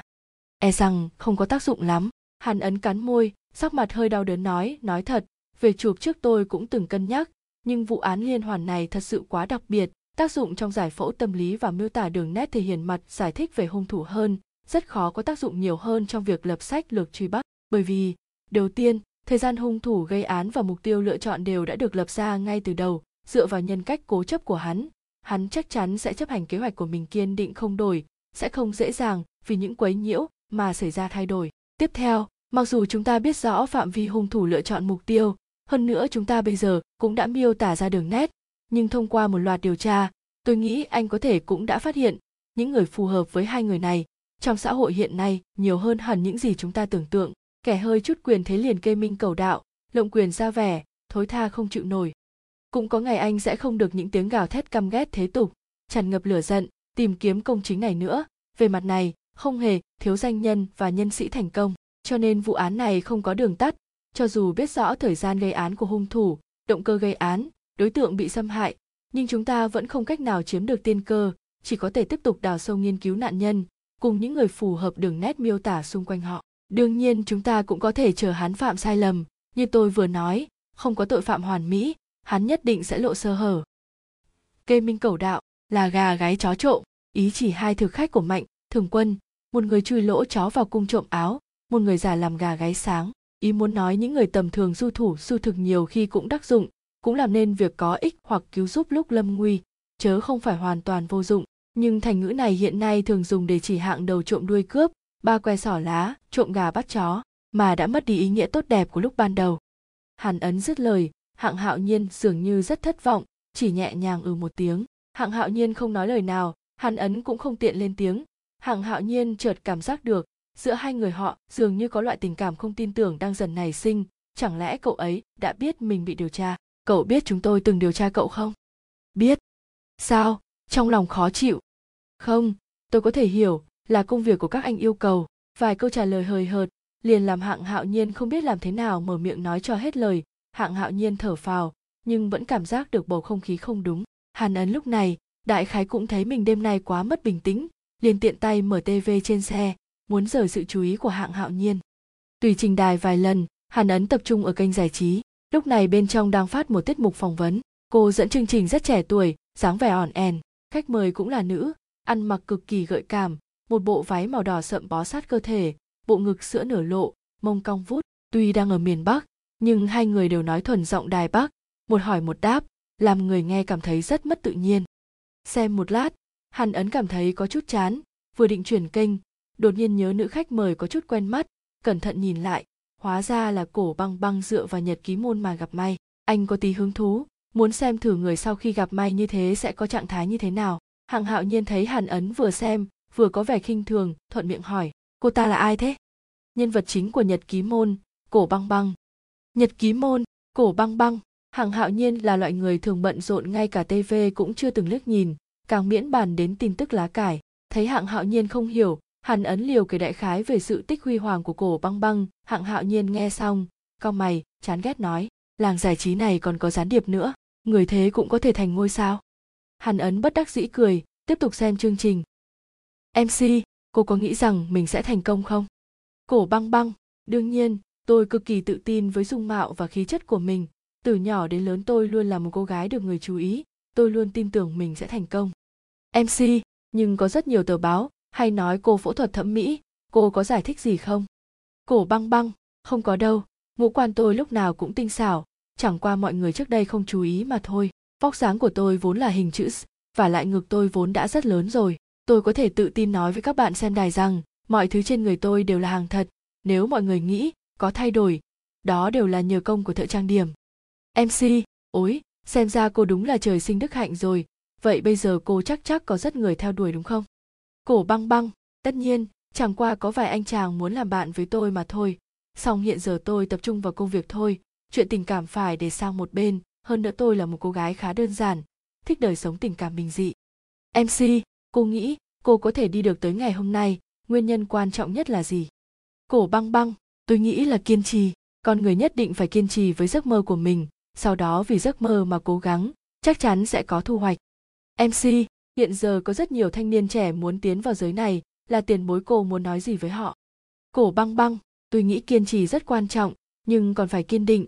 Đừng làm mấy việc lộn xộn, như vậy cho dù có một ngày nổi tiếng rồi, cũng sẽ không lâu dài. Mc rốt cuộc cũng chú ý tới chiếc nhẫn kim cương trói lọi trên tay cổ băng băng. Cô vừa nãy còn nói bây giờ không có bạn trai, nhưng chiếc nhẫn này thoạt nhìn rất giống một tín vật đính ước. Cổ băng băng, không phải đâu, đây là của cha nuôi tôi tặng, cha rất thương tôi cha nuôi, tôi thấy thật là xúc phạm ba của cô đó. Hạng hạo nhiên thật sự có chút nghe không lọt, nói mấy câu thô tục, đưa tay tắt tv nhưng chờ sừng sốt, lập tức lại bật tv suy nghĩ một chút, y như nhớ đến gì đó nói với hàn ấn. Nếu cậu là hung thủ, muốn trừng phạt kẻ phạm tà dâm, có thể chọn loại phụ nữ này không? Hàn ấn trầm ngâm chút, vỗ chán, đúng vậy, sao tôi không nghĩ ra chứ? Gọi cho đài truyền hình một cuộc điện thoại, bảo cô ta sau chương trình hãy liên lạc với chúng ta hạng hạo nhiên nói, không không, đây là tiết mục phát lại. Lần trước khi tôi đến đài truyền hình tìm tá cần tư, vừa vặn gặp cô ta đang ghi hình. Phỏng chừng chính là chương trình hôm nay. Cô ta đang trong lúc thành công công việc chắc chắn đáp ứng không xuể, lúc này không biết còn ở thành phố không? Hàn ấn còn chưa dứt lời, liền thấy một chiếc xe cảnh sát lóe đèn vụt qua rừng ngay trước cửa nhà lâm hoan. Ngay sau, cửa sân mở ra, lâm hoan từ trong nhanh chóng lên xe xe cảnh sát lại gấp gáp lao vụt đi hai người nhìn nhau đang không hiểu ra sao định khởi động ô tô theo sau điện thoại hạng hạo nhiên nhận được một tin nhắn tin nhắn là lão tử gửi viết phòng 402 tòa nhà số 40 tiểu khu Mỹ Uyển, hung thủ lại gây án, người chết là cổ băng băng. Hạng hạo nhiên đưa điện thoại di động cho Hàn Ấn để anh tự xem, sau đó căm hận nói, lại bị hung thủ đoạt trước, nói xong liền khởi động ô tô lao đi. Chương 9.2, trên TV, chương trình phỏng vấn cổ băng băng còn đang tiếp tục, trên màn hình thỉnh thoảng đan xen những hình ảnh ngắt quãng cô biểu diễn trên sân khấu. Sân khấu rực rỡ, ánh đèn mê huyễn lập lòe, cổ băng băng ra sức ca hát nhảy múa, mị quang bắn ra bốn phía, mà hiện thực, ánh đèn đã bị thay thế bởi đèn cảnh sát xanh đỏ, tiếng nhạc sập sình đổi bằng tiếng còi cảnh sát thê lương, biểu diễn kích tình dục sôi còn rõ mồn một trước mắt, mà sân khấu của cuộc đời đã lặng yên chào tạm biệt. Cổ băng băng, đây là những gì cô muốn sao? Giày xéo tự tôn, hiến dâng xác thịt, đánh cược thanh xuân, phấn đấu quên mình, thiêu thân lao vào lửa, chỉ vì một khắc hư vinh ấy, há nào biết, cửa địa ngục đang mở rộng với cô ta. Khoảng 10 giờ 30 phút đêm đó, một gã bảo vệ tiểu khu Mỹ Uyển vừa đi dạo vừa hút thuốc, ngẫu nhiên ngẩng đầu, phát hiện cửa sổ một gia đình lầu trên bắt ánh lửa, gã lập tức cảnh giác được đã cháy nhà, vì vậy bấm chuông báo cháy. Vì có một phân đội cứu hỏa đồn trú gần tiểu khu, cho nên chỉ 2-3 phút sau nhân viên cứu hỏa đã chạy tới. Nhà cháy là căn 402 tòa nhà số 40, vì phát hiện kịp thời, thế lửa còn chưa kịp lan tràn, chủ yếu tập trung ở phòng ngủ phía nam. Lửa bắt đầu từ rèm cửa, khuếch tán trong phòng. Khi nhân viên cứu hỏa vọt vào, lửa vừa đốt tới bên giường, đuôi giường và khăn trải giường hơn trách hướng cửa sổ bị đốt. Lửa đang phừng phừng bốc lên. Loại thế lửa này đối với nhân viên cứu hỏa kinh nghiệm phong phú mà nói rất dễ dập tắt, chỉ sau mấy hiệp, lửa sáng và lửa ngầm đều đã dập tắt toàn bộ, nhưng từ đó họ phát hiện một vấn đề khó giải quyết. Trên cái giường bị hun đen như mực, lại bị nước và băng khô dội đây là một người phụ nữ đang nằm. Nữ giới đã mất mạch đập, trên người cổ dây chói, đầu nằm hướng về phía bên phải, bày ra một tư thế rất kỳ quái. Nhân viên cứu hỏa lập tức ý thức được đây là một hiện trường giết người cố gắng hủy thi diệt tích, lập tức báo cáo đến đội cảnh sát. Hạng hạo nhiên, Hàn Ấn và Lâm Hoan chân trước chân sau chạy tới hiện trường, Lâm Hoan nhấc dây cảnh giới ngăn ở cửa vào phòng. Lúc hạng hạo nhiên cũng đang muốn nhấc lên, lại chẳng biết bị Quách Đức Thanh từ chỗ nào nhảy ra quát lớn. Ngại quá, hạng đội, vụ án hiện giờ đã không thuộc quản lý của anh nữa, phiền anh lập tức rời đi đừng quấy nhiễu chúng tôi phá án được không? Hạng hạo nhiên không tức giận ngược lại mặt còn mang ý cười. Anh vừa nãy còn gọi tôi là hạng đội tức nói tôi còn là người phụ trách của chi đội này. Vậy tôi đến một hiện trường án giết người xem qua chắc không quá phận chứ? Anh! Quách đức thanh nghẹn lời nhất thời không tìm được lời phản bác. Hồi sau thì thẹn quá hóa giận hắn hung hăng chừng hạng hạo nhiên và hàn ấn xoay người hét lên với những người xung quanh. Nếu ai dám can đảm tiết lộ tình hình của vụ án cho người không liên quan, thì chờ viết đơn nghỉ việc đi. Lão từ và phương vũ đương nhiên hiểu rõ lời này nói cho ai nghe. Hai người liếc nhìn nhau. Phương vũ nhỏ giọng thì thầm, đây còn chưa làm gì đã muốn chúng ta nghỉ việc. Thật là muốn cho hắn biết tay. Lão từ bĩu môi, phụ họa nụ cười cực kỳ khinh thường. Hạng hạo nhiên và hàn ấn đi vào phòng, đánh giá sơ lược. Đây là một căn nhà hai phòng hai sảnh, bên trái cửa vào là phòng vệ sinh bên phải là một nhà ăn nhỏ liền với phòng bếp, bên diện là phòng khách lớn, hai phòng ngủ nam bắc. Trong phòng có mùi khét, gia sản phần lớn được phủ vải trắng vải trắng của sofa và bàn trà trong phòng khách bị cuộn một bên, xem ra để cho tiện tiếp khách tạm thời. Bên chân sofa đặt một túi sách nữ, là một nhãn hiệu quốc tế. Trên bàn trà xếp vài bộ quần áo phụ nữ. Mặc dù đã hơi chút tổn hại nhưng xếp rất chỉnh tề. Bên cạnh quần áo, đặt một usb màu đen. Cảnh viên khảo sát hiện trường đang dùng chổi lông ngắn lấy dấu vân tay sau khi kết thúc lấy dấu tay, hằng hạo nhiên ra hiệu hắn cắm usb vào máy tính sách tay của cảnh viên điều tra thực địa mang theo. Trên máy tính lập tức hiển thị những hình ảnh khiêu dâm khó nhìn. Giữa phòng ngủ phía nam, bức màn bị đốt sạch, chỉ còn lại trụ màn. Hai bên vách tường đen thui thủi, mùi khói cháy xém sộc vào mũi. Người chết quả nhiên là cổ băng băng, cô ta nằm trên giường, hai mắt trợn trắng lên trên, mặt giường như còn vệt nước mắt. Ngoại trừ vết bỏng rất nhỏ, bên phải cơ thể, các phần còn lại hoàn hảo. Thế nhưng do dập tắt lửa, hiện trường bị hủy hoại rất dữ dội, khảo sát hiện trường rất khó khăn. Hàn ấn chỉ nhìn lướt qua, liền gật đầu khẳng định với hạng hạo nhiên, nhỏ giọng nói, kinh thư có viết, phạm tà dâm tội, nam ôm trụ đồng, nữ nằm đất nung. Đây rõ ràng là địa ngục trừng phạt của hung thủ đối với kẻ phạm dâm nghiệp, được gọi là địa ngục đất nung. Lại nhìn những chi tiết còn lại, trên cơ thể trần truồng của nạn nhân, vài đường dây thường mang tính tượng trưng. Đầu nằm duỗi về phía trên bên phải, đây là một góc độ người sống không thể đạt được phải là chết đi bị hung thủ cứng rắn xoay đến góc độ kia. Mục đích việc này đơn giản là để cho mặt cô ta có thể nhìn về phía trước gương, bàn trang điểm bên giường. Hơn nữa gấp quần áo đặt ngay ngắn cùng với usb vạch tội. Những thứ này đều tiến thêm một bước nữa chứng thực phán đoán của hàn ấn. Nhưng theo kiểm nghiệm hiện trường của thi thể, nảy sinh vấn đề. Thời gian tử vong khoảng 2 giờ trước, cũng chính là khoảng 9 giờ tối. Dấu vết trên cổ người chết là vết bóp, lưng có vết bầm, hai bên cánh tay có vết cắt, móng tay tổn hại, hạ thể xé rách giấy thử hóa nghiệm hiện trường, trong vật để lại âm đạo phát hiện thành phần tinh dịch, nhưng bị vật liệu hóa học dập lửa làm bẩn. Sợ rằng, không thể nào tiến hành kiểm nghiệm dna song trong móng tay phát hiện sợi thịt, hơn nữa khoa kỹ thuật cũng thu nhặt được trong phòng khách vài mẫu dấu tay, trên sofa còn phát hiện vết tinh dịch lưu lại, cũng có thể tiến hành giám chứng. Đối mặt với kết quả như thế hạng hạo nhiên và hàn ấn đều rơi vào trầm tư thật sâu bóc cổ chứng tỏ hung thủ mặt đối mặt với người bị hại, thường là phương thức hành hung của người quen quần áo bị xé nát, cánh tay móng tay cắt bị thương, âm đạo bị tổn hại, tinh dịch sót lại trên sofa, chứng tỏ trước khi người hại chết từng bị cưỡng hiếp. Vậy trở lại tình cảnh xảy ra vụ án, hung thủ rất có khả năng do đòi yêu không được, tức giận ấn ngã cổ băng băng trên sofa cưỡng hiếp. Trong quá trình cưỡng hiếp lỡ tay, hoặc là sau khi xảy ra chuyện ý đồ diệt khẩu, bóp chết cô ta. Đây là kích tình giết người điển hình, có bản chất bất đồng với 8 vụ án sát nhân liên hoàn tỉ mỉ dự mưu trước đó. Nhưng mà tại sao về sau lại xuất hiện nghi thức giống nhau? Là bắt trước sao? Cục diện mất cân bằng, không khống chế được tâm tình. Tạm thời nảy lòng cưỡng hiếp giết người, sau đó để quấy nhiễu cảnh sát. Bắt trước sát thủ liên hoàn bố trí hiện trường, ý đồ che mắt cảnh sát. Nhưng nếu như vậy, thì tại sao lại để lại dấu tay, để lại rất nhiều chứng cứ có thể điều tra ra? Là do vốn tưởng rằng, lửa lớn sẽ hủy diệt tất cả chứng cứ sao? Thế thì lại vòng về, nếu muốn nhờ hỏa hoạn tiêu diệt chứng cứ, cần gì phải bắt trước chứ?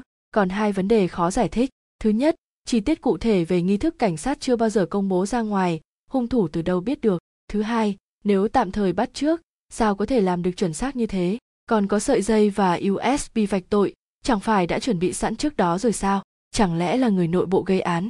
Khi xảy ra vụ án hạng hạo nhiên và hàn ấn luôn ở cùng nhau chưa từng tách ra, có loại trừ tình nghi. Nhưng cho dù là cảnh sát khác, làm sao có thể không có ý thức phản điều tra mà để lại một đống chứng cứ vậy chứ? Đúng lửa lớn có thể thiêu hủy chứng cứ. Vòng tới vòng lui, mâu thuẫn chồng chất.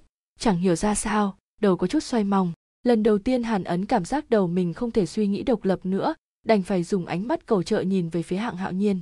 Dù sao hạng hạo nhiên lan lộn xa trường, kinh nghiệm phong phú, thời khắc mấu chốt có thể bình tĩnh được. Sau khi cân nhắc nhiều lần các chứng cứ ở hiện trường, y tỉnh táo nói, đừng gấp, chứng cứ tự mâu thuẫn, quả thật rất loạn. Chúng ta đừng vội kết luận, liệt kê tất cả các tình huống có khả năng trước đầu mối sẽ lần lượt xuất hiện. Y dừng lại một chút, mắt đảo qua thi thể, chỉ nhìn chứng cứ hiện trường, phân tích tương đối trực quan là, hung thủ bị cổ băng băng kích thích. Trong lúc xúc động cưỡng hiếp giết người, sau đó vì trốn tránh đuổi bắt, liền bắt trước sát thủ liên hoàn bố trí hiện trường. Khả năng thứ hai, cổ băng băng bị giết là do sát thủ liên hoàn gây ra, là tiếp diễn của vụ giết người liên hoàn. Có thể xuất phát từ vài nguyên nhân, hoặc là xảy ra việc ngoài ý muốn, hắn thay đổi phương thức giết người. Chẳng qua thay đổi có hơi lớn đúng, thay đổi quả thực rất lớn, hàn ấn tiếp lời. Phương thức hành hung thay đổi, còn thêm cưỡng hiếp, hơn nữa để lại chứng cứ có thể điều tra được. Việc này chưa từng xảy ra trong lúc hắn gây án trước kia, nhưng từ góc độ tâm lý phân tích cũng có thể hiểu, cưỡng hiếp chủ yếu liên quan đến tình dục và khống chế, mà đối với kẻ biến thái chủ yếu theo đuổi khống chế. Hung thủ đột nhiên thay đổi phương thức giết người, rất có khả năng là vì phương diện này đã trộn lẫn tình cảm đặc biệt nào đó. Có lẽ cổ băng băng giống thạch thiến đều là một trong các nhân tố khiến hung thủ hình thành nhân cách biến thái, mà hung thủ vứt đi sự cẩn thận lúc trước, để lại một đống chứng cứ lớn. Có lẽ vì kế hoạch giết người của hắn đã gần kết thúc, hắn đã không còn để ý việc mình bại lộ, hơn nữa hoàn toàn tự tin vào lần giết người cuối cùng. Có lẽ, còn có một loại khả năng khác, hàn ấn do dự một chút tiếp tục nói, sát thủ liên hoàn đã sớm khóa mục tiêu vào cổ băng băng. Theo dõi cô ta đến lúc này, tìm thời cơ gây án bất kỳ lúc nào, song không ngờ cổ băng băng lại bị người khác cưỡng hiếp rồi giết chết. Hắn đã tận mắt thấy cả quá trình cưỡng hiếp giết người. Sau khi kẻ cưỡng hiếp hoảng loạn chạy trốn, theo kế hoạch của mình bố trí nghi thức hiện trường. Như vậy thì lợi rồi, cứ dựa theo nó mà hoàn thành kế hoạch giết người của mình, lại có thể nhiễu loạn tầm mắt cảnh sát. Hàn ấn thở dài một hơi, hiếp mắt nhìn xa xa. Nếu thật sự là vậy, hung thủ chắc chắn sẽ từ đó lấy cảm giác thỏa mãn vì đã lừa gạt được cảnh sát. Kế tiếp sẽ xảy ra gì nữa sẽ càng khó đoán trước loại giả thiết cuối cùng của hàn ấn khiến ánh mắt hạng hạo nhiên sáng lên, y suy tư chốc lát gật đầu ừ một tiếng nói, loại giả thiết này tính khả năng vô cùng lớn, cũng có thể giải thích tại sao giết người và bố trí hiện trường lộ ra hai loại tâm tính hoàn toàn bất đồng, một là bối rối, một là tỉnh táo. Vậy cổ băng băng bị ai giết? Cả buổi tối cô ta gặp mặt ai ở đây? Phương vũ chẳng biết khi nào đã trốn phía sau nghe hai người nói chuyện, đột nhiên chen lời. Đúng vậy, sẽ là ai đây? Hằng hạo nhiên quay đầu lại liếc mắt nhìn hắn lại hướng ngoài phòng tìm kiếm vị trí của quách đức thanh. Phương vũ khoát tay, không sao đâu, hắn ở bên ngoài hết sức chuyên chú gọi điện thoại rồi, phòng trừng đang mách lẻo với lãnh đạo, lại nói, quan tâm hắn làm gì? Cùng lắm thì tạm đình chỉ công tác thôi. Cho ông đây về hưu, hắn có cái ấy. Đừng nói nhảm nữa. Hạng hạo nhiên cắt lời hắn, hạ giọng nói, mau kể tình hình cụ thể. Phương vũ nghiêm túc nói, lúc hai anh tiến vào nhìn, thấy bên cạnh sofa có một túi sách nữa không? Hai người gật đầu tỏ vẻ nhìn thấy. Phương vũ hạ giọng nói, lão tử cố ý cho các anh em khi khám nghiệm hiện trường thả chậm tốc độ, là muốn cho hai anh nhìn thấy đủ tình hình hiện trường. Chúng tôi ở trong túi sách đó của cổ băng băng tìm thấy giấy chứng minh sau khi đối chiếu đã xác nhận thân phận của cô ấy. Sau đó trong lớp kép của túi lại tìm được một thẻ ra vào khách sạn năm sao, thông qua khách sạn liên lạc với người quản lý của cô ấy. Người quản lý đang trên đường tới đây. Hy vọng hắn có thể nói rõ ràng cổ băng băng vì sao tới đây. Hỏi gia đình nhà đối diện nói căn phòng này đã lâu không có ai ở. Đúng rồi. Phương vũ quan sát vị trí của quách đức thanh, ép giọng thấp hơn nữa nói, trong túi còn phát hiện 10 vạn đồng tiền giấy. 10 vạn đồng? Hơn nửa đêm cổ băng băng ra ngoài mang theo nhiều tiền như vậy để làm gì? Mà sao hung thủ không mang 10 vạn đồng này đi? Hạng hạo nhiên nhíu mày nói.